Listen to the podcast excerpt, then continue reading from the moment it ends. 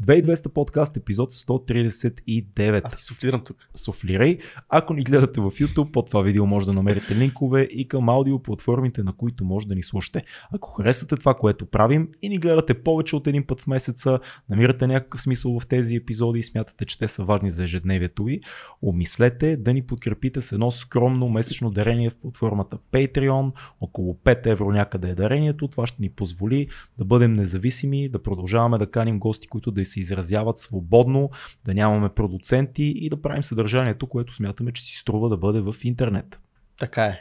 Браво, много хубаво каза, даже не знаех дали ще ми го оставиш нещо аз да кажа в някакъв момент. Имаш пълната свобода и да ще кажеш кажа, искаш. ще кажа също много хубаво нещо. Много важно нещо ще кажа за нашите приятели от SMS Bump, което, които също доста подкрепят този подкаст, пък и ние подкрепяме чрез SMS Bump вас, защото SMS Bump имат много отворени позиции за работа при тях. А, между другото, гледах до преди 3 дена, бяха 11 или 13 отворени позиции в момента има, а, в, в които може да цъкнете линка на SMS Bump и да кандидатствате, ако случайно сте в сферата на а, IT сферата, така. Програмисти сте, софтуерни инженери, а, да дори има позиции, които са свързани с дизайн ма, и HR. Много са готини SMS Bump. Кандидатствите не е а, възможност, която трябва леко да се пропусне насред пандемия, когато всички затварят бизнесите си. Една компания вече колко месеца през нашия подкаст, Почти около- 6 месеца. почти 6 месеца да предлага работни места. И постоянно има нови работни места. И постоянно има нови, което показва, че те се разширяват, стават все по-големи, по-сериозни, а вие ако вярвате в себе си, цъкнете линковете и вижте дали има позиция като за вас. Днешният ни гост Ето е го. големия Мишо Кунчев, един от най- а, любимите на нашите патреони и на нас самите епизоди е първи епизод с Мишо Кунчев. Сега Факт. той е при нас отново има много яка нова книга. Представя точно така, представя, представи новата си книга Юнаци лека нощ, втората част на Пиратите умират млади може да се нарече. Представи и много други негови проекти, по които работи а, литературни, така наречени. А, но много интересни истории отново. Тук в тази книга аз лично я прочетох по-голямата част от нея. Това е ето едно копие, което е с лично послание към мен, 16 от 150 бройки, така че специална книга за мен. Много интересни истории на не много познати български герои, по много готин начин разказани от Мишо в един всъщност много труден период за него. Но разбира се, темите не бяха само за така за нашите герои, за това, което те си ни оставили като завещание. Говорихме си много за, а, за религия, за днешното общество, всъщност си говорихме какво представлява, за уроците, които ни дава, за трудностите, с които се изправяме, за трудностите, с които се изправили нашите дядовци. Абе, изобщо Абе, стана епичен, Стана си епизод. епичен подкаст. Ако погледнете таймлайна на видеото или на а, аудиоплатформата, на която слушате, Рекорд. ще видите, че е 3 часа и, Рекорден. и около, около, около, около 3 часа и половина, може би нещо такова, което нали, само може да ви говори, че е имало доста теми и доста съдържание в а, този страхотен, епичен, ударен епизод. А защо в тази книга за герой има и моя снимка? Ще разберете по-късно в този епизод, така че гледайте. Гледайте епизода Мишо Кунчев 2200 подкаст, част втора. Естествено, Мишо Кунчев е при нас. Мишо, здрасти. Много, много се радваме, че успяваме да се видим пак. Как си? Чудесно. А, аз не крия, че това студио много харесвам и че слушам подкаста почти редовно поради липса на време, но а, смятам, че от, от всичките места, на които представям книгата си, аз ги представям и по всичките национални телевизии ще я представя. Това е най-хубавото място и място, на което единствено се вълнувам, че ще дойда. Искаш да кажеш, че е по-добре, отколкото при Гала. Не да кажеш сега. Питай тука. нещо друго сега. Ето е книгата. Да, всички си Юнаци, лека нощ. Всички си имаме копия. Новата, книга, копия даже. новата книга на Мишо, а, която той ни надписа и е голяма чест за нас. Това и много ти благодарим. Аз вече даже успях едно 60-70% от нея да прочета Да. и мога да кажа, че съм впечатлен и сега си говорим много за тази книга, защото аз имам въпроси лично. И Неприятно се похваля- впечатлен. не, не. Най съм впечатлен от едни тук цветни страници, защото имам снимка с мене тук в тази книга, което е голяма чест за мен. Много ти благодаря, че си ме включил в тази страхотна твоя книга. Ами ние като си поговорим за нея, ще кажа и защо съм е включил, не просто за да има а, Красив човек вътре. цвят и някой красив човек вътре, да, а, а защото всъщност това, с което, теб, с което с теб споделихме преди около месец и половина това състезание, първата ми утра, то беше кулминация на една борба за, за даже мога да кажа и за моя живот. Мгм. А, затова нямаше как да не, да не присъства там, въпреки че, доколкото помниш, не беше най- най-успешната борба за този живот, особено последните 3 км, но Оцеля ли? Оцеля. Така че се преборил по някакъв начин. Факт. Аз ме е много интересно за тази борба, която ти си минал, ти така започваш книгата, защото аз ти споделих в личен разговор, че аз минах през същите проблеми горе-долу като тебе. Можеш ли малко да разкажеш нали, какво точно се случва, а, за да се из- изплашиш ти до някаква степен за своето здраве и започнеш да тичаш така по-усилено и да се грижиш за своето здраве. Ще Между започна другото, само да те похвали, изглеждаш така доста добре, изглеждаш отслабнал, фитнат. Хаштаг no homo. Точно така, е, много ясно. А, може би да, с една съвсем малка предистория. Защо... Не, аз искам да започнем с нещо съвсем друго. Добре. И то е съвсем а, от, от, от страни от а, книгата. А, нося ви нещо, което за мен е, е, е важно. Предния път, който не сме, не сме виждали, е хубаво да кажем. Да. да. не знаете за него. Не а, последния път си говорихме много за м, като част от разговора ни за вярата. да. А, затова аз ви донесох една икона на един светец, който аз много харесвам и ще ви кажа три думи за него, защото обикновено когато говорим за вяра, а когато говорим и за историята ни, защото моята книга е абсолютно в а, този канал на мисли, в който ще ви разкажа и за този светец, ние си мислим, че историята и вярата ни а, говори за някакви хора, които леко вече малко мирищат на нафталин от преди 7-800 години, Мгм. хора с които не можем да се идентифицираме. Нали, малко е трудно в днешно време да кажеш а, какво би направил а, Свети Иван Рилски, примерно, ако имаше Фейсбук. Дали щеше да проповядва през Фейсбук или щеше да го отрече като а, някакво такова лошо, лошо творение. Също и с историята, нали? ние не си, не си помним личните истории на героите и трудно може да си кажеш понякога какво би направил Левски или какво би направил Боте в тази М. ситуация. Защото не познаваме хората, които творят историята, в случая и вярата, тези, които са най-близко до нас. Нямам представа, що дали това е заради тия 45 години, в които а, много голяма част от историята ни е погребвана нарочно по идеологически причини, също и вярата. А, но ви нося икона на един от най-така, как да кажа, скорошните светците на нашето време, както православната църква казва, последните дни. М. А, защото ние наистина живеем в последните, последните дни. Дни, в които както казва Библията, между другото има цели пасажи в Откровението на Йоанн накрая, последната а, глава, които като ги прочетеш сякаш говори за, за, за днешно време. Как ще паднат всякакви авторитети, как хората ще почнат да бъдат а, много зли един към друг, а, как а, доброто ще бъде потъпкано, всеки ще мисли само за себе си.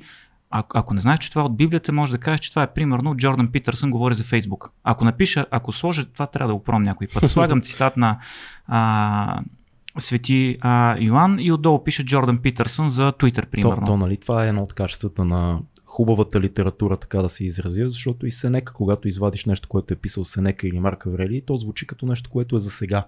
Вечна литература, която сякаш вчера е написана, може да е преди няколко хиляди години, защото ние хората не се променяме толкова много, като теглиме чертата. Това, което ви нося е един вечен джентълмен. Това е а, Свети Лука Кримския, една икона, която се надявам да остане Уау. във вашето студио. Добре.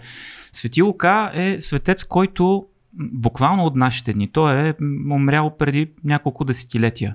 А, той е преживял Втората световна. Ще ви кажа само две думи за него, защото е много интересна историята му. Това е човек, който той се ражда в началото на миналия век в едно съвсем обикновено руско Много семейство. Надявам се да. А, значи, докосната е до а, мощите на свети Серафим Софийски, дядо Серафим, М. като специално съм се помолил за, а, за вас и да носи така а, добър, дух, добър дух и да, да, да, да ви помогне да имате коража и силата да продължавате напред с това, което правите, защото е достойно. Много. А Свети Лука Кримски, много често си мислим за вярата като за нещо, което е пак така привилегия на някакви увяхнали старци от преди 800-1000 години. Той човек е живял буквално преди 30-40 години и само ще кажа, че Другия мит, който е, нали, че умните хора, нали, вярата е за нашите дядовци. Да, тя е била много готина преди там 300 години, когато нашите баби и дядовци са си опазили така българщината чрез тази вяра. Нали. Браво, ама вече живеем в други времена. Ние сме и по-модерни, и по-умни от тях, нали, можем да си обясним много повече неща. Това е човек на науката. Това е един от най-важните хирурзи на а, миналия век на Русия. Това е човекът, който е написал най-важния учебник по хирургия в а, а, в Русия. А, той пише един основополагащ труд за гнойната хирургия, т.е. Това е 19, 19 век? 1940 година. Окей, okay, това е 20 век. Това е Абсолютно е 20. Скоро, да. Е, защото вече сме 21, затова казвам миналия век. Да, да, да, разбрах. А, човекът е а, в две войни, руско-японската и Втората световна, на фронт е оперирал. Понякога е оперирал с а, допотопни сечива. Не е имало, примерно, конци в един случай разказват и той се е налагал да дозашие една войнишка рана с а, косъм от женска коса. Няма нито един а, умрял пациент. Когато говорим за 2021 година, в съвсем мирно време, съм сигурен, че не са много а, хирурзите, които могат да се похвалят с това, които правят сериозни операции. Тук говорим за човек, който е оперирал в две войни на фронта, Wow. на полето, а, бойното.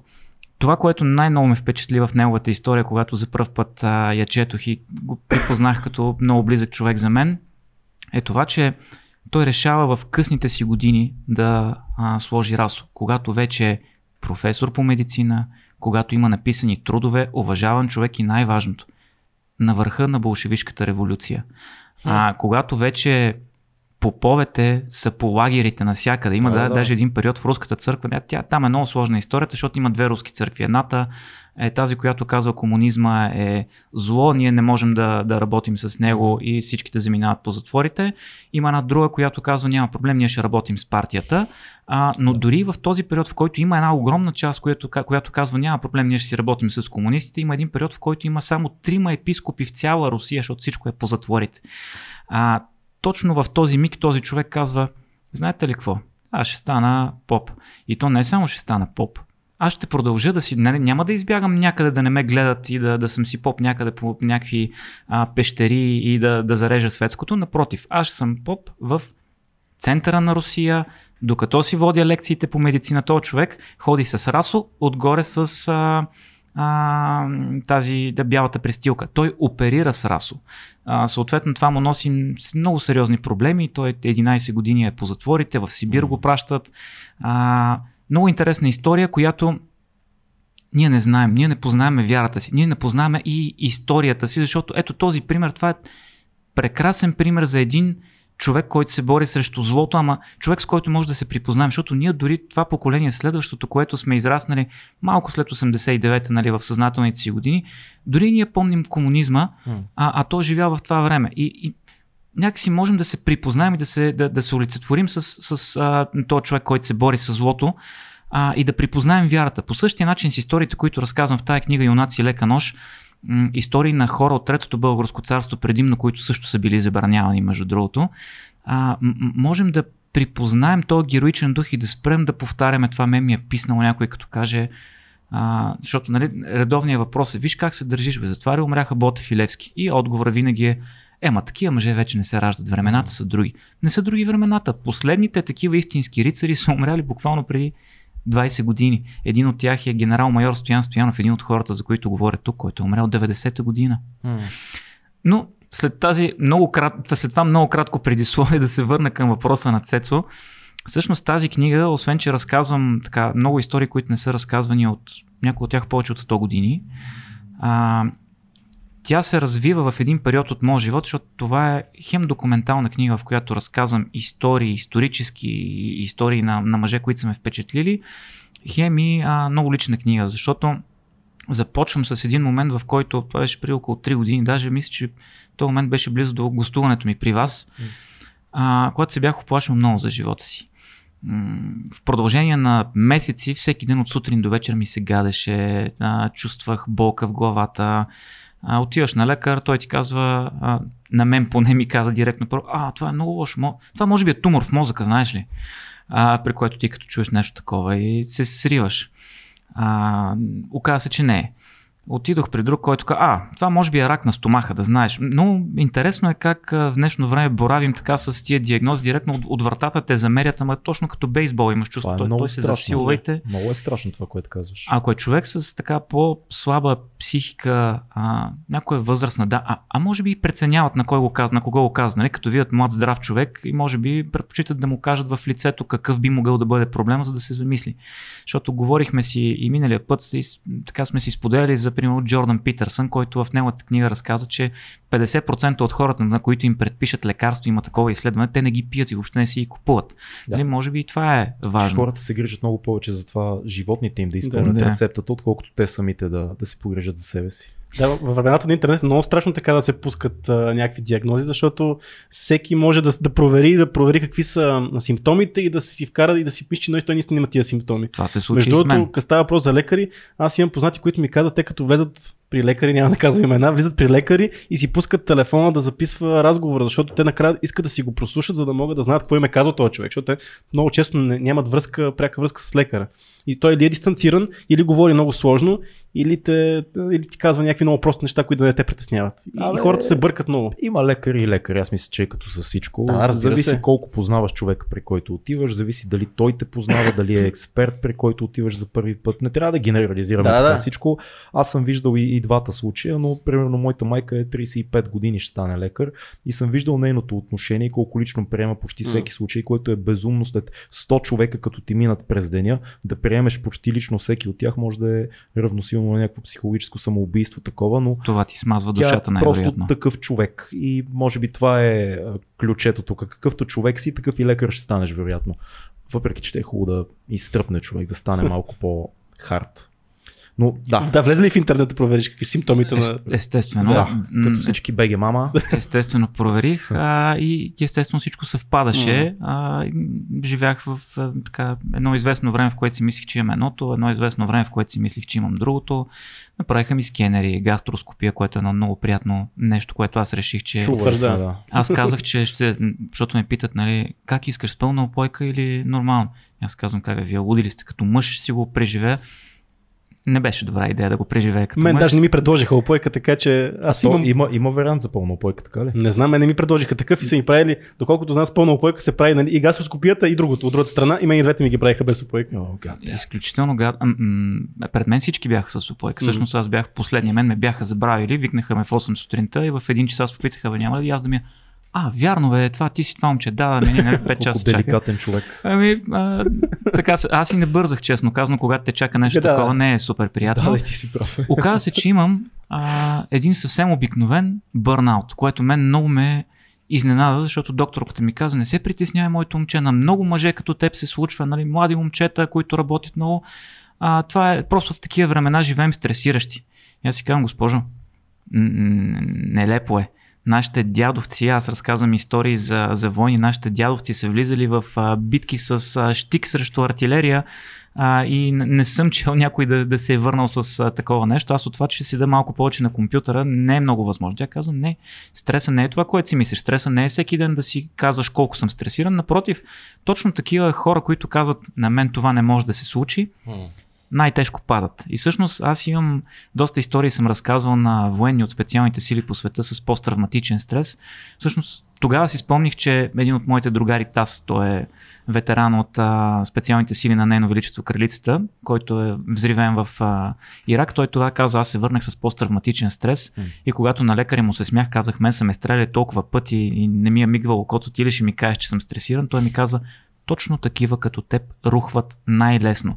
Тези, които си мислят, че нищо а, не може да им се случи, защото те никога не отпускат парата. И винаги казват къде бе, на мен ли бе, къде бе, на мен ли бе и не я изпускат тази пара. С, и в един момент рухваш. И, идеята каква е, че толкова много психологически потискаш стреса, че в един момент той започва да действа на физическо mm, ниво. Точно така. И, и, и, и симптоми се появяват, които ти, ти казваш откъде са тези симптоми, а те са отговора на този стрес. Точно така. Ако не можеш да го осмислиш, тялото ти го осмисля едва ли не вместо тебе. Хората казват, Ужасно че с стреса можеш да се справиш, ако си нали, корав, ментално корав. Оказва се, че това може би понякога е така, но явно често не е така, защото точно коравите хора, които казват случва ми се нещо, спокойно бе, няма да, няма да се предам на това нещо, дай ще мисля за нещо друго. Тези неща, които скатаваш в задните, как да кажа, кътчета на съзнанието си, очевидно стоят там, ти не ги изхвърляш. Да. Събира се едно, второ, трето, пето и започва да действа на физическо ниво. Аз говорих с една моя позната, която е психоаналитик в а, Англия преди това, преди да ходя да си направя тези физиологични изследвания. А, и тя ми каза, да знаеш, това е на психологическо ниво. Ти си просто си стресиран. Аз се смях много, ама наистина от сърце се смях. Викам, ти не ме познаваш, бе, моето момиче. Това са, Аз не съм стресиран. не съм, нали, да си стресиран, да си представям някой човек, който не се смее, който е сдухан, който гледа в земята, като върви напред. Нали? Оказва че въобще не е така. Можеш да бъдеш, а, м- как да кажа, подсъзнателно стресиран. Оказва се, че това е бича на нашето, на нашето време. Хиляди и хиляди млади българи, а, здрави, прави, корави, хора, които а, смятат, че всичко е наред, мога да работя още 24 часа, няма проблем, мога да преодолея и този проблем, не се притеснявайте, мога да работя и тази събота и неделя, не се притеснявайте, не го мислете. Оказва се, че трябва да хвърляш по едно око на а, така, здравето си и да, да внимаваш за това, защото физиологичните последици са доста, доста опасни и доста неприятни. А, другото, което беше странно е, аз в момента, в който го осъзнах това, първо си зададох един въпрос. Добре, бе, как може за 100 години толкова много да сме се променили? М. Тази книга е отговор на е, моя опит да си отговоря сам на себе си как сме се променили толкова много за 100 години и също е моя дневник, в който аз първо сам за себе си списвах историите на мъже, които са се изправили срещу доста по-сериозни проблеми и ги използвах за личен пример. Използвах ги за, а, за своето лекарство и за своето вдъхновение аз да преодолея а, трудните моменти, които имах, въпреки че аз не осъзнах, че са трудни. Аз смятах, че съм в нещо. А, казвате ми, че съм стресиран. Е, супер, щом нямам рак и, и само съм стресиран, окей, значи всичко е наред. Мина ми, оправих се. Оказа че той е един в месеците, в месец, за месеци напред а, в един такъв период трябва да полагаш много усилия, за да се, да се върнеш, защото вече бях вдигнал кръвно. Да вдигнеш кръвно, аз не ям месо, аз не пия алкохол, аз живеем много здравословно. Да. А, да, да вдигнеш кръвно, аз никога не съм вярвал, че това ще се случи, винаги съм си мислил, че това се случва на нали, дебелите хора, много дебелите хора, които а, м- м- ядат много тлъсто. Не, не, ти- на чисто психическо ниво ти можеш да си с високо кръвно. Оф, няма да забравя, наскоро гледах един хирург български, гостуваше в едно предаване и го питаха а, а, кои са а, сърдечен хирург за Да. операции на сърце и го питаха водещите а, какво виждате най-често като причина за проблеми с сърцето. И предложиха цигарите, а, храната и той каза много му стана неудобно. Той беше и мъжкар такъв голям с една бързата глава, обаче се сви целия и каза, еми, тези неща са вредни, всички знаем, но не е това. И те се окохориха водещи. Той каза стреса. Това, което виждам най-често е стреса. Да, цигарите са много вредни, храната има голямо значение, но там играе и генетичната предразположеност до голяма степен. Има хора, които пушат и ядат абсолютно всичко, което им падне до 90 годишна възраст. Има такива, които живеят до 50 заради тия неща. Но всички, които са стресирани, рано или късно това започва да влияе върху сърцето. И ти започваш да си задаваш въпроса, добре бе, как така са се променили толкова много времената, че е по-стресиращо да работиш от 9 до 9 сутринта, примерно, защото моят работен ден понякога продължава и 20, 24, 36, се продължава и 48, нали? Вие сте в същите среди, знаете, че понякога се случва. Ти си, ти си в много по-крайна крайна мелачка от нас. Ти там, дето си, аз не знам там как се живее и се прекланям пред тебе за Ми, аз, човека, който си, защото ние сме си говорили, че в, а, много от, от хората в твоята сфера се изкривяват в някакви различни а, нравствени, да кажем, морални или психологически му, такива наклонения приемат, докато ти си един нормален цялостен човек, който успява даже да прави неща извън, Извън сферата, а тя е мелачка абсолютна. моите изкривявания, може би са просто друга, да не, не, не класически. Може Не, може би е със сигурност. градивни Може би ще ги открия някога, може и да не са много градивни. а, но ти си задаваш въпроса как така са се променили толкова много тия времена и си, и си даваш отговор, че всъщност не са се променили времената. Хората са се променили. А, защото нашите дядовци, като са ги викали на война, те са отивали с хоро. Има десетки такива абсолютно документални доказателства, снимки, ам, статии в чужди вестници и списания. Не, не, ние самия сме си го написали да си обясняваме колко сме готини.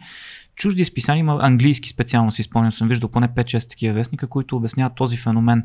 Как в Англия, като те призоват на война и майка и баща ти плачат, а ти с наведена глава а, тръгваш към влака, а как в България а, с хоро се тръгва и всички се радват. Между другото, сега попаднах на един сборник с разсекретени документи от а, Първата и Втората световна война, британски, които се отнасят до царство България. Мгм. И там различни посланници и военни аташета обясняват нали, за този феномен, който е, а, че в България а, нали, след, в края на Първата световна война ние сме паднала държава, е, съответно те ни забраняват да имаме войска. А, и се допитват, кралицата се допитва до военните си аташета в България, ще бъде ли проблем, ще има ли бунтове. И те казват, ами като цяло нали, няма да има бунтове, защото българина а, нали, той не ходи на война, защото е много военнолюбив. Напротив, той ходи на война заради, заради на- националния интерес, защото иска да обедини страната. А, от друга страна обаче има един голям проблем, защото съвсем доскоро се смяташе, че човек, който не е отишъл на фронта, а, не може да си намери съпруга.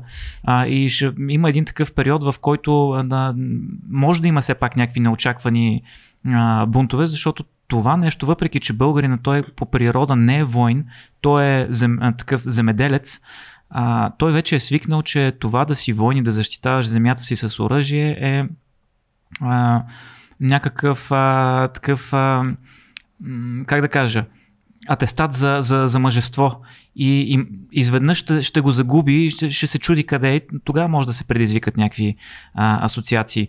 И все пак тези земевладелци, т.е. земеделци, не земевладелци, тези земеделци, които хващаха оръжие по принуда и въпреки това го правиха с усмивка, са толкова по-корави от нас, които живеем само 100 години след тях. Само 100 години. И, а, а нашите деца вече търсят своето, нали, ние на български нямаме все още това safe place.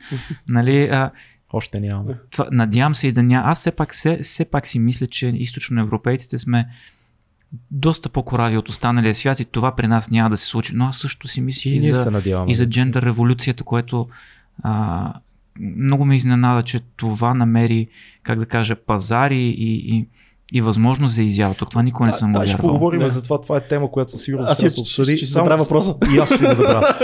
Не наредим. А, Понеже Много съм разпилян, ще ми Не, извинявате, не, ама бе, вече се признаваме и знаете, че нашите разговори са от... Та, А такива Цецо особено вече го е научил по трудния начин. Аз се Ще разкажем и за това. аз се чудех друго. Когато, когато казваш м- начина по който са се справили нашите дядовци с стреса и с нещо толкова стресиращо като това да отидеш на война и средата, която се е променила, чисто психологически къде мислиш, че е причината? Факта, че ти като един от нашите дядовци приемаш за нормално това нещо. Приемаш го като естествения ход на събитията, ти като мъж да отидеш и да влезеш в битка и това осмисляне, за което говорихме по-рано, като няма осмисляне, се получава някакъв вид стрес. Това осмисляне се случва.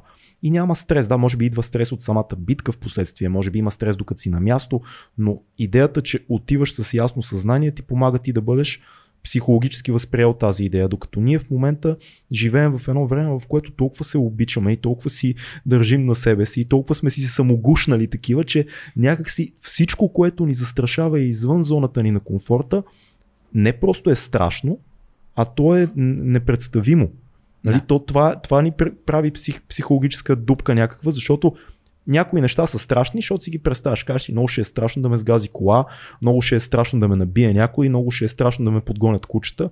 Обаче, когато някой ти каже, ще застанеш на средата на бойното поле и срещу теб идват още няколко хиляди такива, които идват да ви убият, това е думички, това няма, няма, няма картина в главата ти, която да е достатъчно достоверна, че дори да се оплашиш, ти се гипсираш.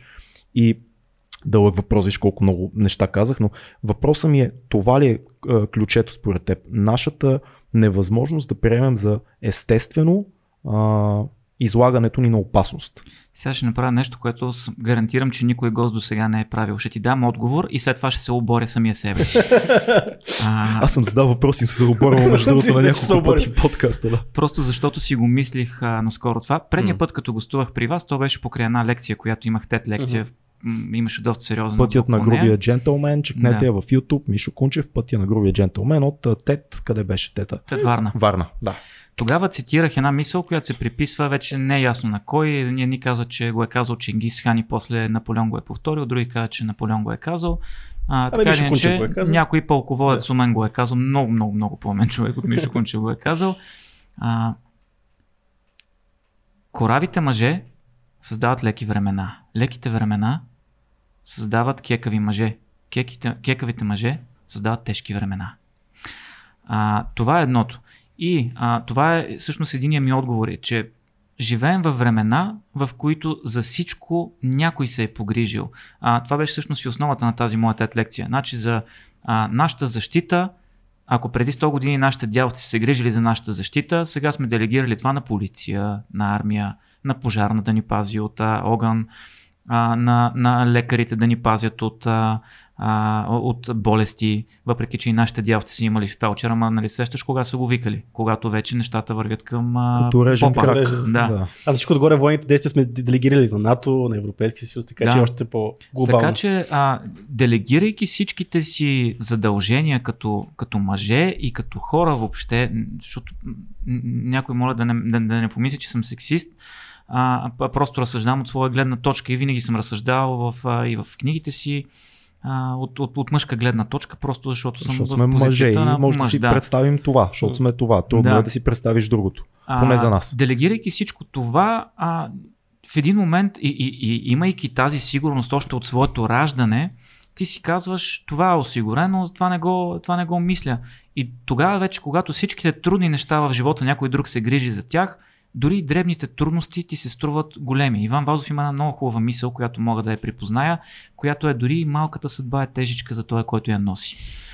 А, Това е от друга хубаво. страна, и някой ще каже сега, ми да, то е точно така, прав е Михаил Кунчев. Ето, нашите дявци са били корави, те са живяли в едни такива времена, в които просто са били свикнали, че има война и някой им казва, има война и те казват, о, хубаво, супер, фащам сабята, отивам да режа глави. Обаче, и това съм си го мислил дълго време.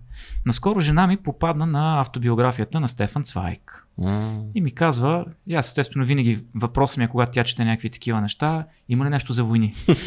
а, и тя казва, да, има нещо, което много ще е интересно. Е това, я го виж. И чета Стефан Цвайк.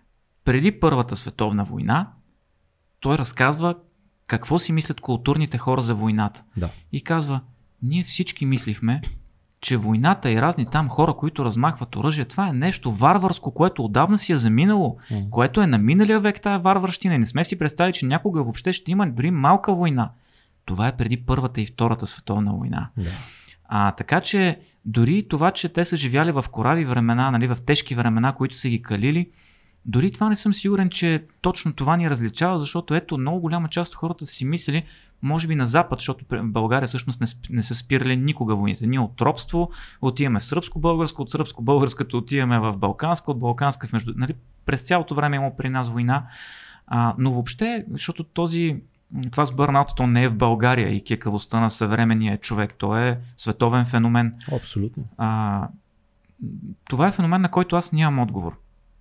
А, веднага само нещо да, да се включа. Не мислиш ли, че малко срещу теб да застана с това, но не мислиш ли, че е качество на едно цивилизовано общество да има хора, които да се грижат, когато има война, да има хора, които да се грижат за здравеопазване, да има пожарна, да има полиция. Тоест, че ако разкараме тези неща и се оправяме лично с всичко, ние се връщаме в един друг строй, който е малко племенен такъв. Задавали са ми го това въпрос. Вероятно. И аз съм отговарял а, по същия начин, по който ще отговоря сега. съм, за да измисля оригинален въпрос. Аз Не, напротив, това е абсолютно логичен въпрос. А, и аз ще дам отговор. А, дори миналия път, като а, гостувах и така хора с моите приятели знаят а, какво имам предвид, има, имаше хора, които а, са в периферията на нещата, за които говоря. И, ей, слушах ти нали, в 2200 подкаст, ама малко съм, ти, ти какво предлагаш? Всеки да има оръжие, да ходим, да се колим, всички да се разправяме. А, може би не съм го обяснил и тогава много добре. Аз казвам следното нещо. Когато дойде война, окей, нека професионалните войници ни защитят. Когато а, има а, някаква епидемия от ето коронавирус, окей, много ясно, че не можем ние да се справим. Нека медиците да се справят. Да. Това значи ли, че ние не трябва да имаме обща култура за това какво, да се, какво ще се случи, ако Фил Ей сега припадне, припадне тук, ти можеш ли да му кажеш първа помощ. мога да. Ако сега се влезе Имаме едно тук, шише ракия, ще му го налея. Ако влезе някой изрод тук сега с нож, най-вероятно всеки от нас ще има някаква обща култура, с която да отвърне на, на удара. Тоест, ние трябва да сме подготвени с тези неща, които сме ги делегирали. Да, ние сме делегирали сигурността си на полицията. Да, ние сме делегирали всички тия неща на съответните институции, но това не означава, че не трябва да имаме познание в тази област, за да може първи да реагираме, ако нещо се случи до нас. Един от най-големите ми проблеми, това, което провокира всъщност тази моя лекция Пътя на грубия джентълмен, беше един случай с майка ми в който тя е нападната в Пловдив, ма в центъра на Пловдив, от някакъв, може би, наркоман най-вероятно, който е блъска на земята и с юмруци си удря в лицето и къса синджира. И тя казва, аз с едното око, в което не е в кръв, аз виждам как се събрали хора и викат, е, остави, остави, обаче те стоят и снимат. И, и каза, всичките бяха мъже. Никой не, никой не скочи да помогне. А, извинявам се, ама когато човек, виждаш, че някой, някой напада жена, и, нали, ако, ако е с, разбирам, ако е с автомат, нали, всеки има семейство и ще си каже, окей, знам, че не, много е тъпо да оставя тази жена на съдбата, и но аз имам примерно три деца, а, не мога да се справя, не съм професионален войник, не мога да се справя с човек с автомат, може би ще изчакам тези, които а, са специалисти в това, но да видиш някой, който без оръжие просто напада една жена и вие сте 10 мъже около нея и не скачате трима да, да го хванете, то да поне да го бутнете на страна, това е налепо. И живеем точно в такъв свят. А, можете да видите навсякъде в YouTube видеа на хора, които скачат на полицаи и полицаите стоят и, и, и дори са объркани какво да направят. Да, там, причините, там причините са сложни. В Штатите има много голям проблем такъв момент. Аз даже... И в Англия също е. Да. Там нямат оръжие, даже там мисля, че имат само спречите и тезери. В Англия, в Англия. с тезери само. Да. В, в Штатите всичко стана заради толкова популярните клипове, които са абсолютно нередни, естествено и неадекватни покрай а, а, случая с полицейските е издевателства и с Джордж случая и така нататък. А, в момента всеки снима и обвинява полицията в Штатите, което също е една крайност, която е безумна, защото ти по този начин обезоръжаваш органа, който трябва да извършва някакво моментално правораздаване на място или поне да обезвреди някой. Аз наскоро слушах един подкаст, в който един полицай, американски, щатски, обясняваше как те вече едва ли не се страхуват да действат, изобщо да, да сложат белезници на човек и да го свалят на пода, защото не знаеш тези видеа, които ще се заснемат, как после могат да бъдат интерпретирани, защото цялото общество е настръхнало и сравнява а, полицай с зло което е безумна крайност. Аз ще дам обаче обратната да. пък теза. Има много случаи на полицаи, в които пък а, имат страх от това да предприемат някакви действия, за да... Какво имам предвид? Има видеа в интернета, в които ти ако носиш оръжие, примерно ти притежаваш оръжие, как да кажеш на полицай, че ти в колата си, ако те спре, имаш оръжие, за да той не те застреля, защото има случаи, в които полицайите пък са много наплашени и могат да, реаги, да овареакнат на някаква ситуация. И ти ако носиш оръжие, ти трябва да кажеш, нали, да държиш на 2 без 10 ръцете, да кажеш. Да, точно така. Случвало ми се. Сър, имам еди какво, нали, еди какво седиш, то си спокойно, без да махаш ръцете, защото от друга гледна точка, пък от уплаха на полицайите може да се стигне до ескалиране на положението, което няма нужда от това. Така че има две страни на тази монета и по-скоро и двете страни има страх. И в, а, жители, в жителите има страх от полицията, полицията има някакъв страх от да не се случи нещо и не знам откъде е цялата. Но само в Америка има само нещо, Америка. което м- може да се превърне в движение Defund Police. Това е изумително. А, да, да, Представиш да... какво ще стане ако... Ами аз слушах наскоро в... В Миннесота ли беше? Един... Къде беше? Навсякъде това в момента Не, имаше е един щат конкретен, в който почти стигнаха до там. А, това е изумително. Да. Но наскоро слушах един от любимите ми подкасти, които между другото аз го слушам още откакто имаше според мен, не според мен, а под хиляда слушатели, mm-hmm. аз бях в първите хиляда, на подкаста на Джоко Уилинг. Mm-hmm. А, и наскоро той беше поканил един а, сил, Navy SEAL, тюлен, той това каза, вика, сина ми е един от най-яростните защитници на Defund Police. Нали, спрете да финансирате полицията, защото полицията е част от нали, тираничната структура, която ни а, турмози. И казва, а, ходи по всякакви такива а, манифестации на протести и един ден вика в къщата почва да се тропа. И той ми звъни по телефона, живеем в различни къщи, татко ела. Защо да дойде? Ами в къщата май има нещо, май има някой. А, ами, мога да дойда, ама след 20 минути. А, не, звъня на полицията. А. Моля? Звъня на полицията. 20 минути не мога да чакам. Изумително е това. Там е. Тя е и изумителна страна. Сега, нека, нека няколко... да кажем и другата страна обаче на, на медала, защото има такава друга страна. Това, което се случи последните две години, може би, в Штатите, всъщност ескалира от края на 80-те Защото има изключително много случаи, а, които провокират ни от най-великите рап песни, като Sound of the Police на KRS-One, Stop the Violence, Fuck the Police на NWA и така нататък. Има изключително много доказателства за това, че всъщност полицията наистина много бие в крайните квартали в Штатите и в един момент, когато започва тъй наречената война срещу наркотиците или войната срещу крека в Штатите, започват да подхвърлят наляво надясно а, крек на хора, които не са изобщо дилъри, само за да натрупат едни цифри, защото в този момент е много важно колко арестуваме, за да отчетем дейност пред обществото. И това насилие и това затваряне на хора, които просто пушат с тежки присъди и обявяването им за дилъри, това е много сериозно нещо. Това ескалира, т.е. тази доминация тотална в някои части на щатите, особено върху цветнокожото население, в един момент стига пик. И сега тази другата крайност, която в момента крайно либералното движение подхвана, също е не по-малко лоша. Как ще запалите полицейското управление и ще искате нали, да се а, спре финансиране на полицията, но има някаква, някаква среда, която може би обществото трябва да, да постигне.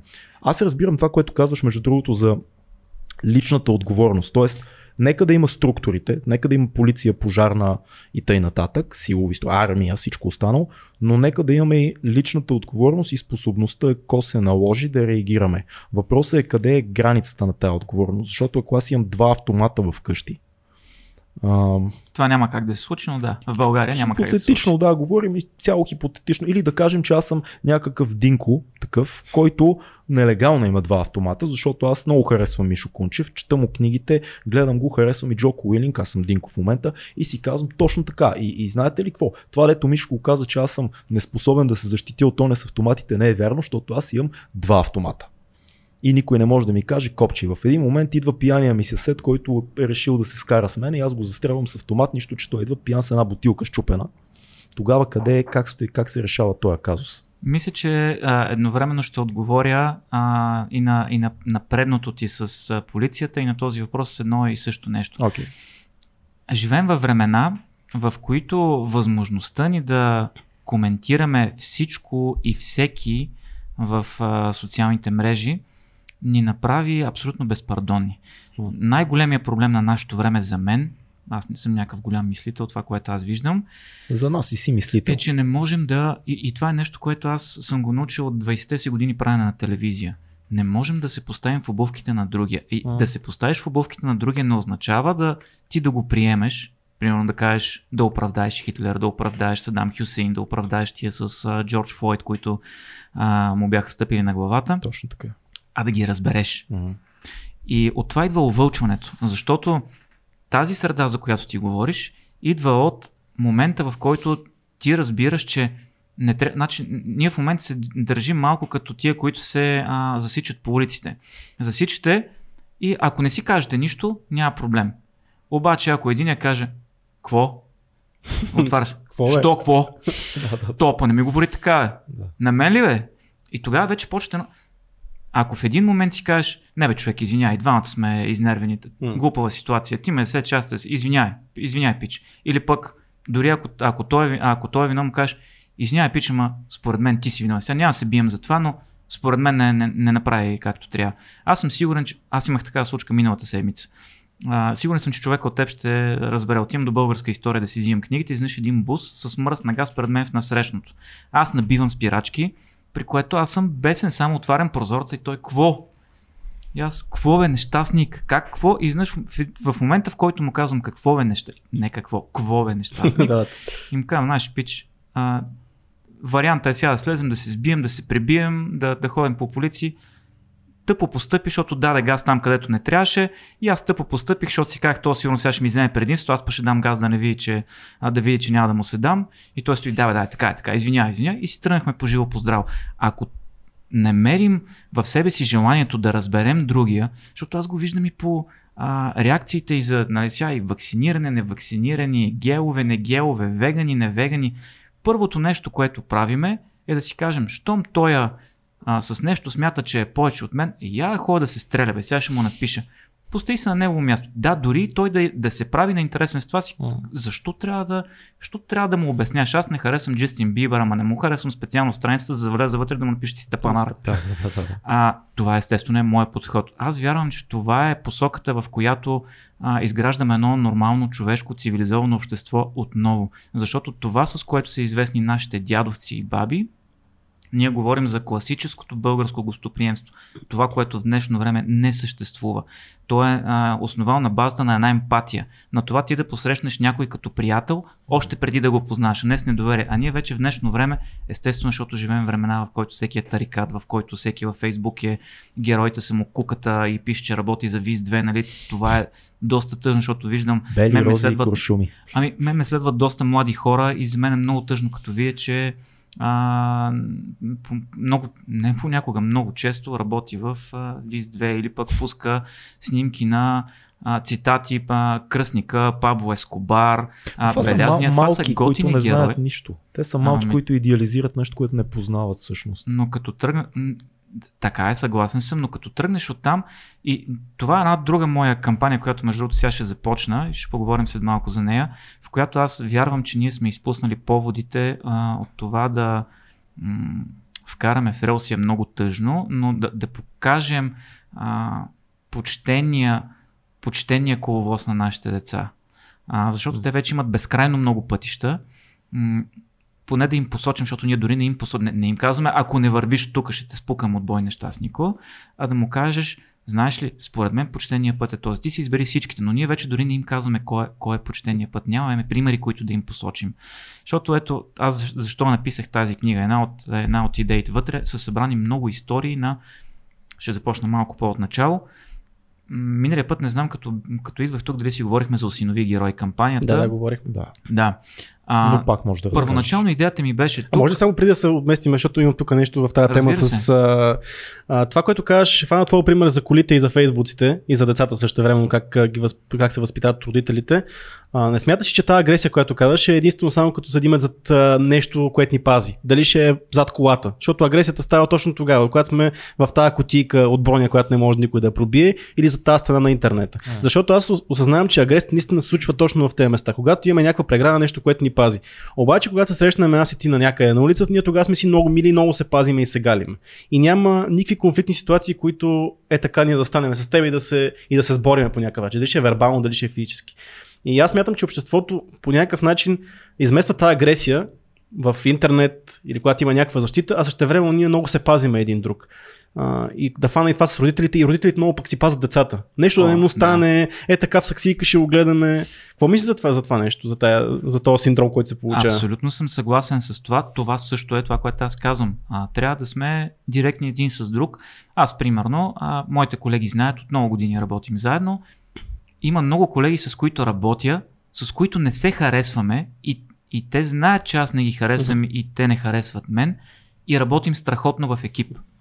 А, просто защото а, изповядваме съвсем различни ценности. Примерно имам колега, който е абсолютно много, много анти-вяра, направо от, от, откача. Даже веднъж, като си бях сложил а, една икона в стаята и той каза, може ли да я разкараш? Знам, че ни е обща стаята, ама това е все едно да сложиш в а, на Левскар а, плакат на Плакат с- ЦСК пред, пред него. сравнението. Сериозно някой е казал това? О, да. God damn, А, ignorant но bastard. работим чудесно, защото а, аз го разбирам. Аз му казвам, да, разбирам. Явно, може би си имал някакво, може пък да е загубил роднина. Може, да има травма може някаква, да. горчиво 5 годишен да се е молил, не съм го питал, някой да се, да, Господ да спаси някакъв негов роднина, не се е случило и той си е казал, нали, има хиляди такива случаи, хора, които са отказали от вярата си за това.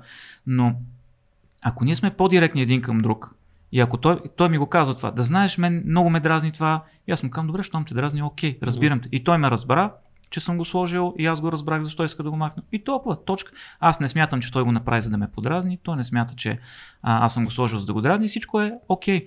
Докато ние в момента наистина се стараем да създадем, имам чувство, съдейки, гледайки особено в Фейсбук, умишлено се стараем да създадем травма на този срещу нас. Тоест, ние му пишем, че е глупак, буклук, нещастник, до последно, до, до, до побъркване, докато, а, докато той не спре. И тогава казвам, си казваме, поставих го на, нали, на, на, на мястото. Този, това е психологически синдром, който нещо сме жестоки хора, така е устроена психологията ни. Нали? Доказано е, че а, кога се отключват най-жестоките а, изтъпления при а, някакви престъпници, когато усети, че той е в позицията на, на, на властта. Mm. А, и много хора, които по никакъв начин те не са убийци, не никога не са си мисли, че ще, бъдат убийци. Единствено, примерно, искал да а, вземе някой за откуп, да го отвлече или примерно да, да обере просто кварталната лавка. Когато е в позицията си на доминантен на, на власт, имаше вие, че това е врат. Просто се отключват някакви инстинкти от, от, от миналото. Особено когато си го потискал да. през целия си живот и ти си бил в позицията на слабия и някой е доминирал над тебе и в един момент като се видиш в разменената позиция. И... Ние тук си говорихме, давахме един пример за една битка за паркоместа.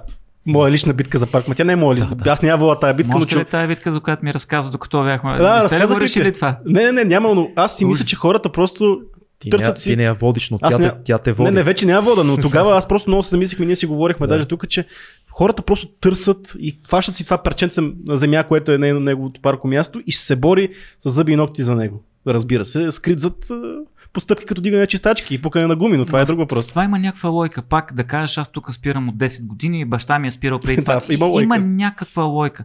Но каква лойка има ти да, да, да, да смазваш някой до последно заради това, че не си съгласен с него и то не той да дойде да ти напише на твоята стена Пешо Еди какво си и ти да му отговориш, а ти а да през... отидеш специално неговата стена и да му напиши му го веднъж, окей. Аз ще ти кажа каква е логиката, защото наскоро дискутирахме с едно момче в един подкаст тая тема и стигнахме до нещо много интересно. Всъщност, според мен, много хора виждат някаква несправедливост в съществуването или в разбиранията на някой. Аз не мисля, че някой си казва, сега аз съм супер голям тапак и ще отида да му кажа на това, че той е гъс и аз ще знам, че съм тапак, защото съм му казал, че той е гъс. По-скоро ти си казваш, той е причината за някаква несправедливост, химерна такава, която съществува в пространството. Това, за което той застава, е причината за тази несправедливост и тя ме засяга и никой не му го казва. Си мислиш ти и отиваш и ти ще му го кажеш. Твоята икона, ти с тая твоята икона символизираш цялото зло на земята, защото както каза ти, примерно познавам много лош свещеник, който ме е бил. Или баща ми беше религиозен и ме биеше с колана. Mm. Или си чел там за кръстоносните походи и т.н. Ти символизираш това зло, ти си част от него. Това естествено не е рационализирано, да, не е артикулирано в главата ти, но го виждаш и ти отиваш и му го казваш. Както аз имам приятели, които отиват, имам, познавам такъв човек, който отиде на една известна фолк певица на стената и написа, ама ти пачаврети, но как, защо бе човек? Тук някой трябва да и го каже. Как ти си от Естествено, че това няма никакъв смисъл, но ти виждаш несправедливост и отиваш като един рицар да коригираш несправедливост. И може би това е единствената логика, която аз намирам наскоро. Имахме, имах, имах, случай, имах случай с мой хейтър, който ми каза, ти не си никакъв, ти си не си истински водещ, ти не си истински рапър, ти си, аз си изтривам твоите албуми.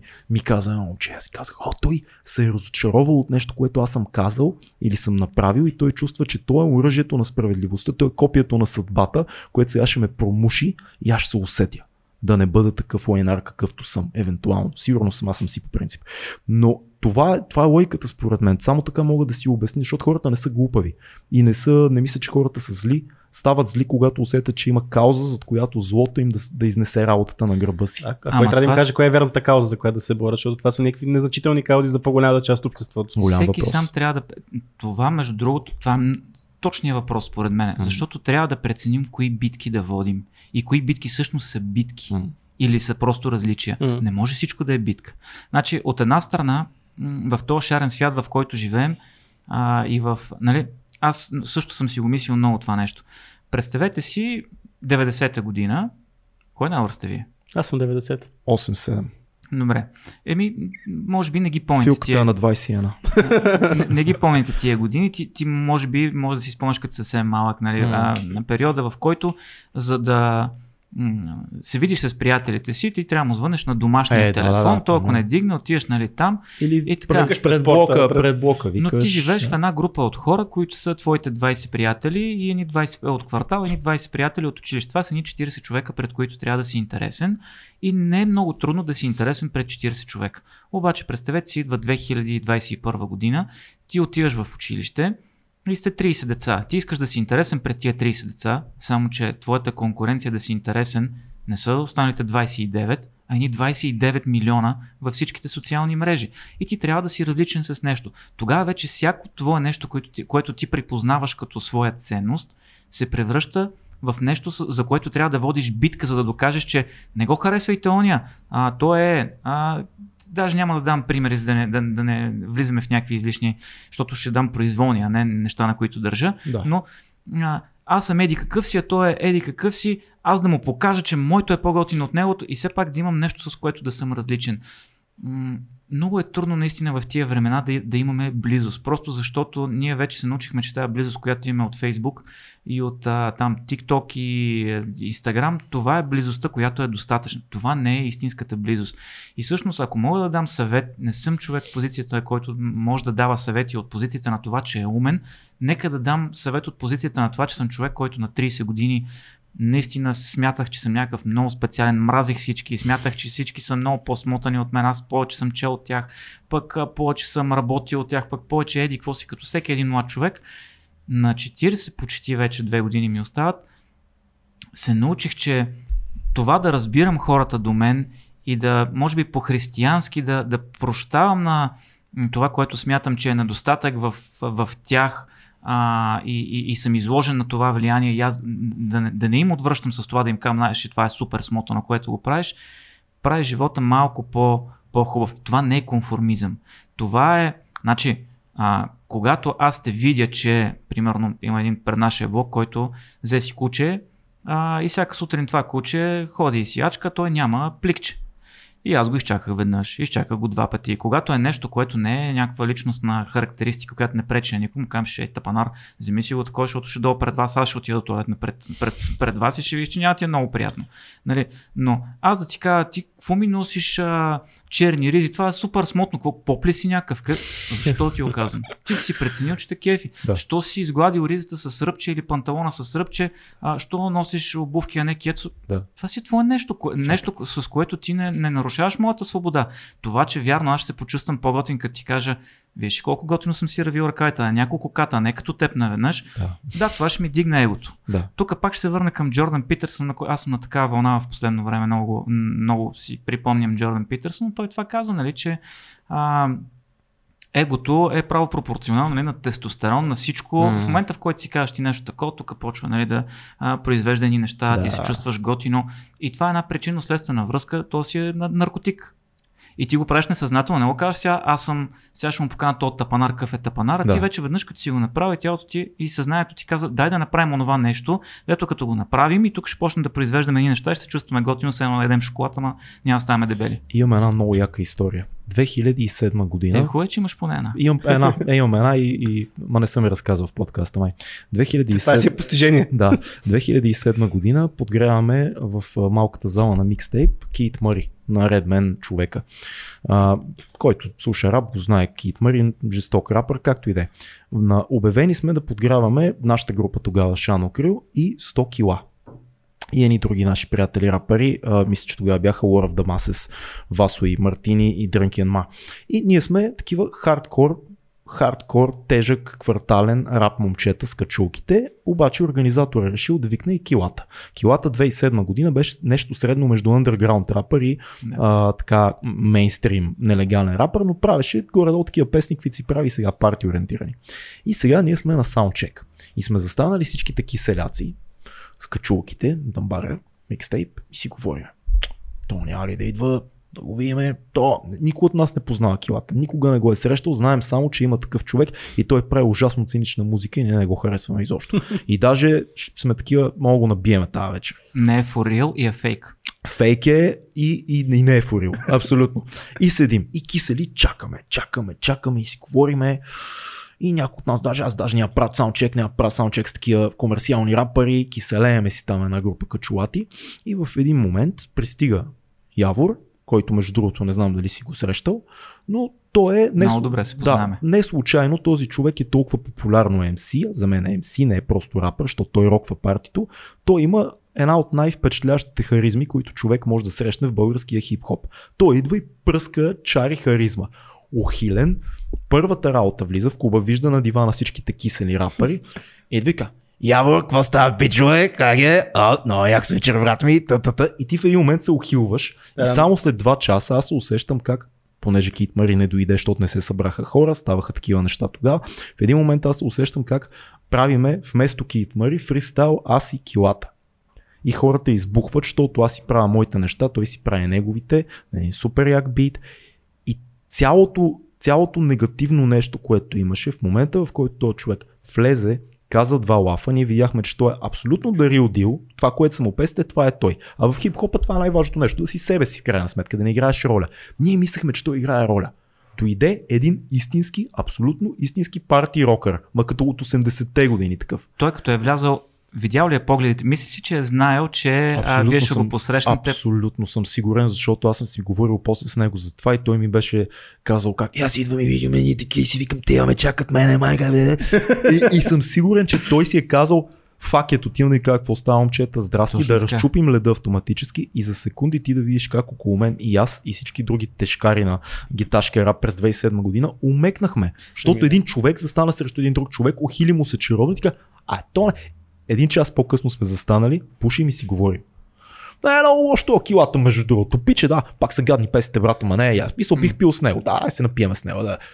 5 секунди. Значи, а, а какво е могъл да направи? В тая позиция той тогава още не беше всъщност наистина толкова Не беше. А, популярен 2007, но сравнително доста по-популярен от много underground MC. Той е могъл да, да мине просто и да, ги, да ви погледне и си каже къде бе, палячовци? Аз, нали, ще си тръгна с еди какъв си Да. хонорар, нали? Моите песни ще въртат еди къде си, ще ги оставя там да си киселят тия тапанари. Ето, той е направил тая крачка към... Може да не каже нищо. Може просто Точно да така. подмине и, и най-вероятно това ще да създаде само проблеми в контекста на цялата вечер и за него и за нас. Но това е якото и това е хип-хопа, но това е и отвъд хип-хопа. Това е човешкото общуване. И вероятно житейски опит, който има Явор по това време, той е малко по-голям от нас, той е бил в такива ситуации много пъти и интуитивно, според мен, той много ясно си дава сметка като опитен човек, че живия контакт е най-бързия начин да щупиш стереотипа за някой. Този урок аз го научих от един от най-най-големите ми герои, цар Борис III. За цар Борис III а, в същите тия а, разсекретени документи, за които ви разказах малко по-рано британски, коментират, а, че цар Фердинанд някога е казал на някакво аташе британско, сина ми е луд, той се опитва да се сприятели с враговете си. А, по този начин е действал цар Борис. И доста дълго време за него се говореше като за нали, някакъв лукав дипломат, който ги върти и ги случи нещата. А той всъщност, според мен, пак казвам, а, много ми е важно да се знае, винаги когато говоря, че говоря от позицията на своето лично мнение и не, не, не твърдя, че трябва да изобразява истината, но за мен той е един просто добър човек, който има едно голямо сърце и който си е казал точно така. Влиза, влиза в стаята, вижда четирите нацупени МС-та с качулка и си казва, що па да не им каже една добра дума. А, и в Библията е казано, че с добра дума се постига много. Клинт Иствуд е е казал друго. С добра дума и с пистолет се постига много повече, отколкото само с добра дума. Но а, добрата дума е нещо много важно. И е малко смешно, че а, не човек, който говори за грубите джентълмени, пътя на грубия джентълмен, Говори оставаш добрата дума. впечатлението, да, че, а, че предполага се, че аз нали, много държа на това всички да са, да, да гледаме отгоре, да, да си казваме нещата в очите, нещастници, стойте си на вашите си места, ние си стоим на... Груп джентълмен, всъщност какво означава? А, груп не като грубиян, а груп като обратното на, на, на изнежен. И има една много хубава британска поговорка, която аз много харесвам все пак в... А, а, точно там се ражда тази дума джентълмен. Те казват, най-важното качество на един джентълмен е да знае кога да спре да бъде такъв. А, също звучи и за добрата дума. Значи, много хора казват, че нашата вяра е вярата на дай другата буза. Само, че това са хора, които са чели Библията до някъде или въобще не са чели, някой им е казал, защото в последната глава, не знам дали хората са така препрочитали Библията внимателно, Исус Христос пристига с един меч в ръка и разцепва армията на лошите. А, така че важно е да знаем, че с добра дума винаги е хубаво да подходиш. Той е като с дрехи, нали, по дрехите посрещаш, по ума изпращаш. Нека да посрещнем с добра дума, пък ще изпратим с това, което ни върна срещу тая добра дума. Защото пък онова другото уби простака с мълчание, това е абсолютно невалидно. Аз за, за първ път в някои случаи си е валидно мен, ако питаш. Има си случаи, в които няма смисъл от спор. А, той би довел само до сблъсък. Добрата дума няма да направи нищо, освен този човек да си каже, той е много глупав и ми се подмазва в момента, защото Той е такива, и такива съм виждал, Да, този го е страх за това. се подбавя. Така че аз имам случаи, в които вярвам в тази Между другото, по тази линия, което казваш за вие сте създали един образ на килата тогава, а, пък това, което казвам, мисля, че в момента живеем в един свят, който имаме 1000-2000 човека в обкръжението си. А, Ама нашия маймунски мозък, аз това, което си мисля, че не възприема, че гледаме един човек, прямо през екрана и този човек почваме да си му даваме наши си, да си го допълваме като образ. И вие Да. вече го познаваме много добре. И ние вече сме си изградили мнение за него и вече знаеме кой е той, знаеме, че го харесваме или че го мразиме. А той няма нищо общо този човек, може би с реалността, която го срещнеш. И аз съм забелязал и покрай това, което ние правим. Има хора, които ма, много добре ни познават и вече са изградили някакъв образ за нас. И ни познават много добре. А също ние ще не сме тия хора, може би. Или може би. Не знам. Аз, примерно, преди да бягаме 10 часа за имах много приятно мнение за теб, така, но факт. ето виж, Ето, еми. Ма все пак дойде, нали?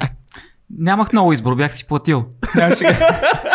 Ам, като спомена а, за цар Борис III и ти много често захващаш тук пък в книгата си това, че те ни 45 години от историята, а, че по-скоро, че режима нали, а, е много е прикрил от нашите герои. Защо ние, примерно, в училище почти нищо не сме учили за цар Борис III? Аз наистина не си спомням в, училище да сме имали повече от един урок за царско време. А, това ли е причината, че сме живяли толкова дълго време в един такъв режим, който е крил нашата история, крил е всичко, което се е случвало?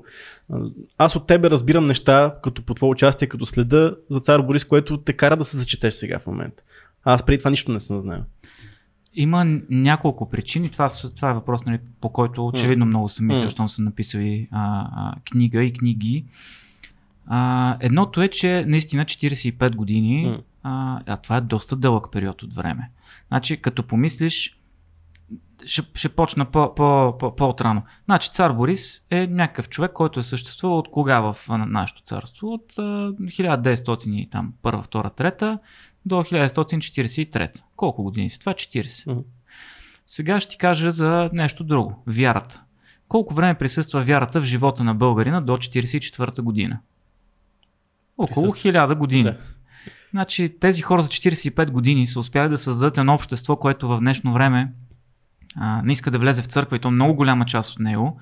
А, какво остава да, да, да, да, да, решат да направят нещо за паметта, да закрият паметта на някой, който е съществувал само 40 Мгм. години.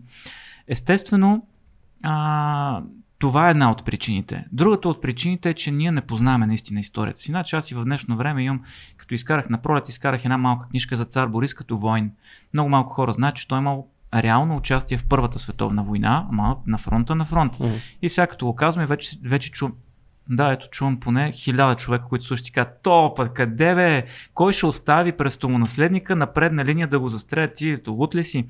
Само ще ви кажа следното. Наскоро четах на съпругата на а, цар Борис, царица Йоана. Тя съответно се казва Джована, не знам колко хора знаят. Тя е италианската, а, нали, на, на италианския крал, дъщерята.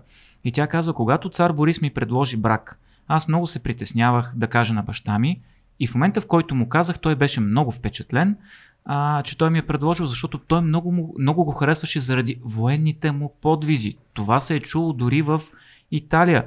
В днешно време, 100 години по-късно, първо историите, които аз разказах, за последно бяха препечатвани 38-41 година, преди 100 години. Ние не знаем в България за тях. В Италия са били чували тогава. Мисъл, историите, за които не говорим, а, някак си създават един вакуум, който ние пълним точно това, както което ти казваш. Почваме да пълним този вакуум с някакви наши си размисли. Ами, щом не се говори за този цар Борис, той ми сигурно е бил нещо кофти човек. Сигурно да, той е нали, на, с Хитлер са били заедно, нещо, то, има нещо такова, Мгм. не, нещо неприятен човек е. И това нещо, поради нашето незнание, то се е пренесло и в, и в масовата култура. Значи, като изкарах тази книжка, извъннах на колеги по телевизиите, а, искате ли да представим новата ми книга? Да, да, да, разбира се, ела. На каква тема е? Цар Борис. А, а, що бе, какво? Има ли нещо? Не бе, не, ма той нали е такъв противоречив образ? Ми, не е противоречив. След, след 1990 категорично не е противоречив. Не бе, аз то не, аз не знам много, ама понеже знам, нали, че нещо някакъв такъв противоречив е. А, ние не познаваме героите си, защото няма кой да ги разкаже. След 90-та година издават се, ето за цар Борис, да, издават се някакви книги. А, не можеш да го видиш по телевизията. А, и той е най-известният от всичките тия хора, за които аз говоря в, в книга. Също аз цар Борис почти не го споменавам Мгм. в тази книга, само на няколко места. Тази книга е пълна с хора, които са м- изумителни герои, за които американците биха направили по 6 филма, за които ние не знаем абсолютно нищо. При все, че са известни имена. Не разказваме за героите си поради непонятни за мен причини. Значи за цар Борис е ясно що. Нали, а, по време на комунизма не може да говориш за монархията, защото това е съвсем нали, един друг режим, който предполага, че и то се е случило в някои комунистически държави, нали, да се е направи режима, контрапреврат. който сме победили. Няма да го обсъждаме. Нали? Това е социалистическата логика. Точно така. Да. А, точно така. Само, че с него м- проблема е следния. Когато ти унищожиш, това е един голям проблем, който между другото това се случва в Ирак, а, когато нахлуват в Ирак американците. Мгм. И американците какво правят? Изключително тъпо решение. Ако те бяха живели в България, някой от тях щеше да им каже, пичове, това, сме го, това комунистите са го направили с царските офицери, не го правете. А, след като а, унищожават Садам Хюсин, казват, всеки, който е бил член на БАС, партията на Садам Хюсин, от тук нататък няма да има работа.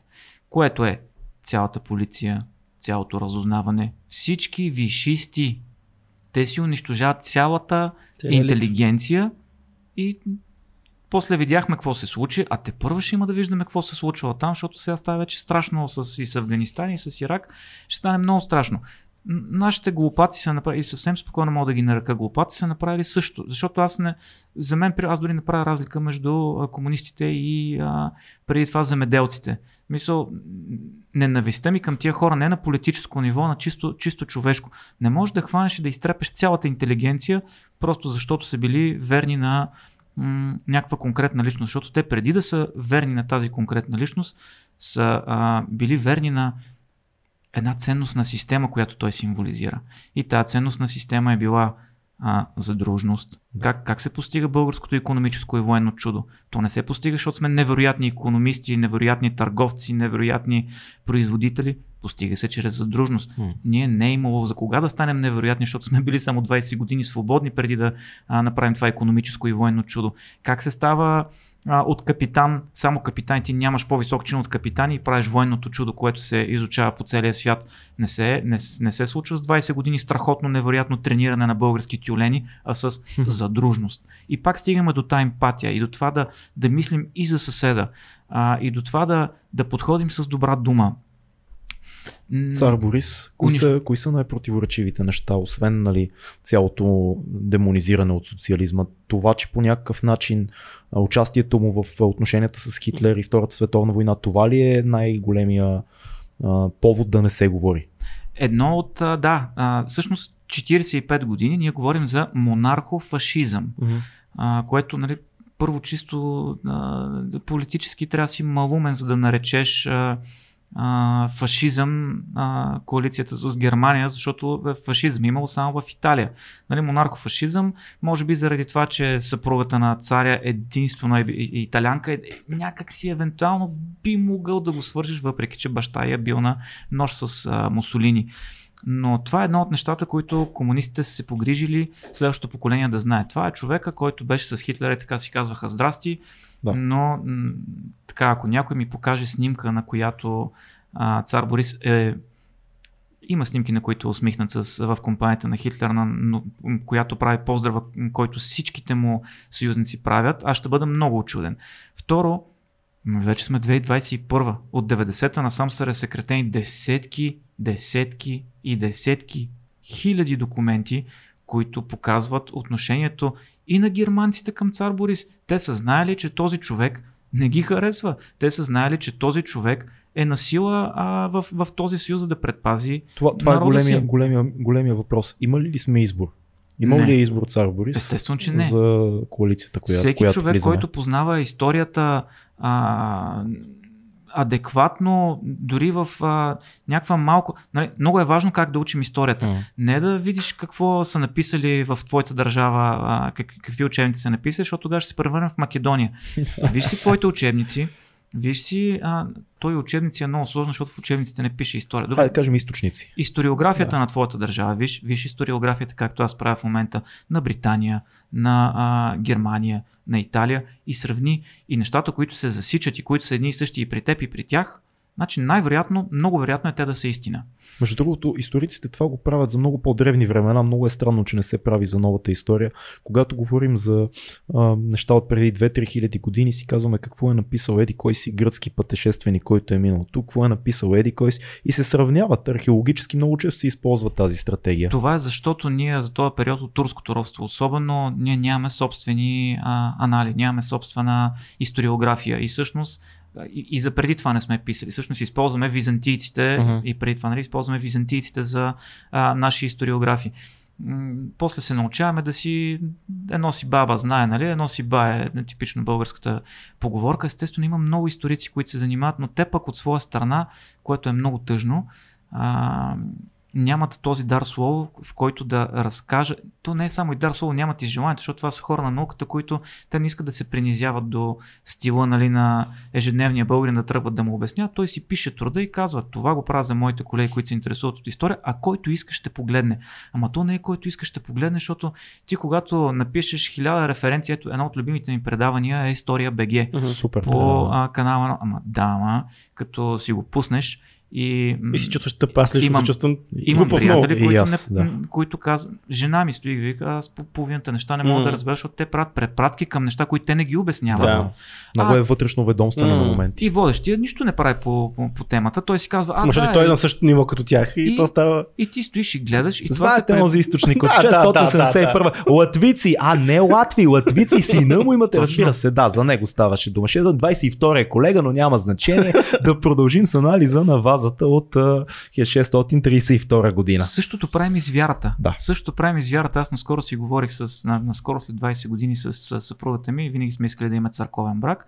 И наскоро най-после се венчахме. И а, това си говорих с а, един свещеник. Аз му казвам, добре, защо вярата, според мен причината много млади хора да не се обръщат към вярата е, че вие излизате и рецитирате някакви неща, които не им говорят нищо. М. а, дори да не е на църковно-славянски, дори да е на съвременен нали, български, ти почваш да му правиш някакви препратки към Библията. Да, нашите прабаби може и да са познавали цялата Библия, ама съвременният български млад човек не е чел Библията. Така е. Дори тези, които търсят. А, дори и защото няма да я разбера. Значи Библията е супер трудна книга за четене. Също и с историята. Значи ти ако не, ако не успееш да го разкажеш на а, обикновените е много, много деликатна дума. На, на средностатистическия българин, ако не успееш да му го разкажеш интересно, особено в а, днешно време, в което за неговия интерес се борят всякакви много цветни и хубави неща а, и от YouTube и от всякъде, много е трудно. А, а е много важно. Това е мисия. И аз много ми, е- винаги ми е било тъжно, като гостувам и навсякъде, между другото, водещите, това е едно клише, което си върви с мен, което много, водещите смятат, че много ме ласкае и казват, и винаги са очудени, когато аз ядосно им отвръщам. Е, ако имаше повече учители по история, които да говорят като теб, ще, ще има много повече запленени деца, М. което всъщност е много мило, като се замислиш, но аз казвам, добре бе, ама не може да обвинявате учителите, че когато детето ти е на 14, защото той тогава се учи съвременна българска история, той не може да запали детето ти, когато Мгм. то от, от 1 до 14 е гледало само Азис, кой какво яде и исто... реалитита, и новини, и историята за кой какво яде, кой с кого спи, а, и то май с това се изчерпваме. Яден, ядене и спане. И Мгм. вече и кой, и кой се е вакцинирал и кой не. Да. Значи, когато 14 години ти не събираш около това дете съчки, не събираш прахан, не подготвяш кибритче, не подготвяш клечица, за да може учителя на 14 да подпали, няма как да стане. А, и всъщност заради това аз първо написах тази книга, М. Юнаци лека ножа, в която съм събрал много такива истории. Между другото, аз не знам колко напредваме във времето, ще ми е интересно М. да разкажа някои конкретни, а, но аз направих и една следваща крачка, която е моето детенце на 9 и по 9. А, той израсна с истории за цар Борис, за генерал-майор Стоян Стоянов, нашия най-голям ас, за генерал Тошев. Дадох си сметка, че ако аз наистина само обяснявам как никой не прави нищо за децата и аз не правя нищо, а, това е само а, поредното нищо и правене. във Фейсбук. Което е, да, Да. което е това, което го правят във Фейсбук Да. всички сега. Що не се прави еди какво си? Ма ти правиш ли го? Ти го питаш ли си? А, затова днес е на това място, точно тук, не знам колко часа ще го слушат зрителите и слушателите, но то е вечерно време. А, аз обявявам началото на една кампания, която, ето сега ще ти покажа логото, за да давам ви на двамата по едно лого за хората, които не виждат, да обясните какво се вижда на логото на тази кампания, която се казва Минало за бъдещето. Значи виждаме едно дърво с корени и разклонения нагоре, колони и листа, а В корените, може корените да се има медали. Медали. ордени за храброст. Ордени за храброст, да. Според мен е много ясна Да. а, посоката Мгм. на това, е което ясно. казваме, че за да, за да израсте едно здраво и красиво дърво с зелени листа и да имаме бъдеще, трябва от миналото да а, вземем най-доброто. Храбростта, достоинството и най-важното. Значи ние как учим история? А, ние учим история като сбор от математика и география. Значи ние казваме еди коя си година, се е еди кой еди си се е случило еди какво си. И детето ти казва, ами добре, ще на- назубреш, И щом между трябва шестица. лафа, който на всичките деца, които учат история по това време, аз дати не мога да помня много и затова не съм добър по история. Да, факт. А най-важно, всъщност истината е, че не е важно да, зна, да, да помниш дати, за да познаваш историята, защото историята не е сбор от география и математика. Историята е а, сбор от истории. Затова и аз, когато гостувам на някакви места, като ме, като ме представят като писател, историк и направо изтръпвам. Или като, а, има два вида хора, които говорят за история.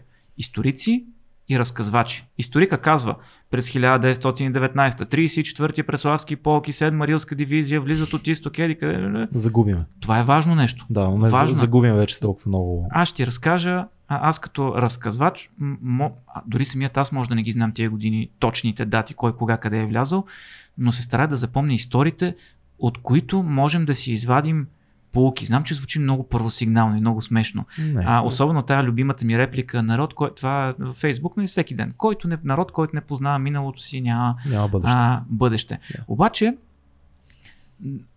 нека дадах наскоро една хубава метафора, която сам се очудих, между другото, като гостувах в Националното радио, а, за болката. Значи, какво е болката? Болката е реакцията на твоето тяло на базата на твоя опит да ти каже, че нещо е не добро за теб. Тоест, когато аз докосна веднъж котлона и се опаря тук ми падне цялата кожа, заболяваме страшно много, после има гной и така нататък и тялото казва, това е моят начин да ти кажа, че когато следващия път си сложиш пръста там, ще се случи нещо лошо. А, това дърво, което съм нарисувал тук, не случайно надписът е точно по средата. М. А ако ние нямаме този спомен отдолу за пръста, ние сме осъдени да го поставяме отново и отново и отново и отново. Някой ще каже, бе, това са само клишета. Да, ама дойде коронавирус. И дават по телевизията една млада дама миналата година, аз направо щях да изхвърля телевизора през терасата, казвам ти. Много рядко се ядосвам много сериозно. А, една дама, която, ама тя наистина много чувствително, много така от сърце каже, това е нещо, пред което а, българския народ никога не се е изправил. Страшна, страшен бич. Да, това е страшен бич. Само преди 100 години твоите дядовци са се изправили срещу страшния бич на холерата, срещу страшния бич на тифа, срещу страшния бич на чумата, срещу страшния бич на испанския грип. И ако ти беше прочел, дори Йовков, защото Йовков М. има специално за чумата, ако беше Да. прочел, ако познаваш историята на своите дядовци, може би и беше видял Ла, в случая дамата, как са реагирали те, може би това най-малкото щеше да ти яде коража да знаеш, че някой преди мен е преживял нещо подобно и е оцелял. Ето ни, аз съм тук. Аз съм живия пример, че той е оцелял. Минал е през същото толкова страшно нещо, въпреки че испанския грип, нали, чисто, по, а, чисто математически е нещо много, много, много по-страшно. О, 150 милиона ли? Колко бяха там? Нещо Една такова. трета от населението на Европа, На си е Европа, заминал. да. Това е ужасяващо нещо. А, не казвам, че това ще ни, щеше да ни научи как да се справим с коронавируса, но щеше да ни даде една отправна точка да знаем, че, защото ние всеки един режим, който идва у нас, проблема при нас е наистина, че сме на, на, на режими. Всеки един се опитва, като в приказките, нали се сещате в приказките, идва тиранина, а, царя е Орлин. Отрязвам аз главата на Орлин, избивам цялото му семейство и казвам, всеки, който спомене името на Орлин от тук нататък, ще Да. бъде убит. Вече е ново начало. И при нас какво е? Значи ние имаме а, българско царство, първо имаме там византийци идват, казват от тук нататък има само Византия, не искам да се споменава българско царство. После идват турците, не искам да се споменава българско царство. После идват комунистите, не искам да се, да се споменава монархията. После идват демокрацията, не искам да се споменава. Всеки смята, че почва на чисто от начало и те първо ще гради някакво нещо, то не е лошо да градиш някакво нещо, ама то за да градиш трябва да имаш основи. Mm. Помни какво е станало. Значи, аз мисля, че стана ясно в разговора ни до сега, че може би не съм най-големия превърженик на комунистическия режим. Но аз когато... Усети се. Да, да деликатно, но се усети. деликатно, финно. Едно от нещата, които най-много харесвам на Русия, когато бях там, е, че а, естествено първите три дена гледах като, като треснати се чуих как е възможно това. Те са си запазили дори имената на спирките се казват Сталинска, така Ленинска. Е, да. И аз в началото първо си викам, абе, вие малумни ли сте, бе? Вие малумни ли сте? Аз, ако живея на улица Димитър Благов, честно ти казвам, ще си продавам апартамент и ще си изнеса. Или 10 години наред ще съм. Нали, има Или някакви на неща. Георги които... Димитров и да, така, има някакви неща, които са въпрос на чест. Обаче после си дадох сметка, че тия хора не страдат от някаква носталгия, а най- може би някаква част от тях, да, но причината за това нещо най-вероятно е да си спомниш уроците на историята. Естествено, аз продължавам да в днешно време за мен е изумително как може да има нали, улица Димитър Благоев, а да няма улица генерал-майор Стоян Стоянов, човека, който е най-известният, аз, който е бранил българското небе по време на бомбардировките. А, изумително е, че няма училище, което, което да се казва Цар Борис Трети. Е, имаше, имаше един, такъв, един такъв разказ в една биография, вече не мога да се сети, мисля, че в книгата на Костов беше или някъде другаде, някой от политиците от, от, от ранния преход, но имаше случай, в който един от българските президенти или премиери разкарва някакъв щатски делегат mm-hmm. и му говори за това как ние вече сме в нов период в българската история, в който сме се отървали от влиянието на Русия и Съветския съюз, искаме да гледаме на запад и минавайки с колата, той пита коя тая улица и той казва Дундуков, коя тая улица е и коя си, коя тая улица, който е храм Невски, който е храм. Всичко е руски имена и той казва много хубаво, много хубаво, че се отървават от влиянието. Има нещо нередно в това в една държава, която гледа на запад, 90% от улиците и паметниците да са с руски имена. А, така е. Значи, строим, правим нови улици, правим нови детски градини, правим нови училища е това, да. и ги кръщаваме както, както пожелаваме. Естествено, че не може училище да се казва, нали, Георги Димитров, аз съм учил в такова училище, бях много щастлив, че го прекръстиха на патриархи в Тими, но трябва да помним историята. Обаче, за да я помним, нали, за да помниш нещо, първо трябва да го знаеш. А, аз започнах преди две минутки с това, че обявявам начало на една кампания. Само две книжки има от тази. На къде да покажа да се вижда? Ето на, ето на тук. При нас е лесно камерите, само две не е като при вас. Това е първата ми детска книга. Да. Тя е посветена на цар Борис III. Като комикс. Е. И... Страхотна иллюстрация, между другото, наистина. Да. А, реших, че не мога постоянно да обяснявам аз как, а, защо не се разказва историята нормално за децата, като аз не съм направил нищо, за да а, дам и своето. Или, това естествено е само бета версия. Първо ще бъде с твърди корици, второ иллюстрациите ще изглеждат малко по-добре, а, защото в момента са напечатани нали, само с един удар на, на, на пресата. Но първо иллюстрациите искам да кажа са на невероятния български художник Александър Въчков. Той е един от доаяните на комикс културата в България. Да, така че се поради тази веднага. причина, да, тъй като аз съм супер, мега, гига, ултра фен на комиксите, а, винаги този стил ми е бил любимия и не, просто с Александър много е, за секунда много се намерих. Е дарк, нуар, леко. Да, тук да покажа. Да. Много е, много е готино. Това е една много интересна история, която е цар Борис III с а, генерал Жеков, който е главнокомандващия на българската армия Първата световна война, се загубват а, на фронта. Тръгват да търсят една българска позиция, изведнъж обаче, докато те вървят, позицията е превзета от противника, те се загубват и са буквално най-отпред. Mm. А, в един момент се преспъват в, а, е, започва някаква жестока буря, преспъват се в един телефон, който е изоставен от българите. А, веднага набират нали, а, централата, обаче няма сигнал. И тогава цар Борис се сеща, че трябва да тръгнат по, по кабела, за да тръгнат до позицията. Стигат до нашите войници, обаче чуват ги в далечината, обаче си казват някой, повикаме хей, хей, директно ще последва изстрел, защото да. те, те, там, оттам чакат противник. А, в крайна сметка успяват да дадат някакъв знак, посрещат ги с пушки, свалят пушките, виждат, че това е царя а, почват да се кръстят и всъщност от тогава тръгва легендата за цар Борис, който е не, а, неуязвим. Има М. много свидетелства за това, че до него минимум два пъти до него е падал снаряд на, буквално на, на фронта и, и двата пъти са смятали неговите войници, даже един път директно сваля чапка, смята, че той умира там. А, той с усмивка излиза и той е малко като виц, такой, е, нали, внимайте с тия снаряди, ще отрепете някой такъв тип. Е, нали, той не казва това, но точно така излиза и си и ступва, нали? Виж, другата, другата крайност е, ти знаеш по-добре от мен, че има такава легенда за Хитлер, че той а, отива да пикае точно секунди преди да падне един снаряд до неговите хора в окопите, до неговото, неговото подразделение. А, но там реакцията, която има този човек е, че всъщност той намира доказателство за значението си в световната история. Той, той вижда знак свише, аз трябва да бъда аз трябва да остана жив, аз съм специален, аз трябва да променя нещата. А нормалната човешка реакция е това, което ти тук що описа.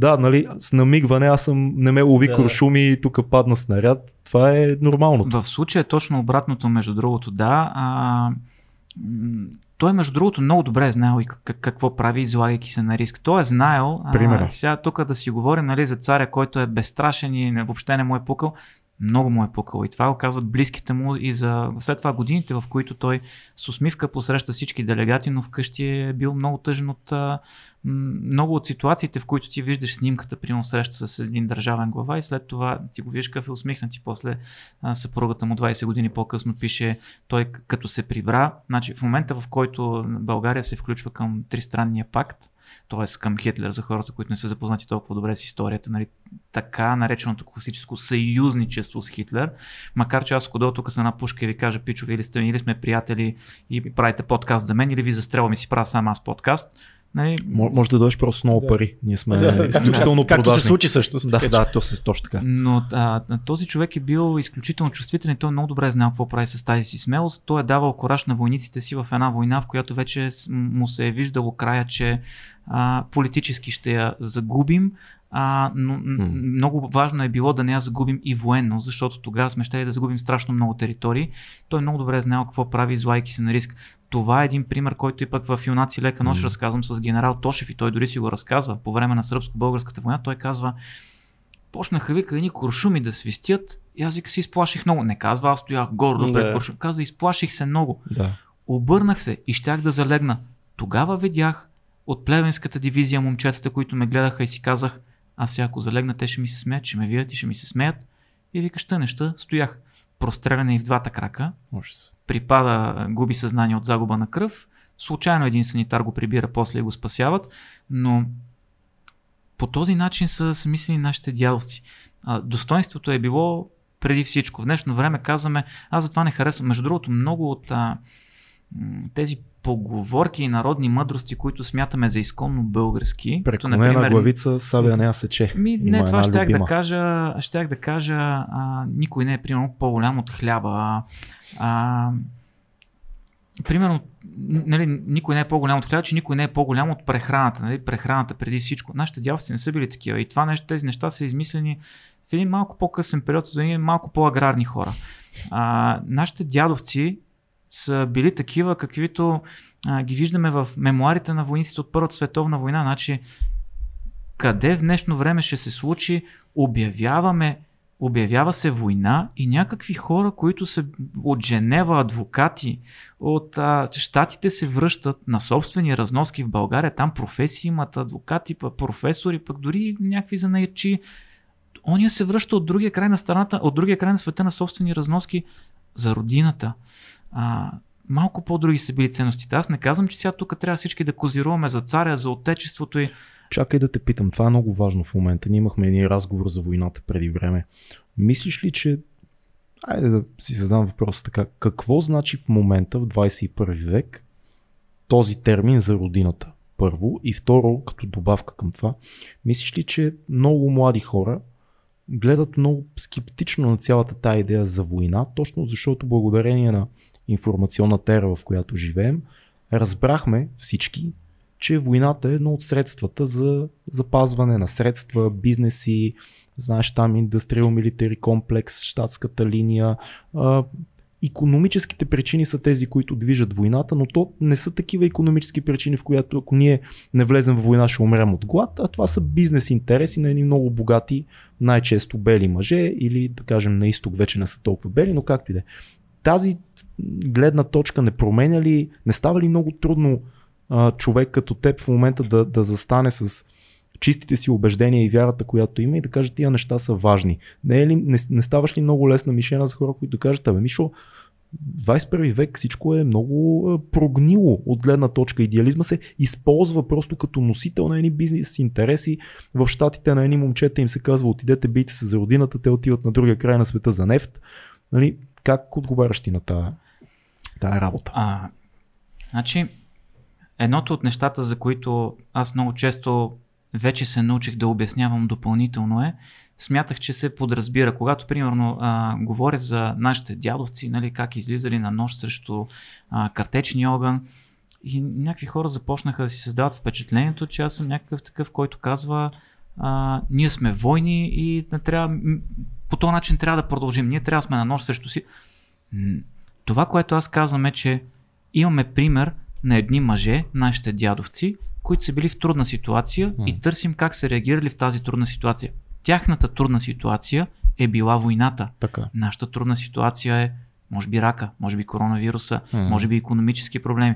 Значи, първото нещо, което аз казвам е, че като говоря за войн, една от предишните ми книги започваше с Война не винаги държи оръжие. Понякога в ръцете си война може да държи перо, може да държи хляб, понякога война може да не държи нищо в ръката си, а неговото оръжие да бъде протегнатата му ръка на друга ръка на човек в нужда. Понякога война може дори да няма ръце, които да протегне. Mm. А, това да сме войни и да водим битки няма нищо общо с войната и войниците. А, когато давам пример за нашите дядовци, те са живяли постоянно във война. Просто това са примерите, които мога да дам за тях. Но ето цар Борис мога да дам десетки примери за а, неговото как да кажа, за неговия кораж, пример за достоинство, дисциплина, обич към отечеството в съвсем мирно време. Mm. И на много други. Примерно, колко хора знаят, че м- това е много интересен факт, който аз много обичам да го споменавам. Ние имаме двама политици, двама, не един, а двама.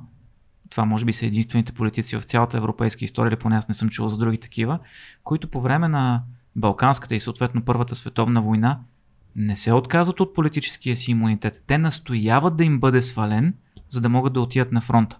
Един от тях умира на фронта, а, това е Христо Чернопеев, който като политик е могъл да си стои тук в София и да си живее живота. Той има голямо семейство, ние се грижим с клуб на грубите джентълмени за неговия Софийски гроб, защото той е а, в а, Македония убит, там е погребан, но тук семейството му слага неговото име и неговия портрет на семейния гроб, така че ние да можем да му кажем а, почет. Другия, това много малко хора го знаят, Атанас Буров, банкера, по време на Балканската война. Той се връща с орден за храброст. Много интересно. Това е история, която съм разказал тук. Между другото, за Буров съм разказал и много други интересни неща.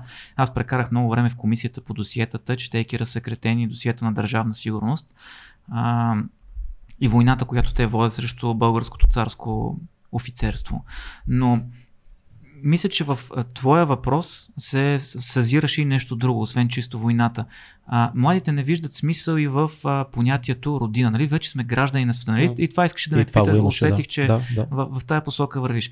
Значи, за мен родината, да, да, това е национална държава, но за мен родината това е една за друга, нещо за което говорим от началото на нашия разговор. Значи тази книжка, за да се появи, uh-huh. аз съм работил по нея безплатно.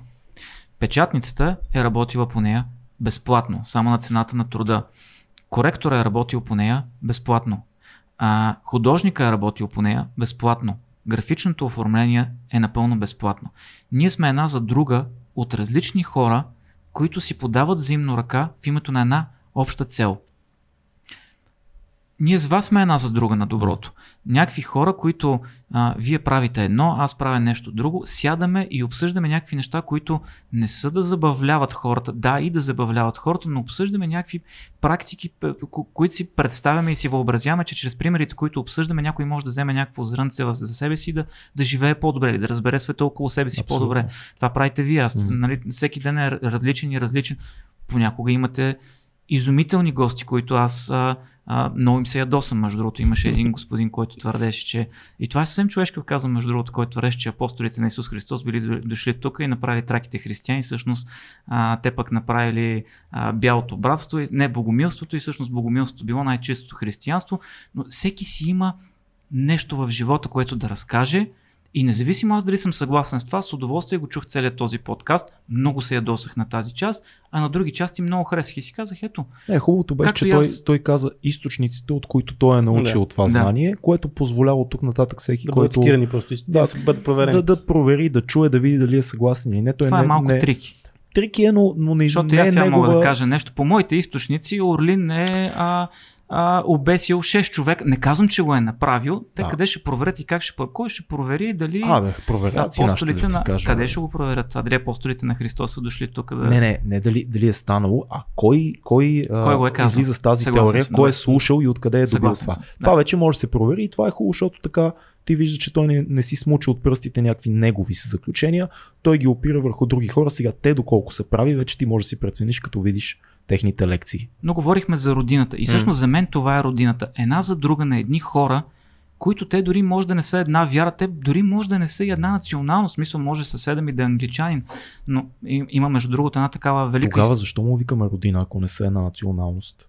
Кое е това, което ги сближава? Не е ли миналото? Не те ли сближава с някои общата история? Общите ценности, според мен и общата история. Да, mm. така. Това е абсолютно, категорично. Но а, аз съм за аз съм за национална държава. Mm-hmm.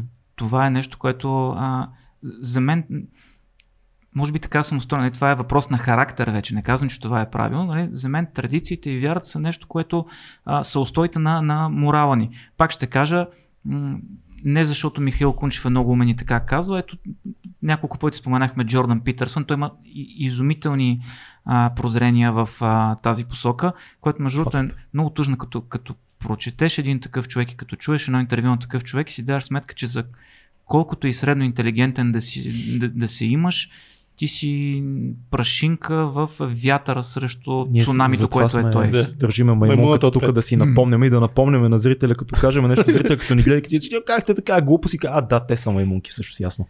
Но а, моята идея, нали, също и национализма. Някой като каже национализма, това е нещо, нали, което е, това са някакви крайно десни хора, които е, е, мразят това е голям всички. Въпрос. Как се, как се справяш с това да, да не бъдеш заклеймен под а, някаква обща шапка с там волен Сидеров? Защото няма татуировка на Левски и на българска. Може и да има, не знаеш. Има... Няма. Той има много бих, бих имал между другото. Що пък не, не, не, аз разбира се, че го, защото цитирам тук нещо, което да не влезеш това, това, това, клише, това клише за а, а, откъде я знам, Боян Расате, Волен Сидеров. Личен пример. Личен пример. Вярвам много в личния пример. И това е също урок, който съм научил от нашите дялци. Значи, а, ако сте запознати така с... А, вие сте малко по-страни, може би, от тази тематика, не сте чели мемуари толкова много на, на, на хора от това време, но не. нашите дядовци са правили нещо, което е м- напреки на всички военни а, традиции, които имат а, западните армии. Значи, човекът, който ръководи, трябва да е най-отзад. Защото не огръмнат ли го, нали сещаш какво mm. става с тия хиляда човека пред него. Mm. Нашите дяволци се водили най-отпред. Точно е така генерал Тошев се оказва пред а, всички плевенци. Точно така а, генерал Колев е бил най-отпред. Точно така цар Борис се оказа, той е единствения престолонаследник, за който аз съм чувал. А, имам някаква обща култура, а, който е на предна линия е бил и то не, не, не го казваме само ние това. Аз примерно намерих а, от един а, шведски а, военен, който разказва как са дошли по време на Първата световна война на м- такъв разменни, на разменни начала да видят как водим война ние. Mm. И а, виждат как цар Борис почва да валят снаряди, нали? И в бомбоубежището почва да се крият някакви хора и цар Борис остава отвънка. Той остава отвънка, защото а, няма място за всичките му войници. А, те естествено не, не, не могат, според мен, те не могат да се сетят за това, защото те казват, препълни се всичко, останаха някакви войници отвънка, остана и цар Борис. Ние му казахме, вие не сте много умен. Нали, все пак вие сте престолонаследника, ако вие си тръгнете, нали, ако си замиете, не се правете на смел. А, нали, знаете какво ще стане, ако си тръгне престолонаследник? Това е морално, ще се смаже цялата армия, ще загубите войната за два дена. Символа го Абсолютно. Цар Борис е отговорил нали, с шега. И аз като вас, а, северните народи, обичам чистия въздух и ми е неприятно вътре. А, нали, но това е примера, който нашите дяволци са, са давали.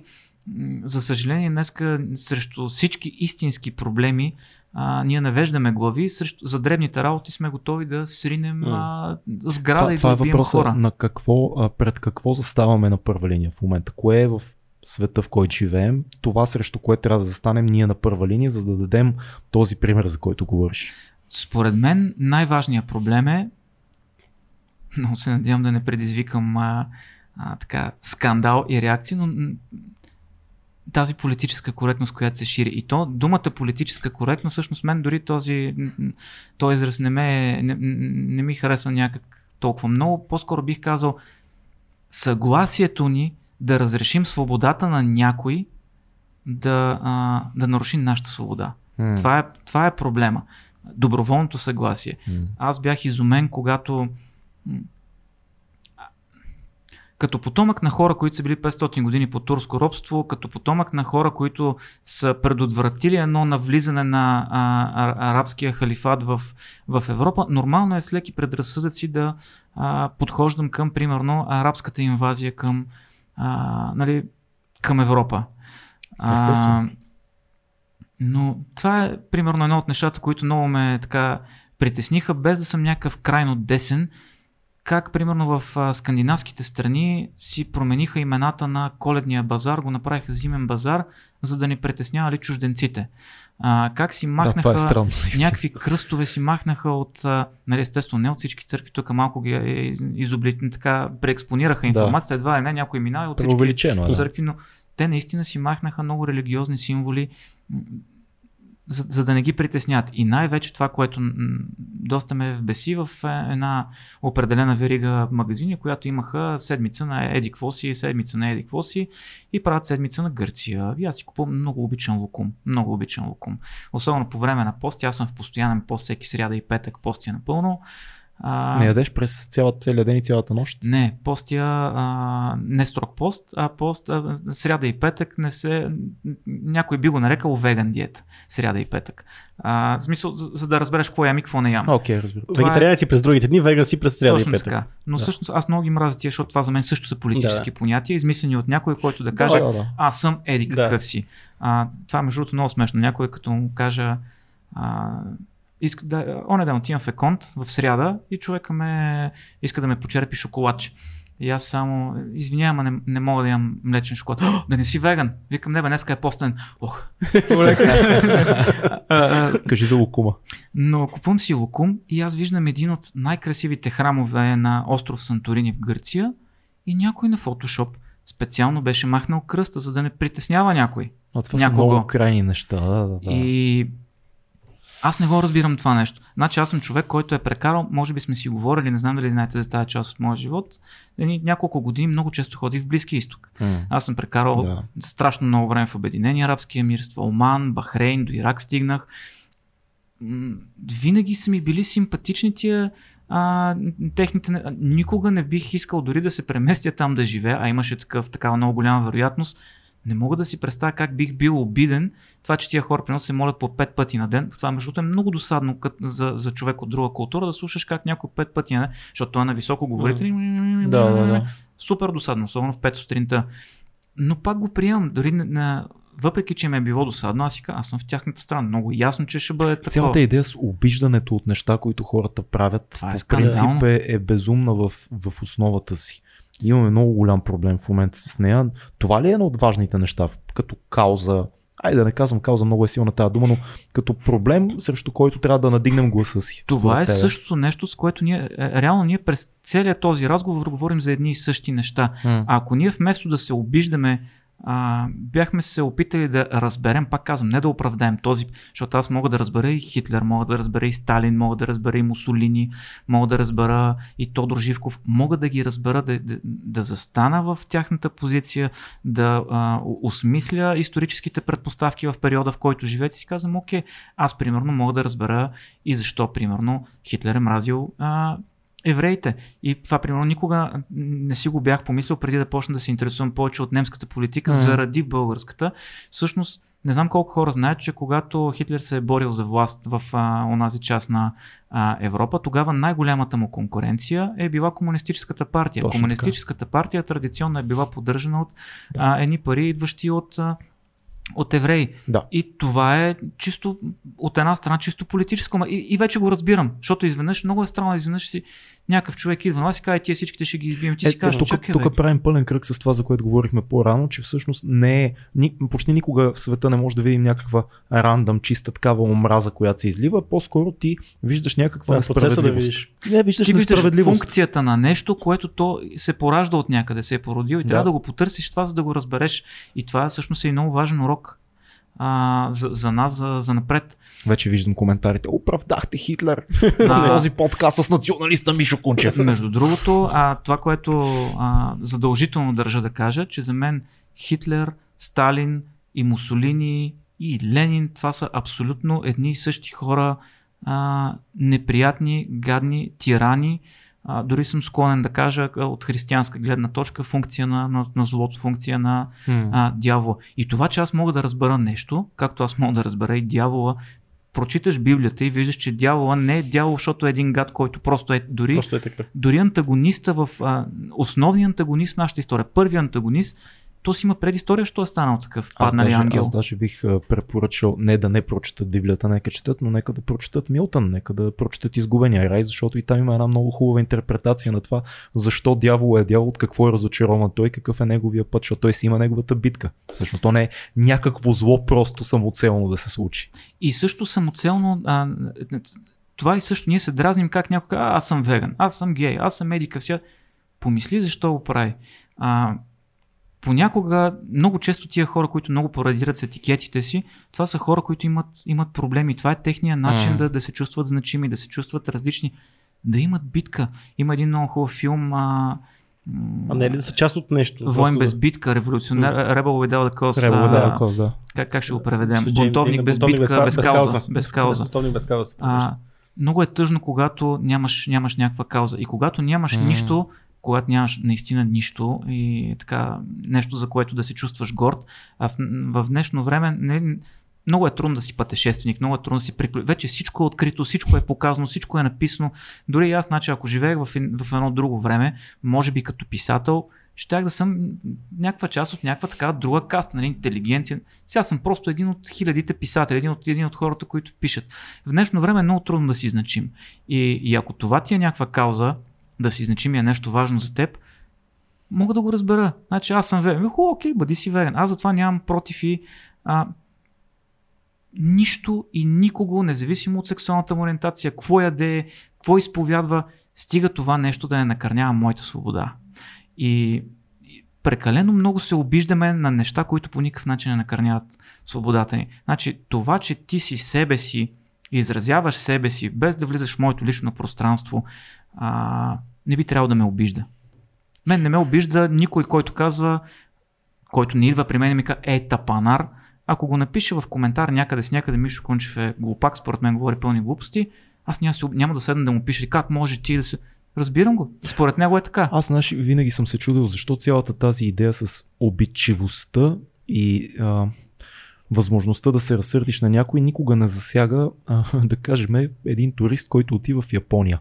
Защо нито един европейски или американски турист, който отива в Япония, си казва, толкова ми беше обидно, че тия японци имат едни жестоки традиции, как трябва да се събуваме, като влизаме в дома, какъв етикет има в едно суши заведение, поклоните. Напротив, всички отиват и правят това, което се прави в Рим, в случая в Япония, и всеки казва, да, това е такава страна, ценим я, харесваме я, защото е друг свят, искаме да отидем да я видим, но ние тук помежду си за разни неща, религиозни, сексуални, ние искаме никой да не се обиди, искаме всеки да може да се самоопредели каквото си му е настроението днес и ние да го приемем автоматически и дори някакси да си махнем, както каза ти, дали кръстовете, дали полумесеца да си махнем. В тази връзка, между другото, София е супер пример, защото ние, знаете много добре, в центъра на София имаме църква, джамия, а, а, синагога, Да. имаме руска Ема- църква. На, много, много, много хора това би им се сторило странно, изобщо не е по... Това е много Значи при първата- Що каза руска църква? Това ми е много интересно. Така знам, руската църква. Да, много ми е интересно, когато някой каже,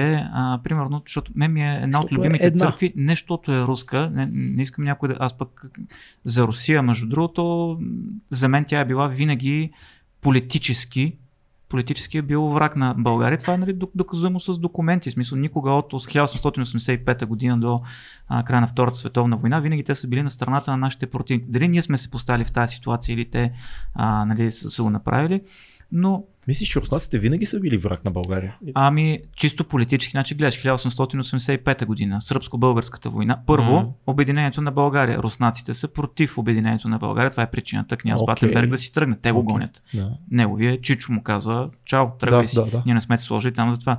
А, 1885 година, когато а, става съединението и сръбско, т.е. сръбско-българската война, те са на страната на сърбите. Има документи за това нещо, които hmm. даже те съветват сърбите, внимавайте, нали, нека българите да предизвикат войната, нали, предизвиквайте ги някакси да можете да обявят войната, за да може върху тях да тегне това нещо. Да. Балканската война, която ние печелим, Русия арбитър, заради това, заради това идва междусъюзническата война, защото някакви територии, на кои, за които сме се разбрали, че живеят българи там и трябва да се присъединят към нас, а, ние казваме, руснаците са арбитър няма проблем и чакаме нали, нашите братя да, а, да се застъпят за нас, те се застъпват за другите.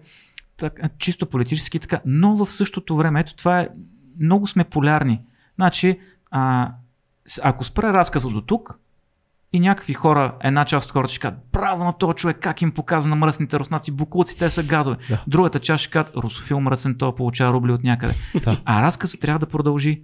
Значи, в същото време аз си дам сметка, че освобождението на България, ако някой си мисли, че това е един, един руски император е казал, я да жертвам 100 000 войника да, да умрат и да ги избием и, и економиката да ми се стрине, за да е свободен братския славянски народ, може би не познава в детайли а, войната, за, за която си има и документи, които се казват за, защо са тръгнали тия хора на война. Защо Но тръгват? Същото Кратичко, защо тръгват? За да запалим интереса на хората? Е, мисля, че всеки е наясно, че тези хора имат интерес към а, Босфора и към а, а, тук излъз на а, изтока. Стратегически а, позиции. Точно гонят, така. Но в същото да. време, ако някой си мисли, че обикновеният руски войник, както и в днешно време а, американските войници, които отиват в Ирак и Афганистан, ако някой си мисли, че те отиват там и казват за цената на петрола, за да бъдем економическа сила, също и руския войник. Ако някой си мисли, че обикновеният руски войник не е казал, аз идвам да помогна на брата християнин да се освободи, защото той заслужава и аз съм брат и ще умра за него, дълбоко се лъже. Не мисля, че съществува войник. Аз съм говорил с доста войници, повярвай ми. Mm. Не познавам нито един войник, а, и разговорите, които сме водили, те не са били за да ги опиша в книга. А, много, повечето от тия хора са ми приятели, значи австралийски специални сили, тюлени, САС, от всякакви възможни подразделения. А, всеки казва, там като отидеш, ти се биеш за две неща. За онеправдания човек, който вярваш, че защитаваш. И второто нещо, за което се бориш, е за брата до себе си. Също вярвам, че руският човек за това се е борил. А, къде, къде е тънката граница между брейнвошинга, да, да Едностран, наистина... едностранчивостта. Между другото, всички... Брейнвошинга е когато представиш само една, ето този кабел, както минава тук. Тук имаме един жетон черен и един а, сив. Брейнвошинга е казвам, ево, е, той си е поставил черния там. Не, нещо Джордж Флойд Ало. Да, да, да, да задам въпроса така. До каква степен обикновения войник може да бъде прав в това, че се бори за унеправдания човек на територията, на която се бори, доколко той може да направи разликата между това, кога са му казали, че е така и кога наистина е така. Ми, той го вижда с очите си. А, между другото, много малко хора знаят, почти никой не знае, защото тези истории в България не се разказват. Аз имам една книга, която се казваше Посегнеш ли на българин. А, това беше една глава в първата ми книга Пиратите умират млади, която доразказах с много други а, истории на български войници и ставаше въпрос за българския контингент в Ирак. Mm. И от една страна, даже и аз го разбирам, хората си казват, чи го дирите вие там бе пичове? Да. Защо сте отишли там? За американските петролни интереси. И са прави от една страна. Ето от тази. Обаче от другата страна, колко хора в България примерно знаят, че това е било едно от изискванията ние да се присъединим към НАТО. Това е бил нашия начин да покажем, ние сме готови за НАТО. НАТО е нашия вход към Европейския съюз. Тоест, а, това е първо, ние браним националния интерес. Да. Второ, родината те праща там. Значи, ти не отиваш естествено има в момента страшно много контрактори и хора, които просто отиват на... За пари. Като, за пари, да. Повечето, според мен. Другото нещо, кое... да, да, те отиват, А. това е работа. Това е работа. Това е работа. Значи и И това полиция, е абсолютно достойно. ма и бърза помощ е работа. Точно така. А, значи че не можеш да си храбър, докато изпълняваш работата Точно, си за точно пари? Така. Няма спор там. А, както и аз правя телевизия. Значи бих могъл да правя Big Brother, бих могъл да правя и документален филм за цар Борис III. Сам преценявам кое от двете е достойно и за двете ще получи пари. Да. А, което ми напомня, че ето тук ще тизна, никой не знае Тизни почти, смело. че снимам много хубав филм за цар Борис документален. Ще влезем в места в царския дворец, в които не е влизал никога никой извън царското семейство. Аз видях скриншотове Да. някакви или по-скоро мейкинг снимки бяха, не скриншотове на, Снимки. на фейсбука ти. Изглеждаше много красиво. А, ние имаме една, той ни изпрати на нас даже една снимка. Така ли? той няма във Фейсбук. А, да, Да. точно Да. така, в общата, в групичката там. Да. Да. Ще има много интересни неща.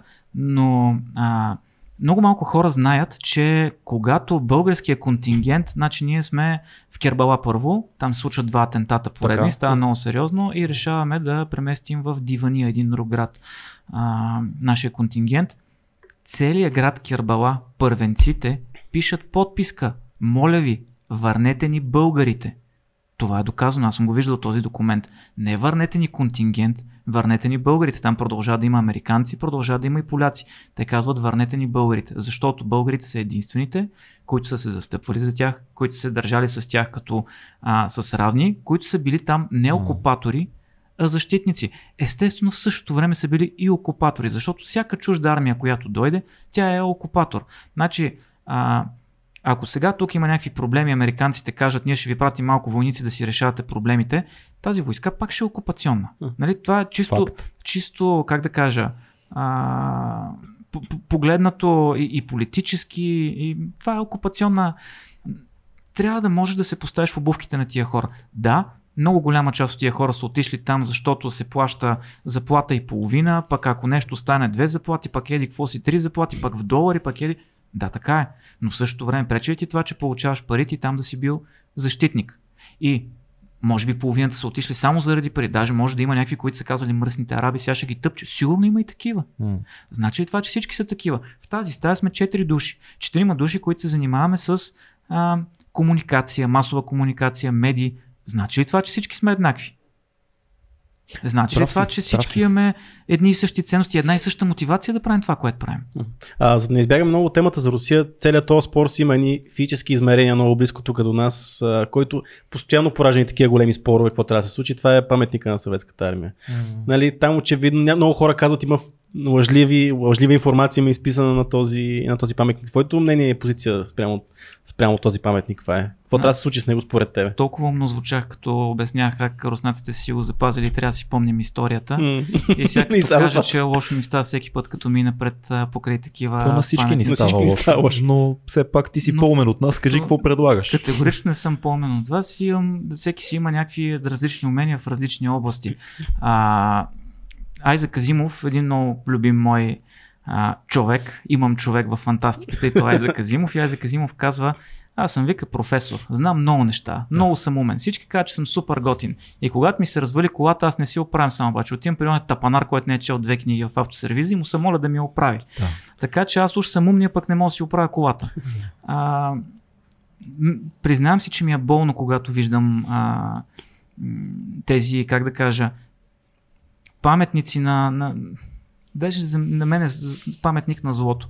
Защото за мен това, което се е случило през тия 45 години, а, е белязало това, което сме ние сега. Ако дори, нека да дойдат комунистите, защо е трябвало да избиват цялата тази а, каста? Ако ги бяха репресирали само, нека 45 години дори са гнили в затворите.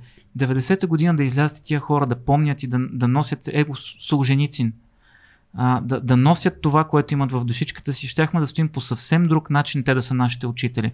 А ние израснахме без учители. Ние израснахме без дядовци, а, нали, знам, че малко по-поетично звучи, но ние не израснахме с майка си, ние израснахме с една мащеха, която през цялото време ни е казвала а, това е вярното, това е вярното, това е вярното. И когато ние разбираме, че това, което ни казва тя не е вярно, нашата истинска майка няма да дойде да ни разкаже за, за другата страна на медала. М. И ние почваме да се чудим. И няма кой да ни разкаже. И ние сме в вакуум. И оттам се поражда цялата ни несигурност и тази агресия, която в днешно време е, изпитваме към всичко и всеки. Даже, защото тръгнахме от руската църква, аз много я харесвам, чисто много ми е красива и в това аз Красива е, изпитвам факт. много силно така. Между другото, май не съм влизал никога в нея, което е грешка. От, да се оттам ви е иконката и долу е, а, долу е саркофага, където е а, положен свети а, Серафим Софийски. А, докоснал съм до неговия саркофаг иконката и съм се помолил за вас, но ето аз никога не съм я приемал като... Аз винаги казвам, нали, руската църква, руската църква, така я знам. Аз само нещо да ти кажа. Не я приемам за, като за църква, иконата. която е... Чисто дори като произведение на, на изкуството, освен целият останал дълбок смисъл и символизъм, който носи, но на мен много ми харесва колко е кисел а, свети Лука. Лука? А, Да, да. Свети много, Лука Кримски. Свети Лука Кримски. Много ми харесва колко е кисел, защото аз някакси имам много повече доверие на кисели хора, защото виждам в тях, че нещо са преодоляли. И с това се е изписало на лицето и това много ми, много ми харесва. Много е красиво. Извинявай, че те прекъснах. А, прекалено много етикети слагаме на всичко. Нали? Това е също и... А, С това, че казах, руската, руската църква. да, имаш да, ама това много да. хора го казват, разбираш. Така е Даже известна факт. Имало е случаи, в които а, когато аз, на тениската, на която съм с, а, в тази, на тази книга, Мгм. а, това е пак един светия, който е, той е руски светия, обаче той всъщност не е живял в Русия. Той е живял, той бяга от комунистите и живее в Америка.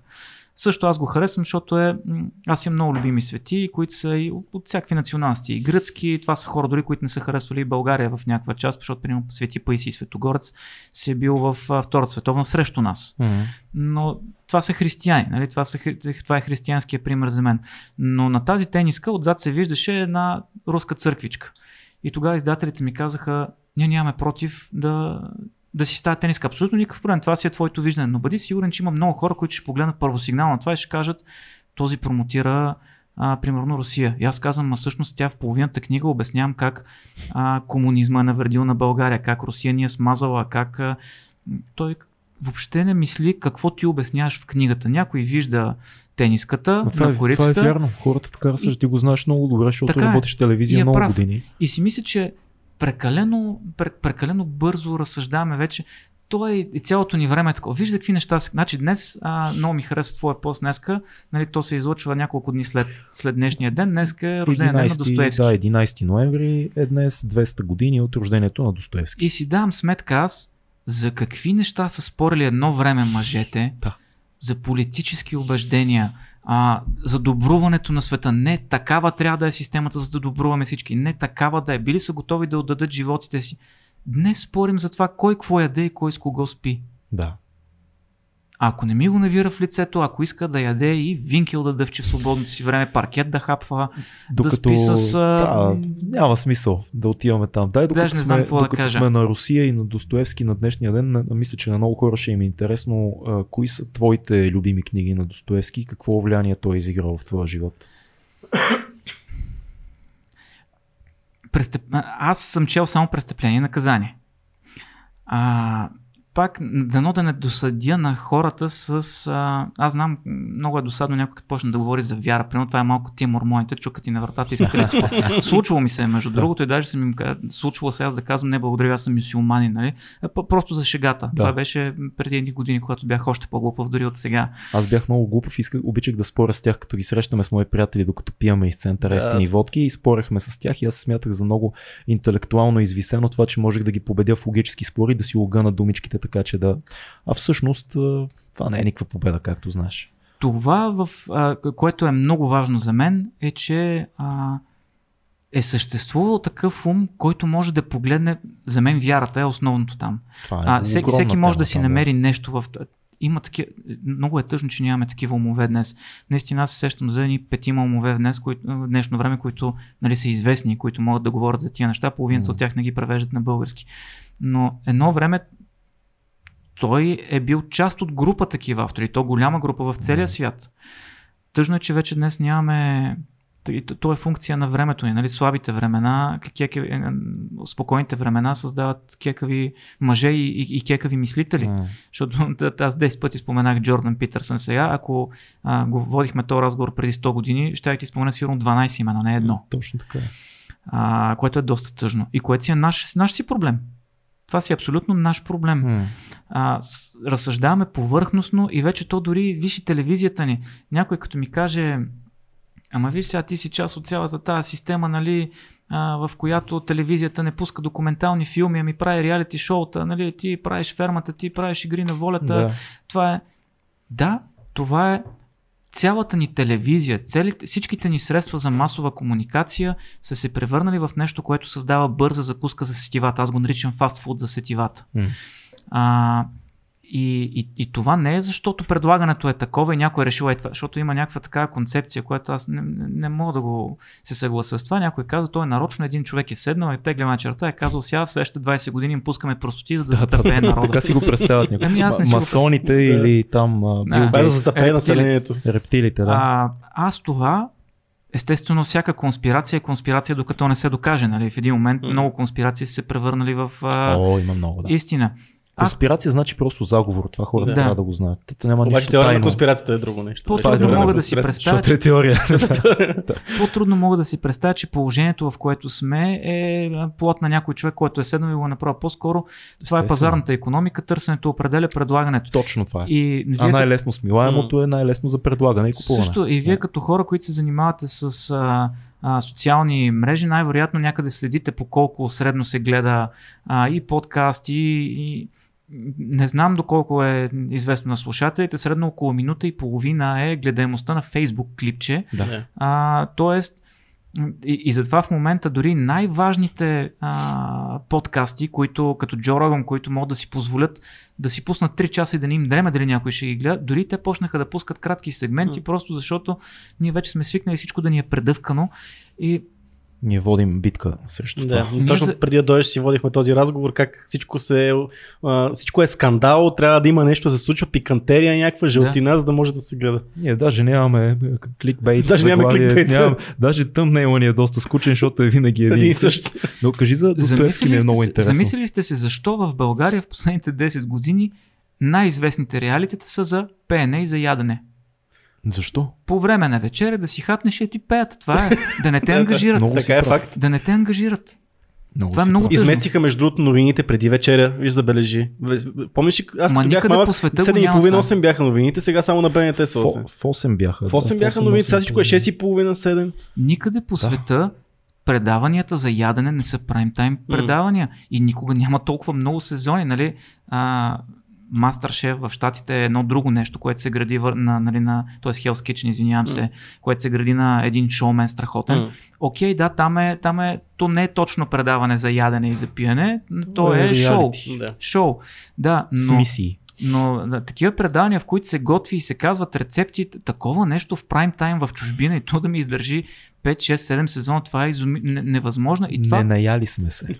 не, това е, пак казвам, ако преди 100 години Достоевски е спорил кое е смисъла на живота и кое е грях, кое не, да, да убийството там, брати Карамазови, Мгм. очевидно и това съм чел всъщност, а, убийството Ще кажеш лека по лека, се окаже, че всичките си ги чел. е ли грях, не е ли грях, пък откъде е грях, откъде на къде се Да. смята за грях и откъде на къде не.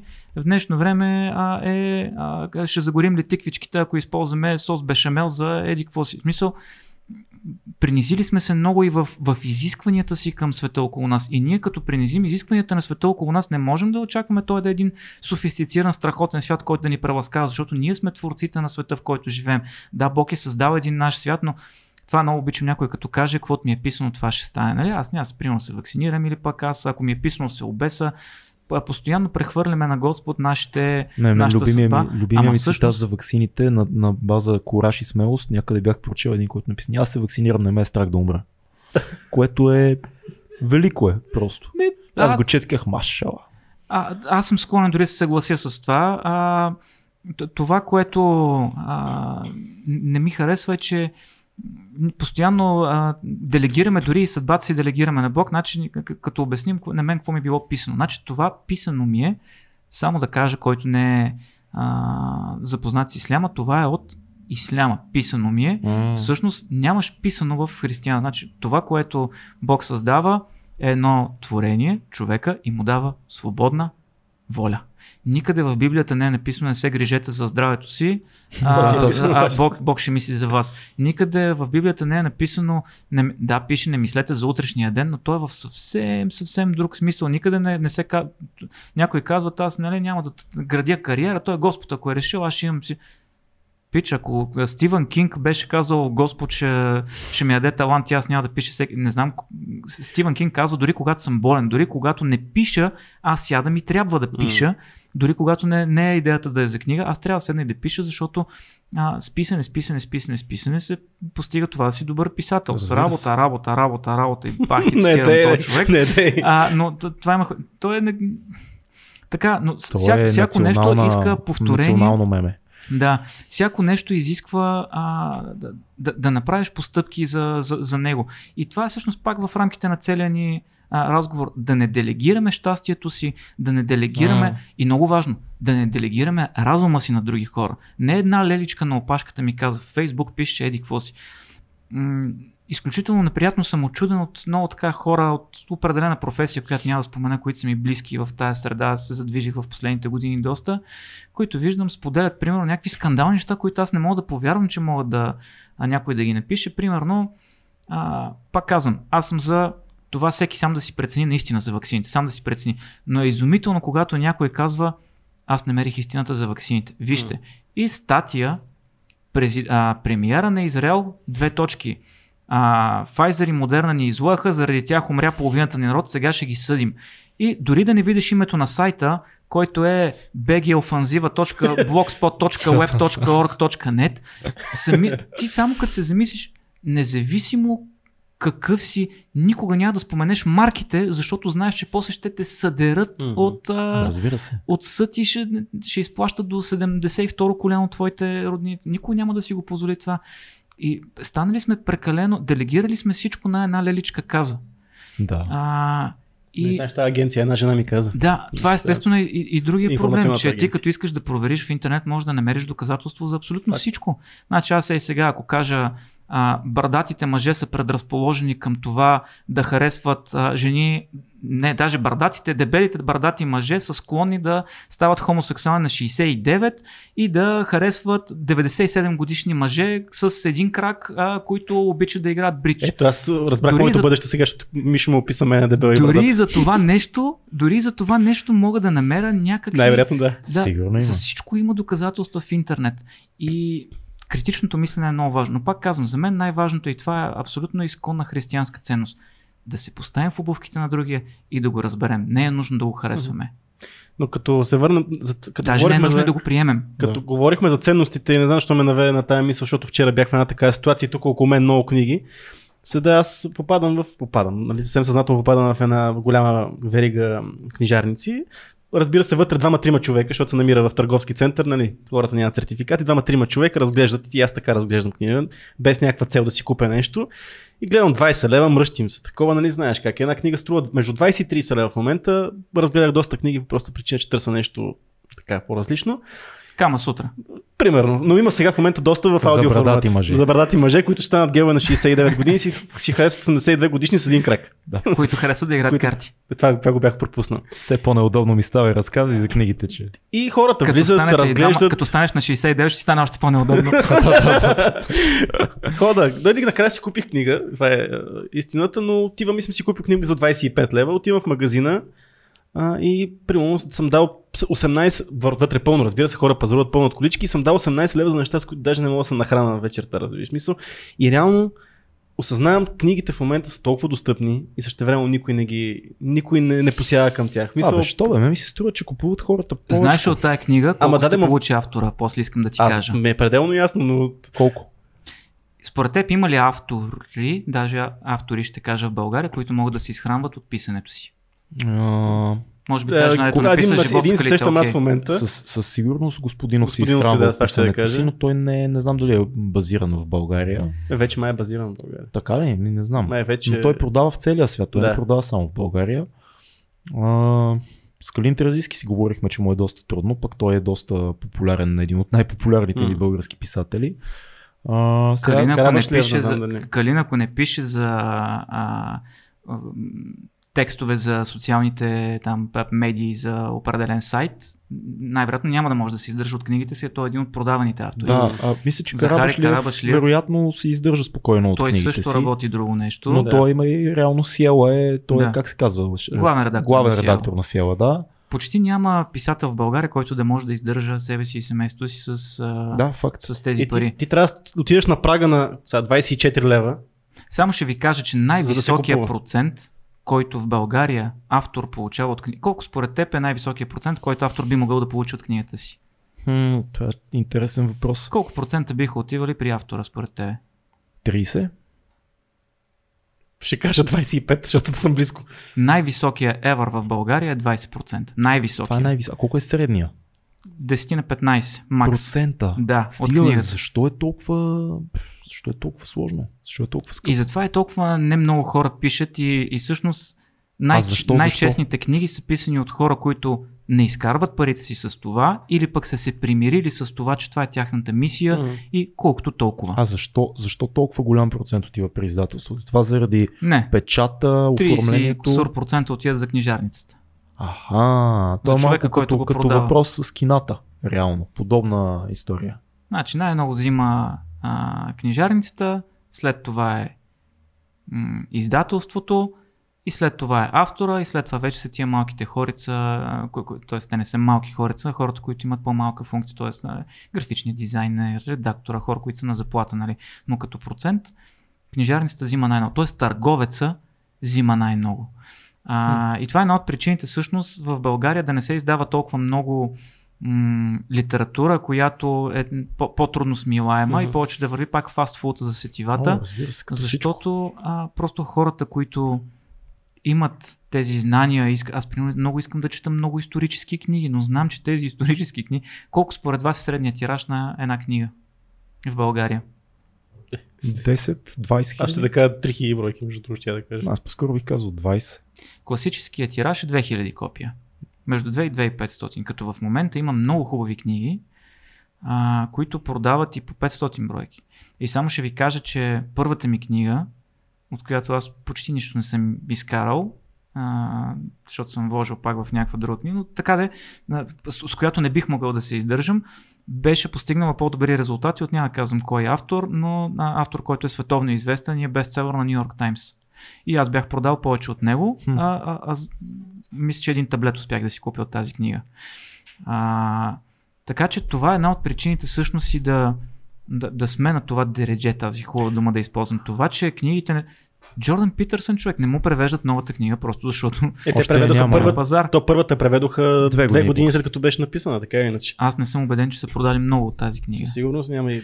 Ако А- се опиташ да го викнеш тук за някакъв евент, за Никакъв шанс. лекция, не мога да го е викнеш, защото ще пита колко книги сте продали. важна книга. Изключително важна книга. Абсолютно. Между много хора казват, че аз не съм, чел, не съм чел новата му книга, но много хора казват, че е много по-добра от първата. От смисъл от най-известната му, от Ten А. Аз ще кажа непопулярна теза. Аз мятам, че книгите на Питърсън не са толкова добри, колкото лекциите на Е, да. Питърсън. Според мен това е по-добрият начин да се консумира а, това, което той има като послание. Смятам, че той има таланта да, да бъде оратор и да предава идеите си много живо, в 3D, в реално време, Да, така е. чрез себе си. Книгите са добри, но не мисля, че това ще...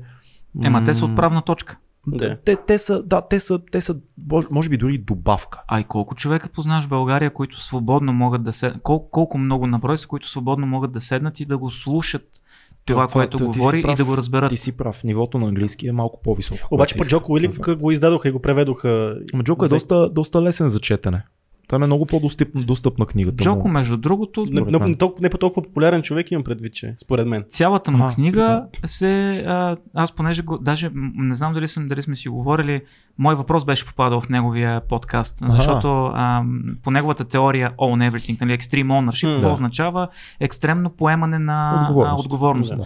А, аз бях решил един от, едно от предаванията, които правих, да, да, да водя екипа по този начин. Между другото, това е велико.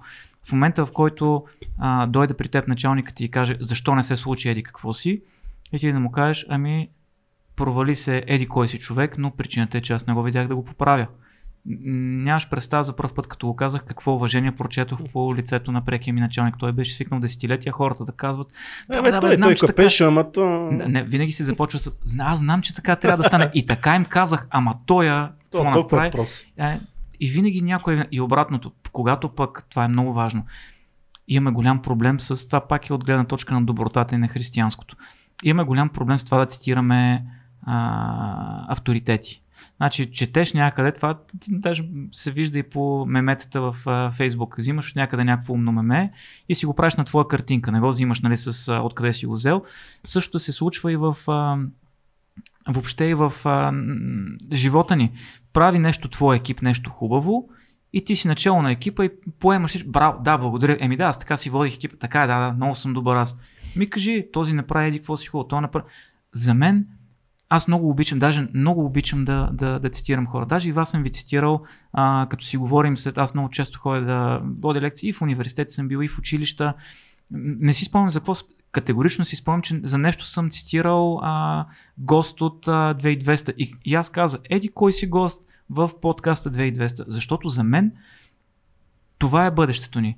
За другата на доброто. Едни хора, които както едно време нашите дяволци са били а, в селото кой е бил, кой е мислил за добрумето?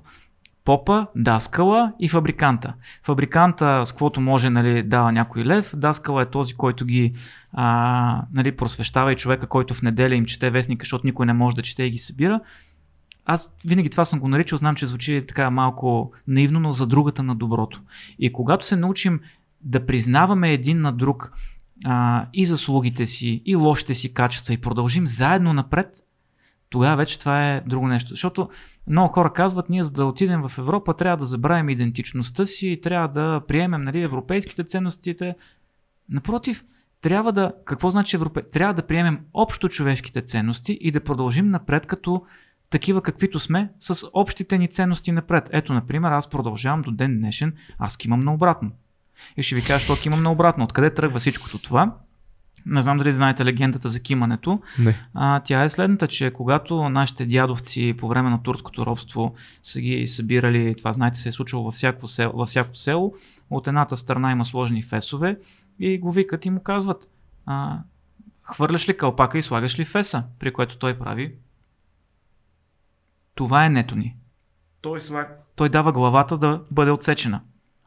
Легендата е, че идва от там. Естествено би могло и да е друго, но на легендата е, че няма друга легенда за това, откъде идва това дори нещо. да не е вярно, е много хубаво. Да. Това Аз нещо... винаги е, харесвам хубава история, дори и да не е вярно. Е За мен, аз това съм го написал и в книгата, между другото, и за европейските ценности. За мен няма значение, и това е метафора и за всичките ни дребни различия, няма значение на коя страна кимаме, стига да мислим за едно и също нещо. Няма значение с кой си лягаме, стига да мислим за едно и също нещо. Няма значение какво и не ядем и не ядем, стига да мислим за едно и също нещо. Няма значение дали фърляме салфетки или стреляме с пистолети, или ако мислим за едно и също Мога нещо. ли да отида една идея по-далече от това, което казваш? Аз дори не, не мисля, че е важно да мислим за едно и също нещо по един и същи начин. Важно е да може да си говориме кой какво мисли. Така, да така, можем свободно да си ги говориме нещата. имам предвид, като трябва да сме заедно, нали, защото говорим за европейските цени, ние трябва да станем европейци. Като нация. Ние сме предвид. европейци. Да, да, да. Ние сме европейци. Ние сме в Европа от много по-отдавна от много други държави. О, да. А, Харесва ли ти между другото магнитчето? Гледам, че си играеш Между с него. другото, мисля, че това само едно ще... Това- Тоест, мисля, че две ще ви останат тук само. Да. Не, това е си ясно, но ние искаме ти- сивото да ти дадем, защото ти го имаш за, бялото и за черното искаме сивото. което, искаш. Днеска, днеска ни ги изпратиха, Там което си харесваш. Да, хареси си едно. Покажи го само на камерата. Днеска ни го изпрати един пич. Ивайло Миланов се казва и ни изненада с този подарък. Прати ни ги днес ги взехме от Еконт преди, а, преди ефира. Прати ни една много приятна ракия, която дегустирахме с Фил Ивайло. Благодарим ти за това. Но тия магнитчета са много яки. Той ги е правил 3D принт и е така реши да ни усмихне и мисля, че той би се изкефил да има и едно при тебе на хладилника или къде си решиш да Ще си го нося с мен, аз много обичам, докато говоря, аз имам такъв, а, може би от броеницата. А, когато размишлям, трябва да правя нещо с, с, с, с сърце. Дали Да. броеницата въртя, дали А това си е се- по, което си е удобно да Оригинално е. Оригинално, да. Да. Много, много благодаря. Custom made. Custom made. А иначе, а, ако мога да дам също един а, друг съвет, и, то, и то не защото аз казвам, че е нещо хубаво, просто защото казвам, че на мен ми е помогнал. М. Страшно много ми помогна. Както казахме, аз тръгнах от един момент, в който при два часа и половина. Тръгнах от един момент, в който се притеснях много за здравето си. За Да, да, да направим пълен кръг. Точно за да така. стигна до, до, до момента, в който съм сега, т.е. Да, да се чувствам в възможно най-доброто здраве, в което съм се чувствал някога. А, даже наскоро момчето, което ми кумува, ние не се бяхме виждали от години, той каза, ти изглеждаш много по-добре от сега, отколкото като беше на 20. А, И на, Едно- мен, и на мен така ми каза. Това не, е- това не е добре изобщо да ти кажа. Едно от нещата, които направих, освен чисто физически, на на мен бягането ми спаси живота. А, и всъщност ние с Цецо през цялото време да си прехвърляме тук една смешка за какво сме правили. Само то, ако не кажем какво ще прозвучи много странно, особено с тази моята идея за това как ще станеш гей. А, бяхме един ултрамаратон съвсем скоро, 53 км в пресечена местност и може би си разказал за него в подкаста, не съм чул Много още. бего. А, Бай, но, си. но това беше физическото измерение на, на, на това, кое, въпреки че бягането за мен е абсолютно духовно изживяване преди физическото, защото това е време. Един от проблемите, които имаме е, че не оставяме насаме със себе си. А, и Дейвид Гогинс, между другото, Дейвид Гогинс, който не е чул за него, аз съм сигурен, че сте говорили за него много пъти. They don't know him, son. Много Okay, пъти. bolts. Значи първо казах на първите ми издатели от Сиела, издайте го този човек, велик Да, е, това е най-важната Ма много книга на го нашето вземат време. според мен. Ми, ми, не знам, ще видим. Добре. Доста хора го знаят България. Казах на следващото издателство, което е по-малко издателство, което се занимава с книги, така има много забягане. Ами, добре, ще го видим. Казах на това издателство, което си говорихме за точно който издадоха Джоко. Те, да, да, харесва ни идеята, ще го видим. И от никъде нищо. И аз накрая просто реших, че му разказах историята в моята книга, защото чаках, чаках, чаках, чаках и тук Правилно. отделих време. Но той това казва, да слушаш музика докато бягаш е Читинг. чит. Защо няма, нали? да, чит е точната дума. Тя е земка. Нямаме такава Да. българска дума. Подвеждане, нали? Да излъжеш а, системата. Но православните старци всъщност, много преди Дейвид Гогинс, са казали същото. А, най-голямото, то затова казва, че мълчанието е злато. М, Мълчанието и злато не е измислено за, за диалог това нещо, че когато говориш с някой да го изслушаш е злато. М. Мълчанието е злато идва от християнството и от а, идеята за смирение и самовглъбение и сам да останеш със себе си и със своите проблеми и със своите мисли да научиш повече за себе си. М. Ние не сме се научили да слушаме себе си, камо ли да слушаме другите. И за това разговорите, които водим, аз понякога много се дразня, защото създавам впечатлението, примерно, че не слушам противника, т.е. събеседника ми а, и, и, и, и, говоря понякога през него, включвам се веднага. Това нещо не го изслушам, защото много често, понеже говорим за някаква конкретна тема, аз съм чувал а, въпрос, който ще ми зададе и бързам да, да му кажа или пък търся препратка, но Ние понякога го правим, за да не изпуснем момента, защото да, човек, да, точно, защото когато казва много неща и знае, че има време и много ни се иска да е, продължи по даден, даден завой, защото има няколко тунела, по които може да продължи и изглеждаме на много хора и сме го чували това като критика, но що прекъсвате госта. Да. а ние се опитваме просто да се хванеме с едната ръка за, за това и да влезем в този тунел. Но много често в нашето ежедневие това е нашето его, което ни казва а, в диалога е важно аз да му кажа на този отсреща как се чувствам. А, това, което на мен много ми помогна, освен бягането и мълчанието по време на бягане, това, че оставам с мислите си, въпреки че аз много често слушам аудиокниги по време на бягане, е сега не знам как ще прозвучи, а, да не прозвучи малко фанатично, но а, молитвата. Всяка сутрин и някои хора пък го, медитацията ползват. Нали? Това са различни начини, на- но начинът да останеш сам с себе си. Аз всяка сутрин като ходя на работа имам си една любима молитва, която е любимата молитва на исихастите. А, за исихастите сте чували 100%. Значи през средновековието, това е между разликата между католицизма и а, православието, когато там процъфтяват тези едни огромни катедрали, се строят, прод- продава се индиогенция, който не знае индиогенция, какво е, това е а, дядо ти умира, той е бил примерно пимп някакъв сводник и а, на папата ти казва срещу 200 жълтици ти дам един документ, в който пише, че а, надял от всички грехове са му опростени и той Точно отива така, в да. а, рая. В същото време в България процъфтява коренно противоположното нещо и сихазма. Това е отделянето на нашите православни старци от материалното и живота в а, природата в осамотение. Свети Иван Рилски е един от най-известните исихасти. А, в Русия е Серафим Саровски. А, гърците имат също страшно много. Нали? Григорий Палама, той е основоположника на исихазма, а, може би на исихазското виждане. А, Свети Антоний Велики, който е първия монах въобще. Но това е разликата между а, между православието и а, католицизма за, за мен. Естествено, за да не съм а, така краен много, там също има примерно францисканство. То е много близко до, до това наше нещо. Но любимата им молитва тяхна е Исусе Христе, Сине Божи, помилуй мене грешния. Първо, м- аз си го казвам 33 пъти като хост от тренировата. Между другото, в началото се притесняваха хората, защото аз а, минах през Борисовата градина дълги месеци. Едни и същи хора срещат, защото по едно и също време, и същи хора тичат или отиват на работа и в началото виждат някакъв човек, който си говори. Исус, не може. Изглежда, изглежда леко странно. А, важно е да го казваш на глас, защото като почнеш да си мислиш нещо, постоянно идват някакви мисли, други. Нали знаеш, че като, като казваш нещо на глас, някакси блокира мисълта. Като мантрите в някои течения на. Да. да. А, в момента, в който аз започнах всяка сутрин да си а, правя това, как да кажа, дори духовно упражнение, от една страна това ми помогна страшно много да изчистя съзнанието си от всички тия дребни проблеми, които не са важни а, и за, за които ние си мислим, абе, ония, дето написа ония коментар, дали смята, че аз съм тапанар, или пък, абе, тия обувки дали са готини, или аз дали си сложих на правилните дрехи днеска. И другото е, а, вече сме в един период, в който Фейсбук се превърна и въобще социалните мрежи се превърнаха в едно място, в което да покажем най-добрата си страна, най-хубавото си, най-готините ни дрехи, най-готиното ни ядене, най-готините ни мисли, най-готините ни преживявания и да се надяваме, че това е нашия образ. Ама нашия образ не е само най-готините ни неща. И когато направиш един такъв а, самоинтервенция и наречеш себе си помила и мене грешния, защото колко хора казват, аз не знам, аз самия никога не съм седнал да си кажа, аз съм грешник, примерно. Това е много трудно така да, да кажеш, аз съм, аз съм човек, който прави грешки, аз съм грешник. Всеки... Италианците имат една много хубава дума, мизерере, хм. което значи милост. В смисъл, всеки си казва, а, абе аз май сгреших, еди къде си някъде. Правил съм и аз грешки, но принципно съм а, добър човек. Аз познавам много хора, които О, някой като ми каже, аз съм добър да човек и не мога да повярвам. Да, да. да, правил съм греш. Човешко е да се греши. Е, е това като го чуе човек и не пробвам да го замеря с а, на 2200 подкаст. Не, не дай лимитът се. Limited Edition магничето ми и да си го взема после. Но... Сокото му в него. Това е също между другото разлика между православие и католицизъм и протестантството. Между другото, с Цецо, между другото, в този, точно в този 10 часов маратон, който, който не мълчахме, слушахме мислите.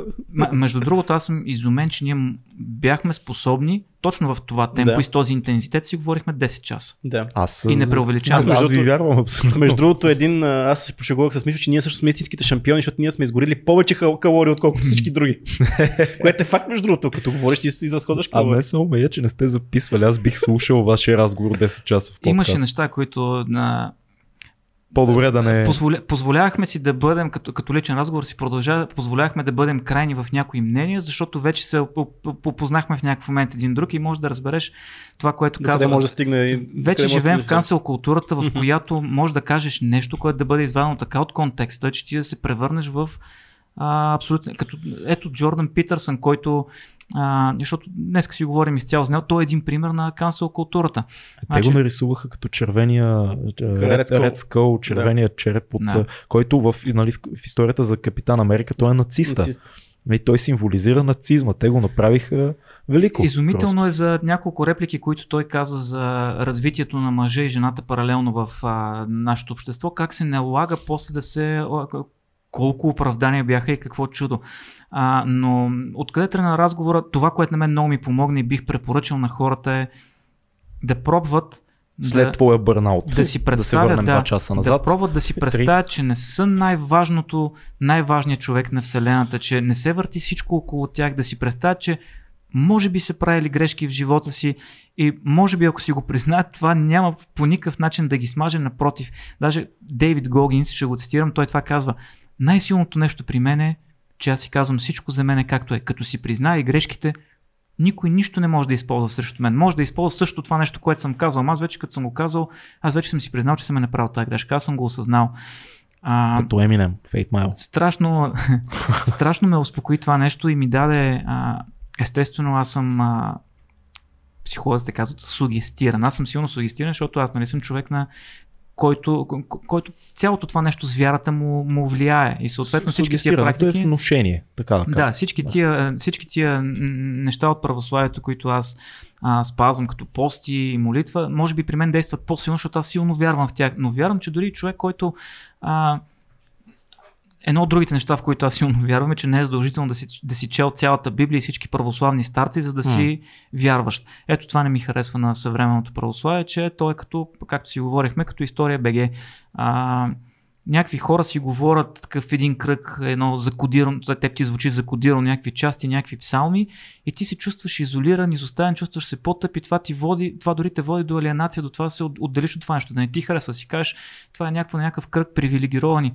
Големия, големия въпрос да ти задам, извиня, че те прекъсвам. Възможен ли е морал без християнски ценности? Не. Това е твоя ударен и убеден отговор. Да, а...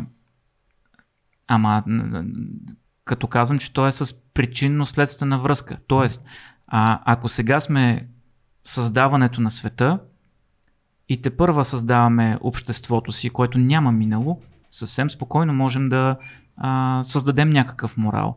Но сега изведнъж да кажем да, да загърбим християнството, което ни е съградило като достоинство, ценности и светоглед и те първа да градим нов, те ще са пак същите ценности. Тоест, това им предвид, че а, това, което дава християнство, това са м- и въобще всичките религии са на, на базата на, на, на, на едни същи ценности, общо заето са, на са изградени. Че човешкият живот е ценен, че душата има стойност. Да. Това имаш предвид. И трябва да сме добри един към друг. Всичко друго е политическо. Защо трябва да сме добри един към друг? Това е въпрос, който... Защото, както казва Томас Ман, никой човек не е сам остров. А, и аз в младежките си години бях много, може би като всички млади хора, бях много яростен, бях много анти, смятах, че само мога да поведа война срещу света и естествено на базата на егото си смятах, че мога да я спечеля тази война срещу света, една революция. Да. А, и после осъзнах, че войната на ядосаните хора не е срещу другите. Войната на ядосаните хора е срещу а, самите себе си. Когато се осъзнаеш, и, а, имам отговори за това откъде идва. А, значи, представи си, едно общество, в което м- царска България, в което има една каста на войните, които са тук, има една каста на благородниците, които са тук, и има една каста на, работ... на интелигенцията, която е тук, и всички останали, които са 70% от държавата, са тук. А, идва комунистическия режим и казва, сега пичове, от тук нататъка никой не е важен сам по себе си. Всеки е заменим. Нали? Това не си го измислям аз, това е така, така. сентенция, която Сталин казва. Всеки човек е а, заменим. Идва а, живееш така 40 години и ти казва ти не си никой, ти не си никой, ти не си никой, ти не си никой, ти си част от машината, част от машината, не си важен, може да изчезнеш, не си важен. Идва 90-та година при нас, нали, говоря за България, и изведнъж ти си кажеш, е, сега мама ви мръсна, до сега ми казахте, че не съм важен, сега само аз съм важен. Отивам на магурата. Да, а, просто само аз. Да, това е едното, но свърх егото. Да. А, и то не е защото хората са лоши, защото са егоисти, просто това е реакция. То е като цял живот сте държали, а, даже по- по-леко ще го кажа, цял месец си бил на кето диета и изведнъж а, ти казват свалил си 20 кила, Пици. може да си хапнеш пица и да. така. И ти отиваш и първия ден си кажеш няма проблеми да злоупотребя, защото все пак заслужил съм си го. А, злоупотребя, злоупотребя. Нали? Аз го разбирам това нещо, че а, всичките в момента сме яростни, защото другите са различни, защото са по-лоши изглеждани. Всеки, всеки сякаш има. А и, и, и страничното изглежда по, по-лесно. Мен много ми е забавно някой като каже, ей, ти обаче готина работа си си намерил, живот си живееш. Нали, ето, вие ще ме разберете, защото знаете а, в работния режим, в който ние работим, аз само ще кажа, че аз от 3 години, и то не заради коронавируса само, но аз от 3 години съм имал почивен ден. И м- всичко отстрани изглежда, на мен пък ми изглежда много готино вашето си. Викам, ей, виж колко има готино от тях, имат си аудитория, имат си хора, могат да си говорят някакви неща. А, нали, а, аз трябва да пиша книги, пък после да обяснявам на хората, що е важно да ги четат. Що, могат що, да направиш, що направиш един подкаст а, стил Дан Карлин? Такъв, в който един човек разказва определени моменти от историята, разказва ги интересно, както ти можеш да ги разкажеш, достатъчно научно обосновано с всичките проучвания и просто има един епизод, който е час или два или колкото прецениш, в който ти разказваш и това нещо е само аудио и хората си го слушат. Що не прош нещо? Ми, че ще щупиш Защо? барометъра за, за слушаемост. се познавам много добре и а, сравнявайки с а, умовете, от които аз черпя вдъхновението си, знам, че не мога да кажа кой знае какво. Малките истини, които аз казвам и които... Е, Ще примерно... разказваш история, Мишо. Не знам, аз мисля, че трябва да... Аз бих слушал нещо такова. С точно с идеята на това, което ни каза. Да разкажеш история.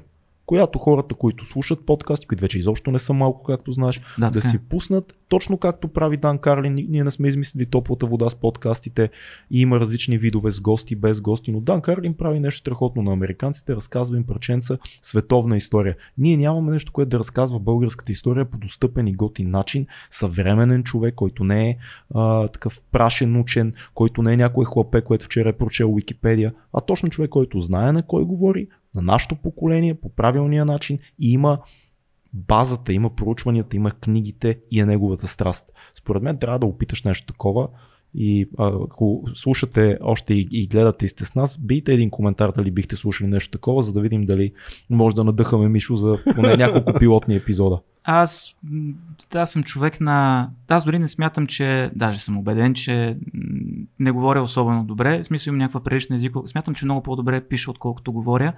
Това едното на и другото. това, което оставям... А, да, да знам. Може би Не, аз не или, с... или според мен. Това е пак от старомодните ми така разбирания. Аз много харесвам а, историите за, примерно, за Яворов, как идва в София и как се събира с пи- писателството за мен е върха на, на, на, на всичкото. То е, то е, защото е Върха- най- най-прецизираното слово, защото дълго време седиш и работиш Да. над него, но според мен нещо такова би, би добавило стойност. Аз не говоря за подкаст, в който сядаш и на фристайл разказваш, а нещо, което е подготвено, направено. Дори ако трябва а, е, едитнато след това, изрязани отделни неща, които смяташ, че не са се получили добре. Искаш да ти предложа нещо друго. Да. Искаш да ти предложа а, в някакъв момент във времето а, да направим от време на време някакви регулярни такива моментчета, в които един път в месец, примерно, ви разказвам истории а, в рамките на 5 минути, на, които могат да достигнат до а, младите хора, които ви слушат и да, да ги а, вдъхновят. Може да опитаме. Мога да пробваме нещо такова. Защо не? А, Ето виж. това, което м- ми помогна на мен да, да се върна пак на този разговор, да, да открия себе си, беше наистина а, разговора ми с самия себе си. М, А, нали, то е много смешно. И, и разговора ми дори с а, въ- въображаемите ми разговори с някои от любимите ми свети. Да, това го правя и знам, че звучи шантаво и на мен отстрани би ми... Звучи леко налудно за хора, Шанта. които са далече от този свят. Да, те не ми отговарят, само това да кажа. Това вече би било това да. проблем. Да. да. Нали знаеш, когато говориш на Господ е вяра, когато той ти говори е шизофрения. Да. Между другото, това също е разликата между православието и на тези протестанство и католицизъм.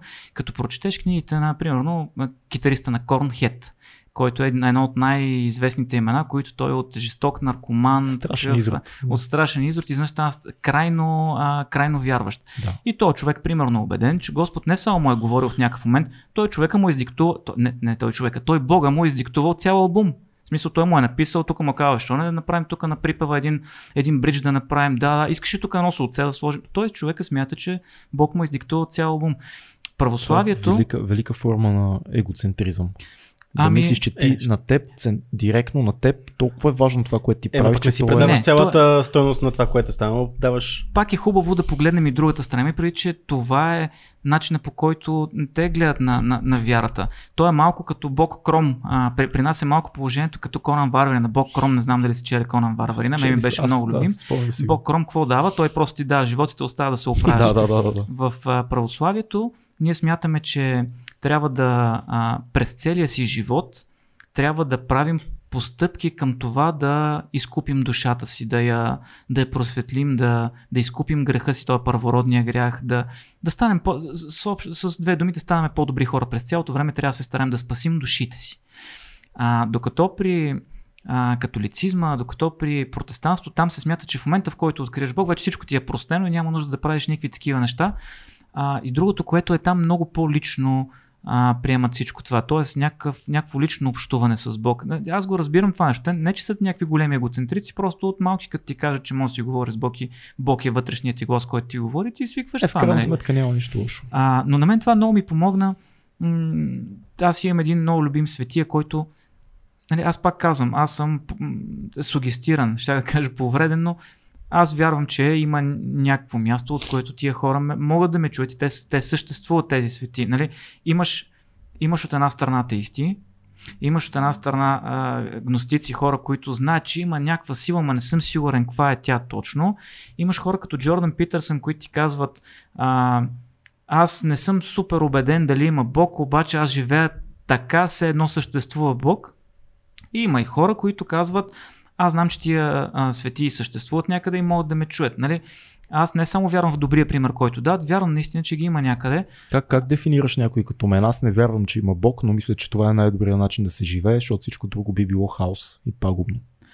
А, И то като казвам най-добрият начин, не визирам догмите, Почтеност. визирам някакъв, да, някакво мое разбиране за почтеност, което по Достоевски говорихме, опира до голяма степен и до това, което е в гърдите ти. ма за мен това е много по-християнско от, а, от много хора, които палят свещи за по 20 лева на два празника. М. Между другото, християнство, дано не ви развалих а, посоката, в която трябваше водим разговора и повече тръгваме към посока. вярата. Това е 2200, Това е, защото в последно време много, много мисля по тия, по тия теми.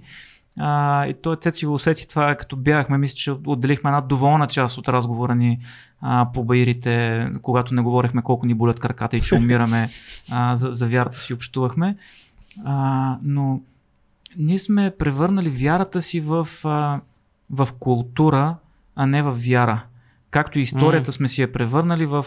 А, аз имам една мисъл, с която между другото носи... Ако някога съм казал нещо умно, то това е а, една от репликите, които имам тук и която между другото мисля, че изтрихме накрая а, от някъде. Тя беше много умна и тя е, че за нашите дядовци Васил Левски и Христо Ботев бяха примери за подражание. За нас са примери за обожание.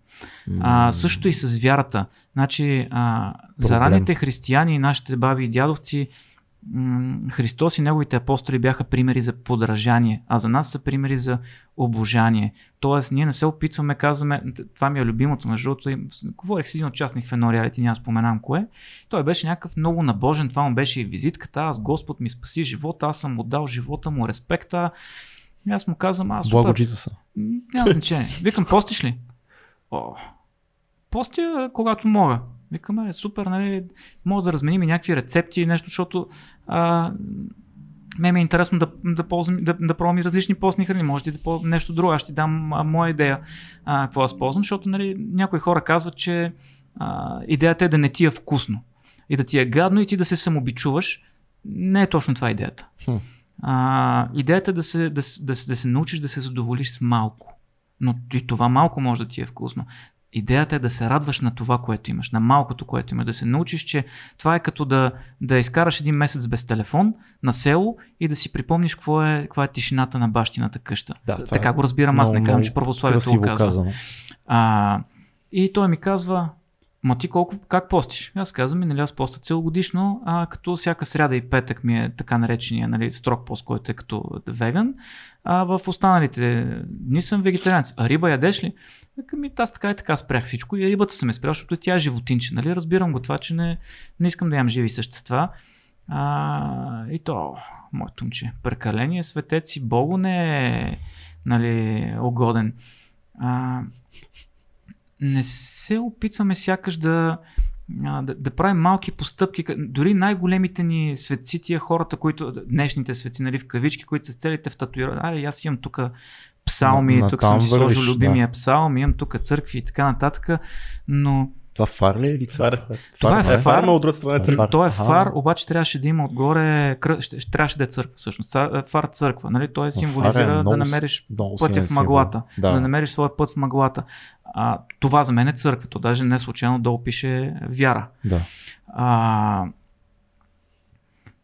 свик... Превърнахме си вярата в а, културни и такова. Той, той е като с а, родолюбието. Родолюбието е на 3 марта да развееш байрака, на, На там, матч. на 1 май да кажеш приоци, е, юнаци, помним ви, на за- задушница, дето е, сега беше скоро. Архангелова задушница, споделиш един пост. И, и, и, най, и най, То това не е лошо. най-дразнещите неща на Деня на будителите, когато а, повечето хора започват да говорят за да, много важни исторически будители, които сме имали да си говорим и за Левски и за Ботев, но забравяме, че всъщност този празник трябва да се занимава с будителите около нас и да буди нещо в нас. Аз имам лек проблем с това на Деня на будителите да говорим за а, Левски Ботев. Не, че те не са естествено. Винаги трябва да си говорим за Левски и за Ботев, но Така е. този празник има един друг смисъл, който за това, което се случва в момента около нас и това какво правим ние и кои са будителите на деня и как ти можеш да бъдеш някакъв вид будител поне.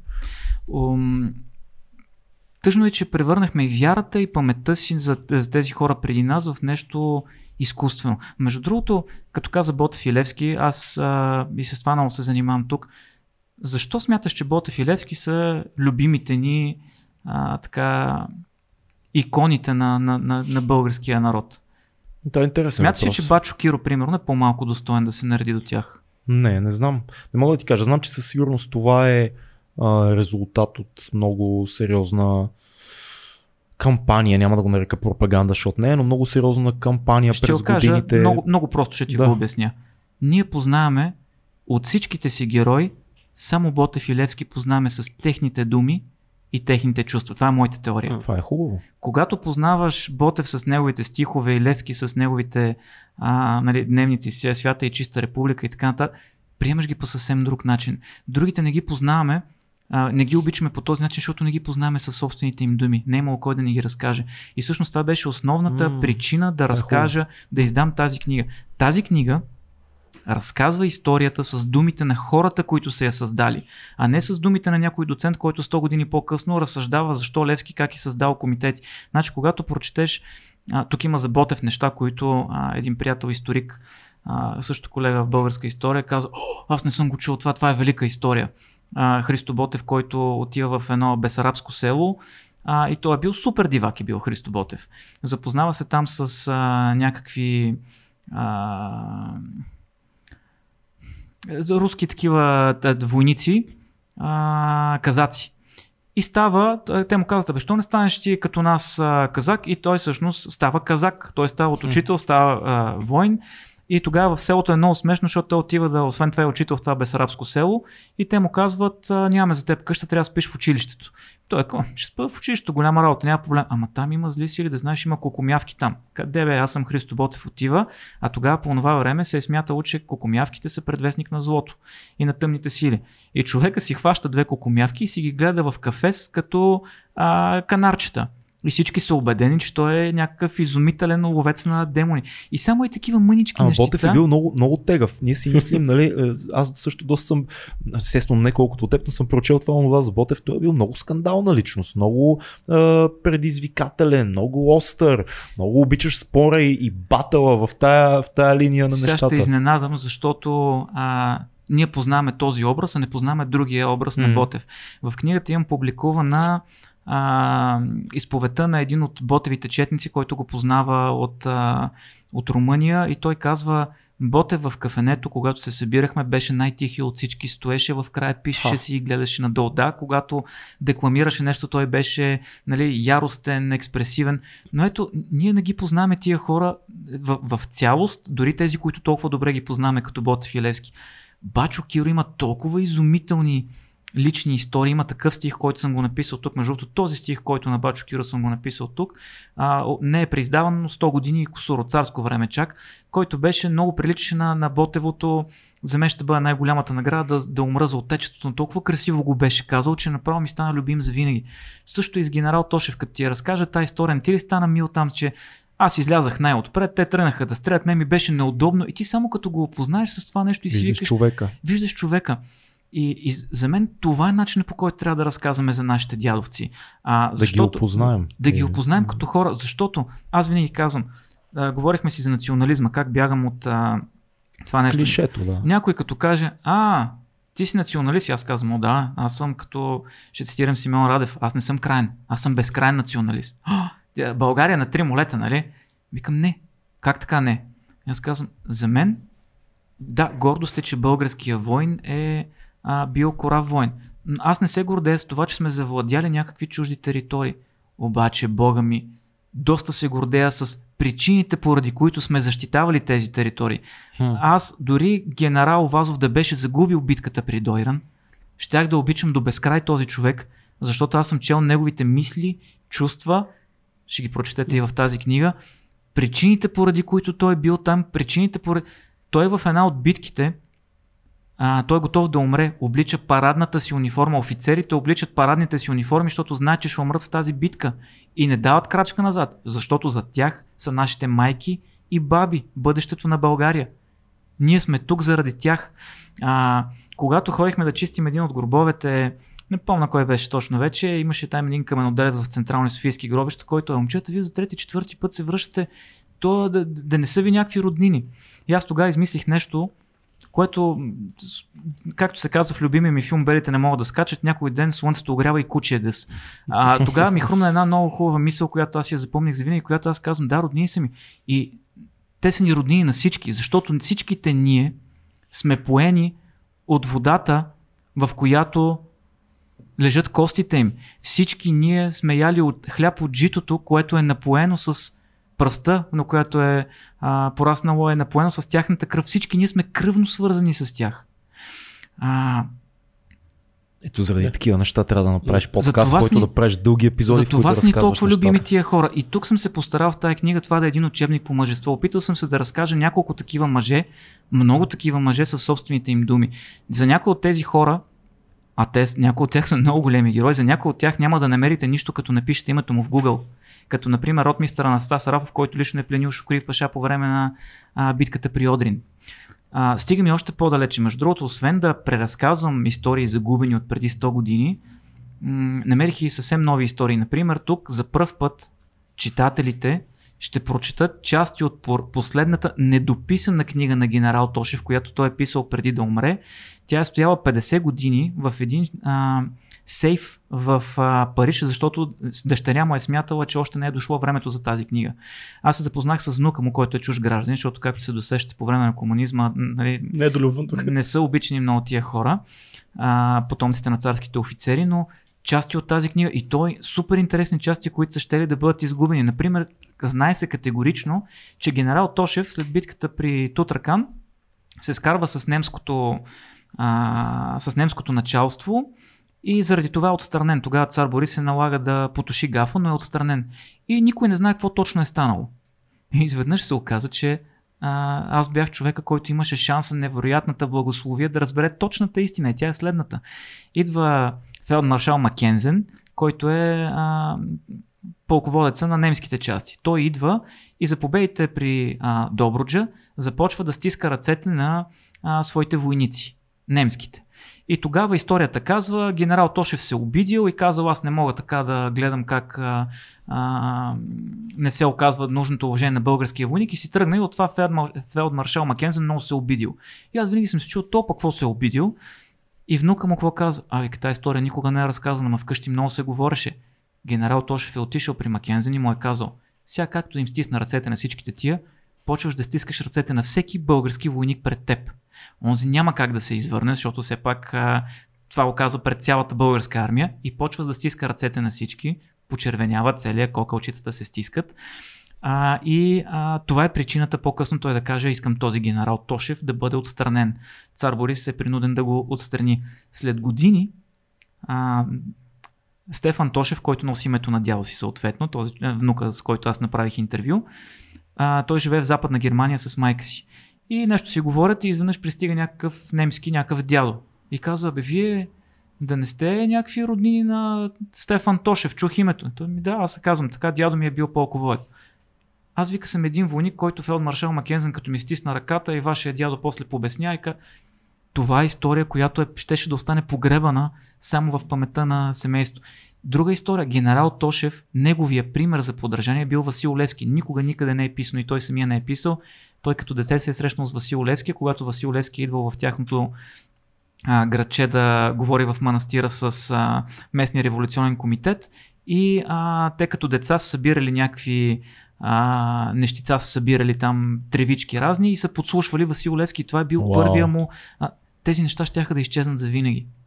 Има историята, една изповед на майката на генерал Тошев Анастасия, която е едно от момичетата, които по време на българското възраждане са изкарвани като 9, 10, 11 годишни с момчешки дрехи извън България, хм. изпра... за да не, да, да не бъдат разпознати, че не е било разрешавано момичета да се извеждат, да ходят в Русия, да учат чет мое писмо и да се връщат да станат учители на 10-12 години. Тази жена през 1919 пише една реч, 3-4 страници за комунизма, която тази жена е пророк. Това, което аз четах, аз си мислех, че е нещо на генерал Тошев, който е писал нали, малко преди смъртта си за вече приближаващата болшевишка революция. Тази жена го е написала преди болшевишката революция и е написала изумителни неща от труда на вие ще забравите своя брат, а, ще унищожите интелигенция. Ама четеш а, все едно е И това нещо също щеше да остане изгубено за, за поколенията. Изумителни истории открих. А като говорим, а, аз поне едно, това, което ми направи едно впечатление, когато четеме наистина тези неща, от които са от мемуарите на генерал Тошев и на генерал Вазов, ме ми прави впечатление, че това са и носно начетени хора, защото отгоре. Хора, които доста добре Ето това. борават с думите. Хора, които не са да, окей, okay, Това е идеала на грубия джентълмен. Мгм. И това е идеала на нашите дядовци въобще. Защото аз когато говоря, пак казвам, като говоря за нашите дядовци войните, аз не казвам дядовци войниците. Мгм. Защото всъщност никой от тези хора, да, генерал Тошев, да, пълководците, да, никой от тези хора, които браниха териториите ни две световни войни, балкански и така, не е бил професионален войник. Това Мгм. са били хора на работа. Това са били хора писатели, хора адвокати. Никой от тях не е бил професионален войник. А, те са били изключително начетени. Всичките тогава идеал е бил такъв да цивилизоваш съзнанието, ума си, да познаваш класическата литература, да познаваш времето си и все пак нека не забравяме, че а, тогава забавлението е било да четеш. Нали, не е имало телевизия. Тогава забавлението е било доста по а, софистицирано. А, за, за това те са били такива, но ето като направим сравнение между днешните войници и тогашните войници, нали, аз имам страшно много приятели войници, разликата е огромна между офицерите тогава и офицерите сега. Хм. Офицерите сега са в по-голямата си част едни обикновени хора като мен и вас с една така средна обща култура, които просто са професионални войници. Тогава офицера е познавал а, с коя вилица може да се храниш, като имаш пет вилици сложени, как, как трябва да се държиш с дама, а, не, не случайно има офицерски кодекс, а, как да се държиш в обществото. М- има естествено, аз познавам, примерно в, член, в а, клуба ни има един майор, който членува в клуб на грубите джентълмени. А, има се още хора, които пазят този, тази, този идеал за война, който е всестранно развит. Дядо ми, дядо ми е военен пилот а, и то до много висок чин стига и то не е в щаб никога не е била, само в, в, в изтребителя си. Този човек можеше да поправи телевизора си Велико Търново, нещо му става, той вади една голяма платка и един чаршаф такъв със схема, почва да следи. А, ти следиш и виждаш нещо, Това ли което... появника за поява? И в същото време този човек, той ми е завещал цялата си а, библиотека, той познава в а, дълбоки детайли класическата литература. И това не е бил само той. Всичките мъже едно време са, са голяма част от мъжете едно време са били такива. И разликата между, ако мога да кажа една от другите разлики между мъже сега и мъжа тогава, е, че мъжа тогава и много често може да го срещнеш това в а, мемуарните им книги. И това е също, което говоря за помило и мене грешния. Много често тогава хората казват и дори се извиняват в мемуарите си. Извинявайте, че не мога да говоря красиво. Извинявайте се, че аз съм по-глупав и не, не речете ми. Просто искам да ви разкажа. А ти като им чуеш, ти, генерал Тошев, нали го видя как пише. И то човек ми вика, извинявайте, че не мога Че да не мога да пиша, аз обещах, че трябваше да го напиша и затова а, а ние в днешно време от базата си на те са тук, ние сме тук, а, показвам горе и долу, очевидно за тия, които само слушат, Да. а ние сме от позицията на ние сме супер умни, супер готини, супер интересни. Малко смирение. Те са го имали това смирение, а, което ние го нямаме. И аз го разбирам защо е така, защото наистина в момента пак казвам, ние се борим с страшно много фактори, за да бъдем интересни, да бъдем различни, да бъдем значими. Нали, това ни е заложено и от а, що различаваме цвето, защо животните са различни, нали, женската защо е по-красива М. от мъжки или мъжки, защо е по-красив от женската в определени видове. А, ние сме всичките еднакви, всичките сме с коса, нали, някои сме без коса, ама всичките се е предвидено да имаме коса, вежди, нос, задни, ръце, крака. Нали, можем да сме различни предимно с това, което носим вътре в себе си. И когато а, в, в общество, в което от всякъде има всякакви интересни хора, нали, нормално е да, да мислим за себе си по-сериозно. Така никой, нали, това е естествена функция на мозъка. Никой не, няма човек, нали, ефекта Дънин Крюгер, няма човек, който да си казва, аз съм голям тапанар, други всички са помни от мен, освен ако не е клинично депресиран. Така е. Това е естествена реакция на мозъка, той да ти казва, ти си умен, ти си добър, ще оцелееш. И това е защото а, това е, нали, както мечка, като те нападне едно време, идва адреналина, нали, то адреналина ти казва а, бягай по-бързо, защото умираш, адреналин ти казва давай, можеш да се спасиш, убий мечката или избягай от мечката, спаси. Но пък ние можем да контролираме това, което аз се научих от началото на тази книга до края, докато ги писах, минаха 3 години. Аз се научих, че мога да контролирам и физическите измерения на, на, на тялото си. То нещо, защото съм Вим Хоф и стоя и лягам в а, 5 градуса вода там или минус 10 градуса лед. а, а, защото с позитивна емоция, с позитивна нагласа, с опознаване на себе си, с опознаване на света около себе си, можеш да се успокоиш да си кажеш, да бе, не съм страхотен, ама не съм и смотан. Да бе, другите са по-добри от мен, ама и аз имам Ставаме. нещо. Ето има, има жена, която ме харесва и тя е страхотна. Имам дете, което а, не казва таткото на еди кой си е много по-готин от теб. Пък дори да го казва, казва и ти си готин, тате. и трябва да сме спокойни с това. Не, а, Нали знаеш, че има и въпроси от зрителите? а, Има, да, а, Има, има хора, които не имат, трябва да сме освен нас, въпроси. Надявам се, че не са. Искам много, много ми е важно да кажа. Знам, че много от нещата, които аз поделих, а, могат да звучат противоречиво на някакви хора. Може да им звучат много екзотично. Ние водим вече, защото сме и приятели вече от а, някакво време, водим един приятелски разговор, Мгм. в който аз си позволявам да съм максимално откровен. Никога не си го позволявам в интервюта, даже на в едно интервю няколко етажа по-нагоре. Драго Симеонов преди време ми каза, много харесвам как си подбираш точно думите и много внимаваш какво казваш. Не, в предните два часа не съм си подбирал и за секунда думите и си позволявам да кажа, моля нали, слушателя да бъде снисходителен и да а, все пак аз не съм критерий, не съм и авторитет и си позволявам да говоря с приятели, а ако някой друг а, намери нещо в това, което казвам, а, нека не, ще съм щастлив. А ако не е съгласен с нещо, моля да не го приема като моя начин да му наложа своя начин на мислене. Нека просто да погледне от моята Ти много хубаво въобще цялата концепция на нашия подкаст, така То, че ти, това е смисъл. то, това е смисъл. Между другото, аз имам преди а, а, един много практичен съвет искам от тебе, като човек, който има, знаеме, нали, работата, която вършиш и успяваш да пишеш, окей, за три, книги, за три години си написал тази книга, успяваш а, да пишеш и много други неща, успяваш и да бягаш. Как намираш време? Голямата битка в днешно време е битката с времето. Никога не стига, никога не, а, никога не е достатъчно. Как успяваш да вкараш всичките? Има семейство. Това е същия съвет, който дадах и по-рано, съвет, който не съм измислил, съвет, който съм чул. Трябва да избираш битките, които да водиш. Не всяка битка е важна. А, и, и тогава се освобождава време. За мен в последните две години и половина а, съществуваха само семейството ми, бягането, осинови герой и писането. Не е малко. А, Не е малко абсолютно не е малко, но м, смятам, че съм изгрешил, между другото, от от гледна точка на това, че не си дадох повече време за почивка, а, защото пък и това не е. Това е малко такова месианство, такова малко Толстой го е имал това. Аз трябва да напиша възможно най-много и да кажа възможно най-много, защото аз съм важен. Всъщност, той е важен, да, ама аз не. А, и, и, и, в един момент трябваше да си дам сметка, че тия неща можеха да се случат и поетапно. Аз ги направих наведнъж и всъщност ми се получи, но света познава много случаи на хора, които са опитали да правят много неща наведнъж и вместо да ги направят прекрасно във времето, всяко по-отделно, а, просто са изхабили времето си и са направили половинчати неща. В случая вярвам, че много от нещата, всичко, което правих беше от сърце и се е получило как, както трябва и както Бог ми е дал кораж да го направя и силите. Много от въпросите много са впечатлили явно нашите зрители от така, постиженията ти, за- ще завърши от този ултрамаратон и сега има въпроси спрямо бягането. И нашия приятел Преслав, Цецо който... го завърши преди мен, Цецо го завърши много по-добре от мен, Искам така ти че не се впечатляйте. Щом дори ние двамата можем, значи всеки може. Между другото, да, аз съм дебел.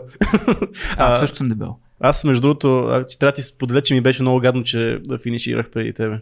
Аз, а... За, но ти ми се скара и аз а, трябваше да избягам пред тебе. Ти ми се всъщност- скара два пъти. Аз ще разкажа какво се случи. А, за Цецо има огромен опит. Като... Между другото, този... Ще започна малко по-отрано. Пак и във връзка с нашия разговор. Това беше 53 км в пресечена местност, в Родопите, нещо, което си представяш, че е нещо фантастично. Аз не бях много подготвен, а, но смятах, че съм много по-подготвен от много от хората, които виждах на старта. И ми беше, виждам, примерно някой по-закръглен, имаше едно момиче, даже, ти даже ме попита, ти смяташ, ли, че ще се справиш много, що си толкова унил, ме пита той на 50 км. Аз му казвам, пич, толкова много тренирах, а едно момиче, което е видимо 90 кг, тук що ме изпревари тя ще завърши, аз ще завърша след нея. И той тогава ми зададе един въпрос, който много ме и ме очуди, и ме зарадва, и, ме, и ми даде повод за размисъл. А ти какво мислиш, че ще се справиш много по-добре от нея ли? А, и, и не беше като подигравка, напротив, а, не трябва да преценяваме духа на хората според, а, според това, което, според мнението, което има ние сами за себе си. И затова бягането е страхотен спорт, защото особено а, ултра бягането, то е винаги надбягване с самия себе си, а не с другия. При мен се случи следното, че Цецо има жестоки крака от а, преходите. Аз, за съжаление, моите са, както каза един приятел, който тренира жилжицо, тренираме заедно и той казва, ти имаш чикен лекс, нали? много стяки. Аз съм много, много проклет, имам воля да бягам много, обаче просто на 30 и някой километър а, едно от сухожилията ми започна да сдава много сериозно багажа. И всъщност последните 3 км за първ път ми се е случило никога през живота си, не съм плакал от болка. В смисъл, почнаха да ми се стичат сълзи. Аз им казах, тук на, тогава написах един пост, който написах за малко да се разплоят директно. И, и ме беше срам, разбираш, аз върви не, мога, не ми е тъжно. Не ми е просто, изведнъж усещаш, че си на някакъв чисто физически ти е тъжно. Не знам как да го обясня. За първ път ми се случва. Почва да се стичат сълзи от очите ми. На два пъти щях да препадна това, също само на жена ми го казах, почнах да залитам, нали, причерня ми. А, и фактически ние до 50-я километър се движихме заедно, щяхме да финишираме в много добро време.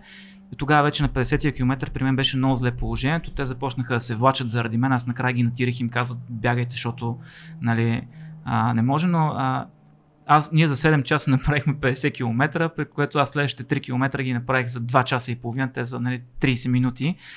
А, и затова не успях да завърша, но това ми даде много ценен урок. Много ценен урок, че а, първо не можеш да преценяваш за другите хора според, нито според външния им вид, нито според усещането на теб за самия себе си колко си готин. И второ, че понякога дори като дадеш най-доброто от себе си, mm. а, то може да е по-малко, отколкото не най-доброто, което могат да направят другите. Mm. Дори най-доброто за един 73 кг човек като мен не се оказа толкова добро, колкото едно 90 кг момиче, което си беше дебел човек с такъв ханш и два пъти, все едно аз да застана два пъти до себе си. Това момиче ме изпревари и си мина и си завърши и не беше само едно, затова си позволявам да окажа, защото имаше няколко такива момичета, които... Даже един Джак Ръсъл ни изпревари. Даже Джак Ръсъл. Даже Джак Ръсъл ни За това куче не ми го... Добре, че Камен по него изпревари. Па Камен по него изпревари. Поне Камен го изпревари. Но голямо нещо е бягането в... Аз никога не... Това е моето нещо. Значи, минал съм, мислих си, че жилжицата е моето нещо. Бягането в... И аз пак го приемам като нещо свързано с вярата, защото за мен най-добрият храм а, на Бога е храма, който той сам е изградил. Храма, който той е създал за нас, е именно най- най-голямото му творение. Но което ние му такова е майката, естествено, mm. но а, все още има останали къчета, в които може да се доближим до него и до природата. И аз и Преслав питаме кои са следващите ултрамаратони през 2022. А, не ултрамаратони, планински състезания. Ще се възползвам да отида до едно за всичко, докато... което мога. Ще се запише за всичко, което мога, даже трябва да планираме заедно. Аз между другото мога да ти дам списъка, имам вече всеки месец задание, което съм си планирал, което е най-така спрямо моя, моята подготовка ще е най-добре. Така, всеки че месец утре няма смог нас, но... Не утре, в смисъл почвам, почвам малко по-лекичко, имам две утри за, две утри за сезон имам. Това, което е хубаво да кажем е, че а, за хората, които бягат или не бягат, или бягат мъничко и смятат, че това са непостижими а, неща, аз от човек, който се задъхваше на 3 км, за 3 години стигнах до човек, който десятката му е нещо пренебрежимо. Mm. И 20-ката му е нещо 21 км полумаратон, му е нещо такова, което може да си бягам всяка седмица, да. може да си бягам състезание, то си е готино, нали, там ти медал, сувенир, който си го... То е много готин сувенир. Мен си... Аз не го приемам като медал, аз го приемам като сувенир. И, като сувенир. и ми е готин се едно тениска са ми Аз си паза даже номерата. И аз си ги пазя си отбелязвам книгите с тях. А, Книгите си отбелязвам, ама си ги паза. А, всъщност не, номерата си ги паза, си ги събирам в папка, тия мъничките, които ти ги дадат пак номера за багаж, които ги даш, си да. отбелязвам книгите с тях. Но всеки човек се оказва, че може да има този кораж, може да има тази подготовка да избяга а, един полумаратон и дори ултра. И ние с Цецо сега да не се изправяме да се показваме, категорично не сме пример за мъжка мускулатура и страхотна а, физическа подготовка. 53 км не мога да кажа, че беше смъртоносно преживяване. Може да изкараме още 10 на 15, поне аз. За още 2-3 часа. Ако не беше тая моя контузия, аз дори да. не бях, изм... Ти не беше не бях толкова изморен. Време, това да. беше болката, но пред, пред, това, което Дейвид Горнис много ме кефи, той това казва, направете поне едно необмислено нещо, смело, което да видите дали можете, запишете се, моя съвет е запишете се за един полумаратон да видите колко ще избягате. Да, а пък като казваме избягали сме 53 км, не, избягали сме 20, другите ги изходихме. Може би да, може би 20, 22, 30 сме избягали, ама там беше, аз като показвах снимки на... Между другото има видеа, които не си виждал, в които аз снимах тия то дори не е 45 градуса, им чувство, че беше е така срещу стена, която трябва да, е, да я ходиш. Имаше места, на които е изумително е, че ги бяха избрали, но беше страхотно изживяване. И дори духовно изживяване. А пък нашото си беше супер, защото наистина с приятели споделихме беше като разходка в планината и накрая ти дадат медал. Да. Любимия ми вид за бягане, аз съм го споменал и в книгата. А, разхождам се по центъра по едно време, един почна да стреля, всички се разбягахме, накрая ни дадаха медали, то било маратон. Ето виж, Асен Попов има проблем с това, че му е скучно бягането. Ние май обяснихме защо, как да се справи с... Аз по-скоро моят съвет към това да не ти е скучно да бягаш е да си дадеш шанс да побягаш малко повече и ще видиш как след някакво време ти става не толкова скучно, а пък като отидеш планината изобщо нямаш време да ти е скучно. Абсолютно. Трябва да оцеляваш. Аз ако дам съвет, то е планина. М. Значи в момента, в който отидеш по това нещо, аз никога няма да се върна в града. Естествено, сега като е минус 2-3 градуса в най-големите студове, си ще си бягам на някъде по, по квартала. Това е първото. А второто, когато ми се налага, аз слушам подкасти и аудиокниги и това хем автоматично вършиш това, което правиш. Мгм. Нали, там, там препоръчвам да, мен така два пъти щеше да ме блъсне кола, там препоръчвам наистина да, да е някъде на... Парковете. В- Да, или в парк, или на някаква пътека, т.е. място, което е контролирано, защото наистина губиш представа за, за място, на което си. Два пъти наистина щеше да ме блъсне кола и то на, аз си чакам на пешеходна пътека, чакам си, не спирам си М. и изведнъж тръгвам, е така, тръгвам изведнъж докато минат колите, сам не осъзнавам, защото М. просто ти си включил на един друг си. режим вече. Така, тук Аз е... само да кажа, че едно момче беше написал в живия чат преди малко. Аз бих слушал такъв подкаст. Това е по темата с а, твои... Сигурно ми е някой роднина. Не, не. От Някой нашите роднина. роднини е това. Ето, от Радослав Александров въпрос. Кои според а, Мишо са петте ключови ценности, които един съвременен мъж е необходимо да притежава? Петте. Това е много, много задължаващи са тия а, а, въпроси и това е нещо, по което аз не обичам, хич не обичам да говоря по неща, по които не съм мислил а, а, много. От друга страна, това са неща, по които не би трябвало да мислиш, би трябвало да можеш да ги кажеш на, а, на прима виста. Така че аз ще кажа а, съпричастност, като се под съпричастност всичките видове и дори благотворителност, а, е- емпатия, т.е. Да, да, да чуеш това срещу тебе, това за мен е най-важното. Това е нещо, което аз научих с годините и ако 40 годишното ми, аз още имам някакво време, може да кажа нещо на 30 годишното ми, аз е пич, а, поговори повече с хората преди да си създаваш врагове. С много от враговете, които съм бил тогава смъртни врагове, сега сме приятели. А, просто защото намерих а, пътя към тях чрез, чрез разбиране. Това е и християнско, това е и човешко, това е дори и воинско. По, по всички критерии, по които го погледнеш, това е ценност. Достоинството, а, това е нещо много важно. Достоинството за мен е да постъпиш правилно дори тогава, когато никой не гледа. Дори да не ти се иска да, да постъпиш правилно. И ми се е случвало много пъти, а, дори и за постите. Някой като каже, а, защото аз това, което не казах е, че единия ми постен ден, който е днеска петък ли е, четвъртък, Четвъртък е днес. в петък единия ми постен ден е а, в памет на един мой любим а, м, светец, който е на, на, На тенис. на тениската На ми. Това е Свети Йоан Шанхайски, изумителен джентълмен. Той също е живял съвсем скоро.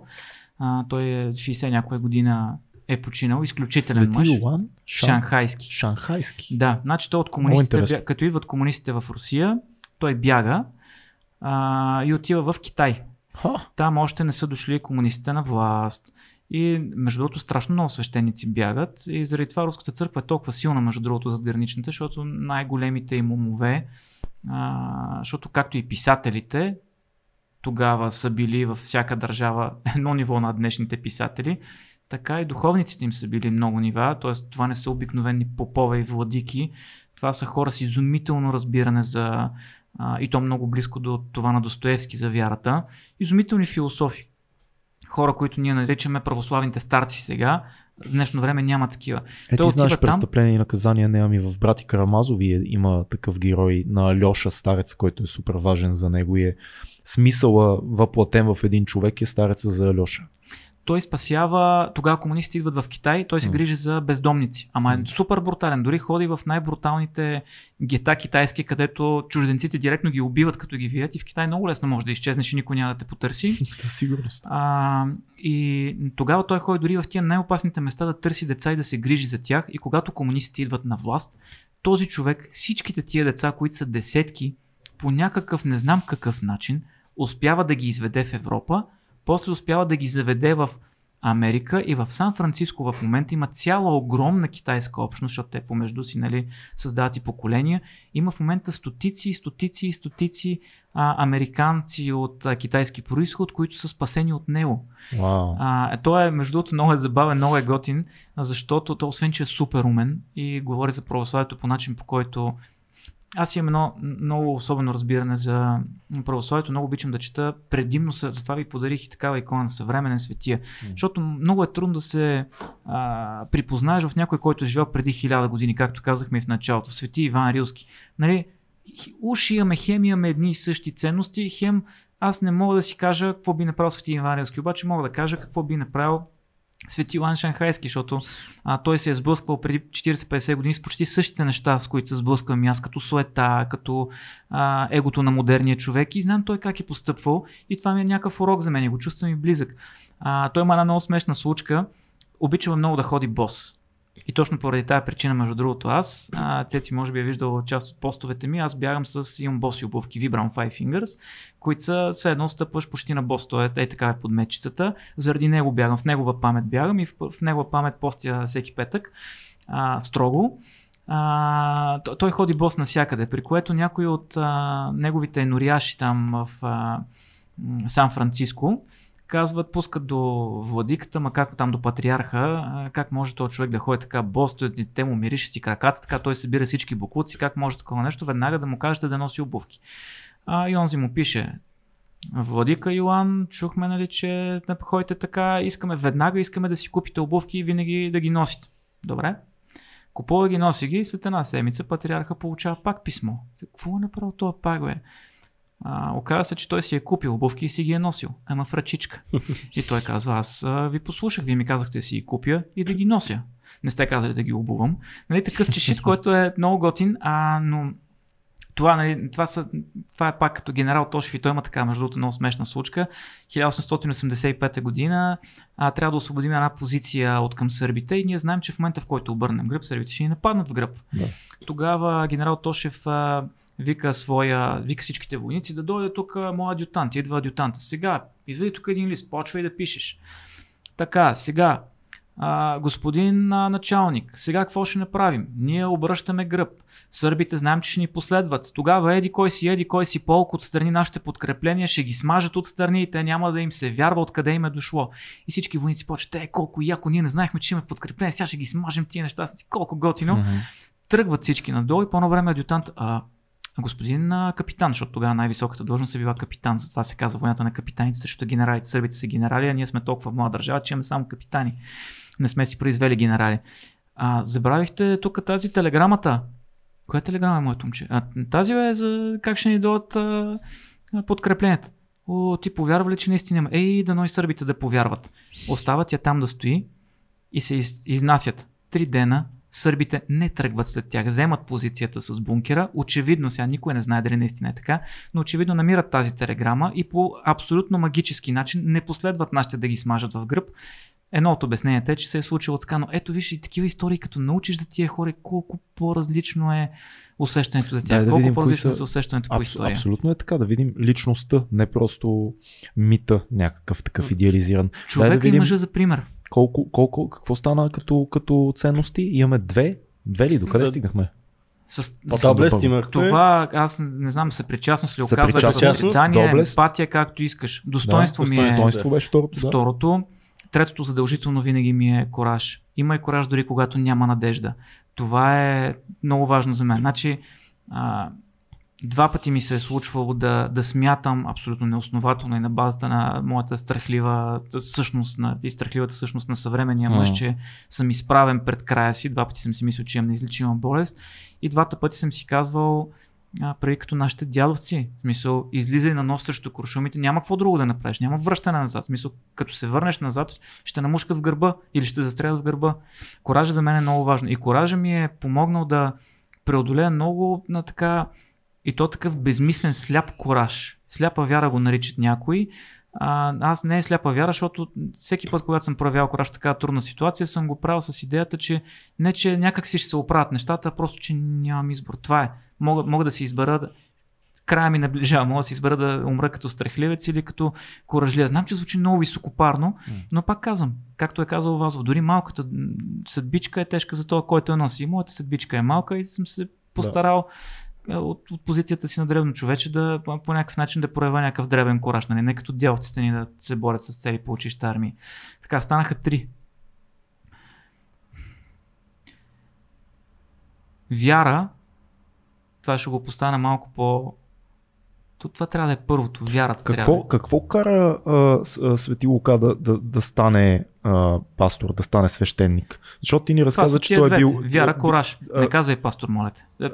Почвам да получавам микроинфаркт. добре да стане отец, да стане, Да, как е свещеник. правилно, свещеник. Свещеник. Защото ти каза, че той е бил а, хирург Да. на, на, на бойното поле, но кое го кара? Той бил ли религиозен преди това или нещо се случва? Много. Бил е много религиозен, но това е, има една история в Библията, която за съжаление сега ще излъжа кое е точното име.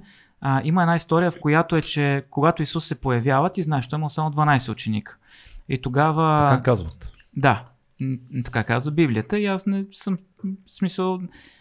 Няма много... Добавим едно, така се твърди Да. за скептиците. Имал едни 12 ученика а, и всичките свещеници, които са били тогава там, са били против него. Имало един Да. обаче, който му е симпатизирал, М. който е ходил при него много често да си говорят, само нощно време. Когато никой не може да го види, когато никой не може да го съди. А, Свети Лука не е искал да бъде а, човек на вярата нощно време. Не, иск, не е искал да бъде в къщи човек на вярата и да не си създава проблеми. Той е избрал да бъде човек на вярата през деня, когато всички го виждат, най-големите врагове. Тогава той е бил коража, тогава той е бил човека, който е застанал зад доброто и е казал, аз знам какво ще ми се случи, но все пак аз съм доброто. Както казва а, Достоевски, ако някой ми каже, че ето, върнахме се на Достоевски, очевидно М. съм чел още нещо от него. Ако някой ми каже, че няма Бог, то предпочитам да остана с иллюзията за Бог и това, което тя носи, ценностите, които тя носи. Малко перифразирам, не е точния, но, а, а не с а, липсата на Бог. Или ако някой докаже, че няма Бог. Нещо такова. Но м- това е пак ценностна, си- ценностна система. Това е Джордан Питърското, Джо, Джордан Питърсънското, което той смята, че е него, ама всъщност то е Достоевското, може би не го е осъзнава, което той казва, предпочитам да живее така, все едно има Бог. Той е почти абсолютно преразказ на тази а, фраза. Той естествено не отрича, че е силно повлиян. Да. М- не искам пак да оставаме с впечатлението, че тук много Достоевски, пък руски свети. Що А, супер е. За мен, това, аз това много харесвам. Между другото, свети Йоан Шанхайски, този мой любимец, той много се дразнил на България, като е бил дете, защото като е бил дете се случват Балканските войни. А, и той много се е дразнил на това, че ние сме били а, от тяхна гледна точка руска, крайни такива националисти, които са били много воинстващи Да. а, свети а, Паисий Светогорец, който е изумителен джентълмен, един от любимите ми светци. Пак също пример за поддържане. Той е човек, който умря преди 20-30 години съвсем наскоро. Той пък е грък. Той се е бил, както казах, Втората световна война срещу нас. Това е пример за всичкото това, за което говорим. Може да обикнеш един човек, дори когато е бил против теб. А, може да се поставиш в негова позиция и, и разбираш, че той не е бил против теб, а против неговото разбиране за теб. Както и М. ти можеш да го обикнеш, защото Да. твоето разбиране, ако ти знаеш само за Стоян Шанхайски, как той на 13 години казал гадните българи, що са толкова воинстващи, си кажеш, ето мръсен руски шовинист, а, то ли па ще ми каже, като видиш целият му живот и си кажеш, еми да, всъщност от негова позиция аз бих казал така. Това е като проблема с Солженицин. Солженицин знаеш, че търпи много критики заради а, антисемитски изказвания и изобщо много неща, които той пише в така късна, не е прочетох късната... тази книга Архипелаг Голак и съм си Не, я там, чета. не, там то в последствие пише други неща, които се занимават с последната част от историята, последната история на Русия и всъщност той има много тежки антисемитски такива изказвания, че всъщност заради евреите Русия изпада в това положение, което е. Много хора им а, така генерализират а, Солженицин с това и казват, той е абсолютен антисемит, как може да го четете или да го споменавате. Да, има крайни изказвания, но прочетете а, Голак, прочетете, ако трябва един ден на Иван Денисович, прочетете Раковата болница, която също е доста шокираща книга за коража и вярата и познаването на себе си. И тогава направете заключение. Никой не е съвършен, никой не е идеален. Аз съм сигурен, че много от героите, за които говорихме тази вечер, те не са картонени фигурки. Те не са едни идеални хора, които трябва да запомним идеални. Те имат своите плюсове, минуси, съвършенства, несъвършенства и това ги прави интересни и плътни персонажи. Томас Ман ти цитира малко по-рано, много точно. Аз ще ти върна един негов цитата, малко кастрен. Той казва, че ние харесваме героите, в които виждаме и собствената си лошотия и собствената си несигурност. Това ги прави плътни и готини, така че е хубаво да познаваме и тия неща. Триизмерно да гледаме. всеки, всеки герой, всеки пример за поддържание има своите а, тъмни страни и всеки злодей има своите страни, които можеш да разбереш. Няма да кажа добри страни, които можеш да разбереш. Това е супер за финал, между Не другото. може да има крайно зло и крайно добро. Да. А, всичко е в, в нюанси. И ако ние се научим, че а, не трябва да съдим другите първосигнално, вярвам, че и те няма да ни съдят първосигнално М. и ще живеем в едно много по-спокойно общество, в което не се конкурираме всички, както, както аз идвам тук при колеги и не се притеснявам, че не искам аз да съм помня от вас и сега да ви държа речи, както и вие не сядате при мен, с, с мен да си говорим, за да ми покажете вие колко добри водещи си, колко добре си задавате въпросите и как ще ме изненадате. Ние сме най-ужасните водещи. Това Сядаме всички го като- знаят. А, значи, идеално сме си паснали като а, събеседници. Но... Плюс това, плюс това Гала, Гала е толкова по-красива и Искам професионална, да а ти с добре последното познаваш. качество. Да. Ще завърша Да, с... А, всъщност аз казах вяра, но да, ще ги кажа заедно. Един девиза на а, Третото българско царство вярност и постоянство. Постоянство е много важно. Да си Факт. добър веднъж е много лесно. Да си добър, особено когато си в добра позиция е много лесно. Много е лесно да си щедър, когато имаш. М. Много е лесно да си добър, когато не ти коства нищо. Много е лесно да помогнеш, когато си в позицията на а, силния. Прой, когато не ти е когато не ти е лесно. Постоянството е много важно.